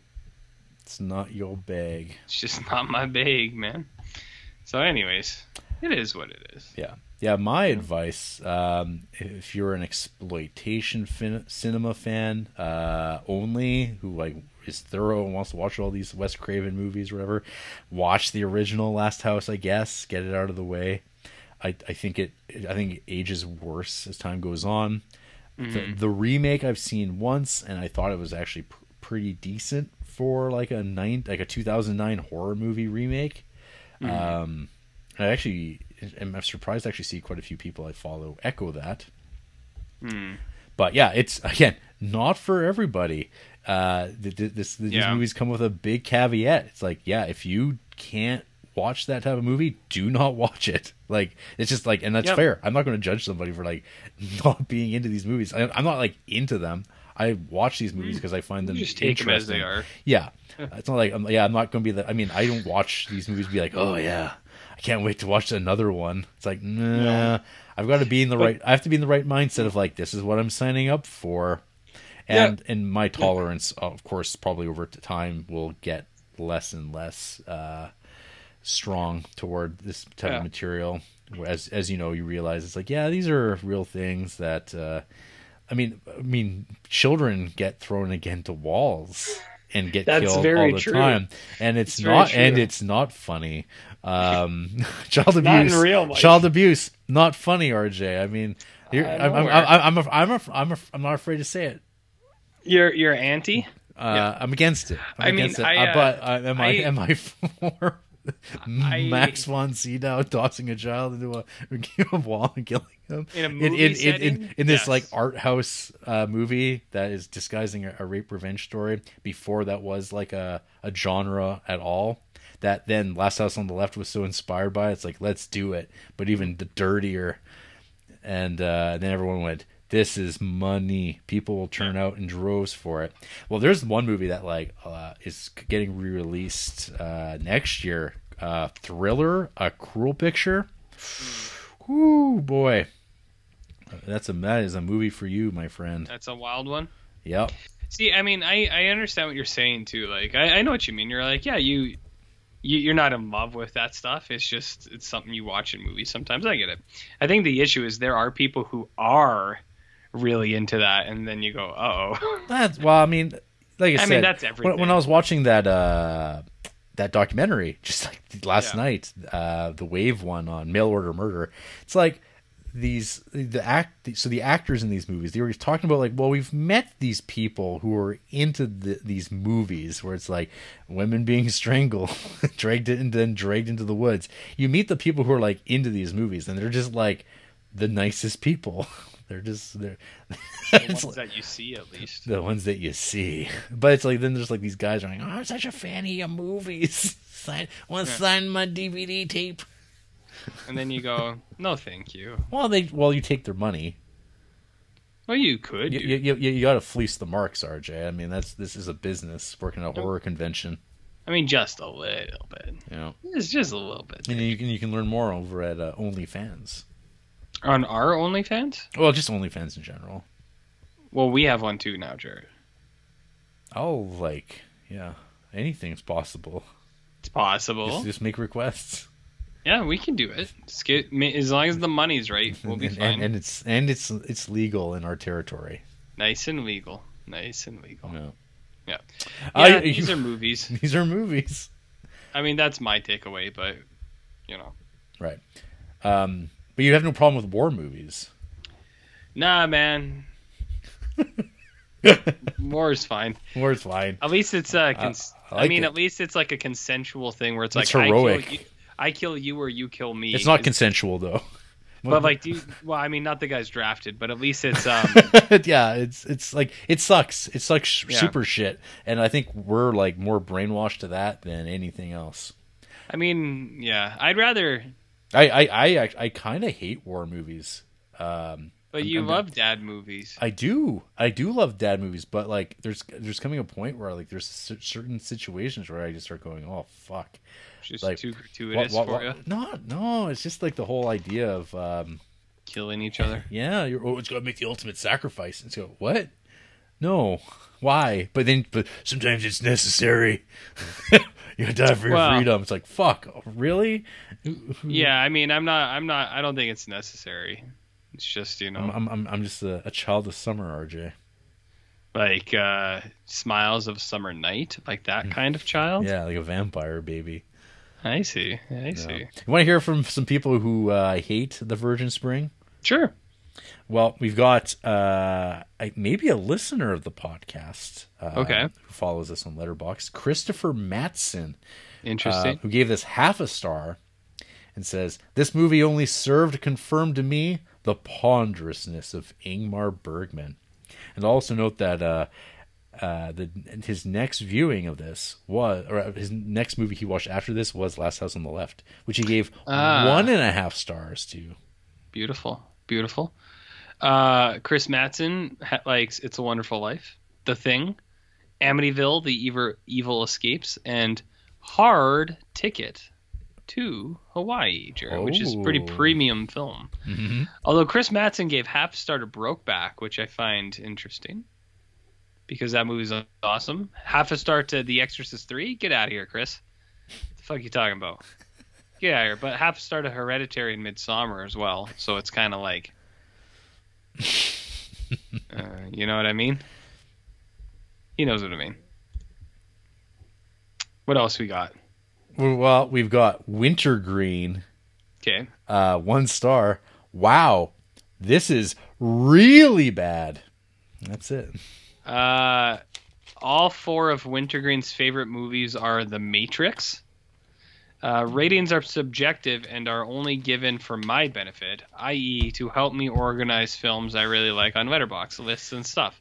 I write reviews usually, and really, I'll watch just about anything I feel like I've heard this said by other Mul- people multiple times. Maybe this Yes, is just like a different name. For maybe. Well, they five starred Night of the Hunter, so you you know take that as you will. Mm-hmm. I mean, they don't actually they don't really have a ton of five star films. Okay. Ooh, they also half starred Midsummer, half starred the uh, Strange Thing About the Johnsons, which is Ari Aster's uh, other weird rape show. Uh, half star to Martyrs, and half star to a lot of the Marvel stuff, Jared. So you know Okay. they got that going for them. Okay. Uh, I think this is JP, Okay. one star. Not really taken with this one, and I'm not entirely sure why. Just overall, kind of meh.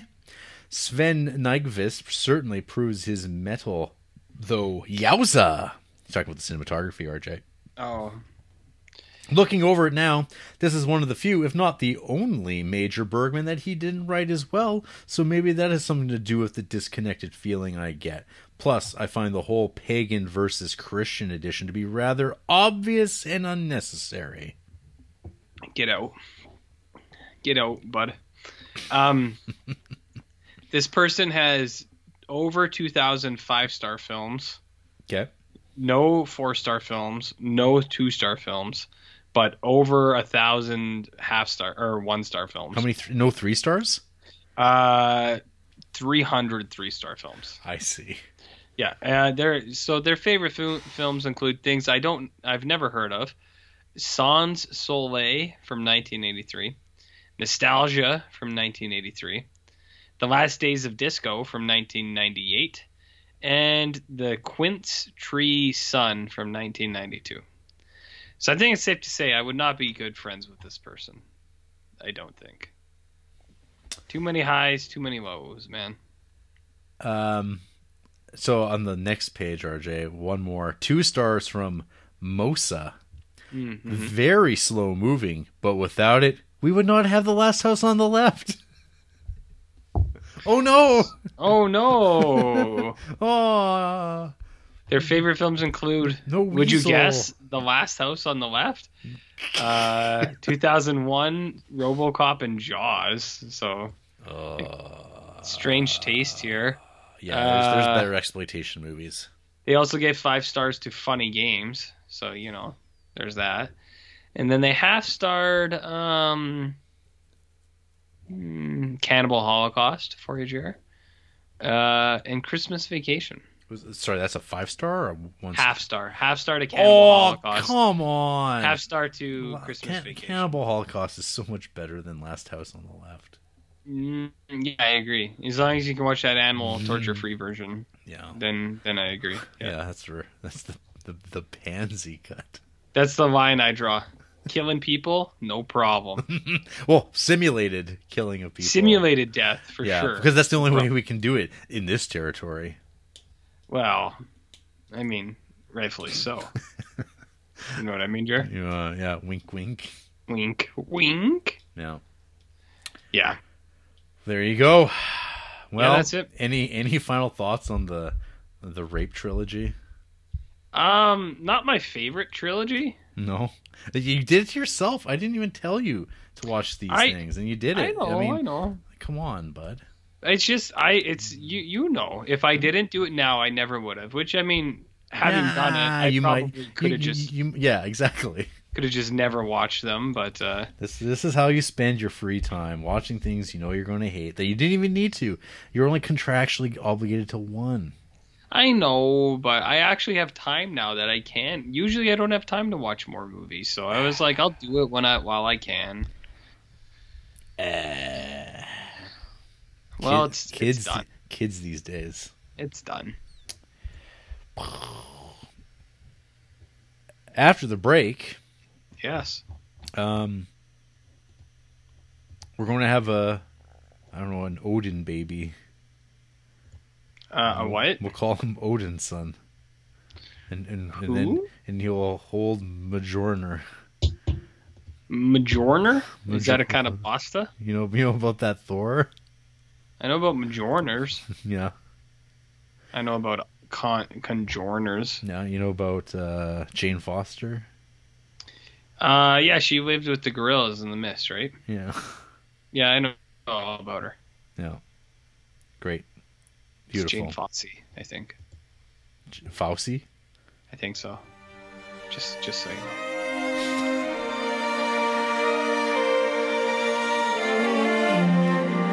They call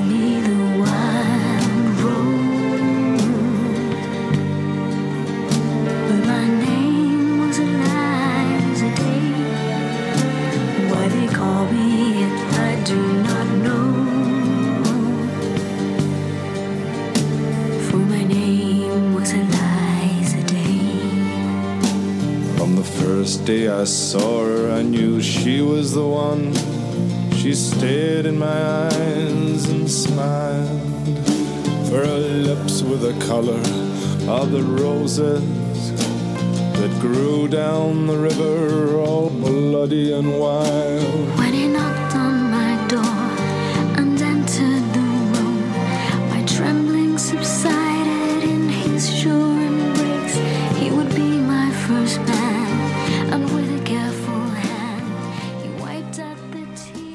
RJ, if you were going to be a character in an Ingmar Bergman movie, which one would it be? The kid that gets tossed into the wall. That, that seems a horrible way to go. Yeah, but would you want to be But Bill it's in but- an Ingmar big, Bergman big, movie? big laughs. Big laugh. All the kids at home go, oh, he threw that kid right through the wall. Yeah. Yeah. Uh, nah, maybe a crow. Or something like that, you know? Maybe a crow. Yeah. Be a crow dude, a crow daddy. Crow Daddy. Yes, just like the Stephen King character. Mm-hmm. The Doctor Sleep movie, Oh Jared. god. Crow Daddy. Oh, such garbage. You can email us at criterioncrease at gmail.com and uh, recommend other R&R films for RJ to watch this Christmas season. Hmm. We've got a Facebook page. We're on Instagram. We're on Letterboxd. I'm Jared Duncan. He's Barnloaf. We're on YouTube. We're on Patreon. We're on SoundCloud. On SoundCloud? Stitcher? Hot Dog Tube. Ew. No, it's a channel just for hot dogs. iTunes. Google. Uh, Goo- Go- Goggle Play. dog Tunes. Dog Tunes. The hot dog. RJ, next week, hmm it's Spine 375. Oh, I mean, episode 375. Which means what? It means it's Laserdisc time. We don't still do that, do we? Oh, we do, my friend. Man, What's next on the Laserdiscs challenge? What hasn't been re-released on the Criterion DVDs proper? Brigadoon? Brigadoon. Oh, let's see here. Well, we've done such, we've done such classics as A Night at the Opera, Scaramouche. Remember Scaramouche? Oh, who could forget Scara Scaramouche? The Producers. Oh, it's one of our That was, favorites. that was only uh, six months ago. But RJ, that brings Mm-hmm. us to Spine 45 in the Laserdisc collection, starring one of your favorite performers in the world. Ooh. Directed by Alfred Hitchcock from 1959, North by Northwest. Is that starring? Is, is that is that Cart Grant? The one and only. Is that Cart? It's Car- it's got to be Cart. Man, doing a Hitchcock movie. That's a big. That's a big thing for us. Well, we it's- can't it's- handle that. It's too big for just two two lads. So Oh yeah. we've put out the call, and we'll be joined by a third RJ. Are you gonna reveal who that third is? Oh, I can, I can, because It's up to you. Uh, we- It's been a moment most anticipated, I think, by uh, some, By fan out by, there. by a, by a fan at least, at least a fan. Yeah. But RJ, next week we're going to be joined by a real Englishman, not one of these Commonwealth knockoff New Zealanders, Australians. This is like a real deal from From the land of the Bor- gray. Berkshire or something. I don't know. From those- the land of no sex. The land Uh, of the gray. well, unsensual, wow. unerotic. Yes. However Well, you we're- want to we're- put it. Well, we'll, we'll we'll hear more about that, I'm sure, in a week's time, because Rob Eagle's coming. Oh god. Caw! Oh. I like that. You could keep that going for a while. Yeah, and we'll be sinking our talons into big beefy Alfred Hitchcock and his friend Cart. Yeah, I'm gonna take the week off. You guys go ahead. Well, good night. Yes.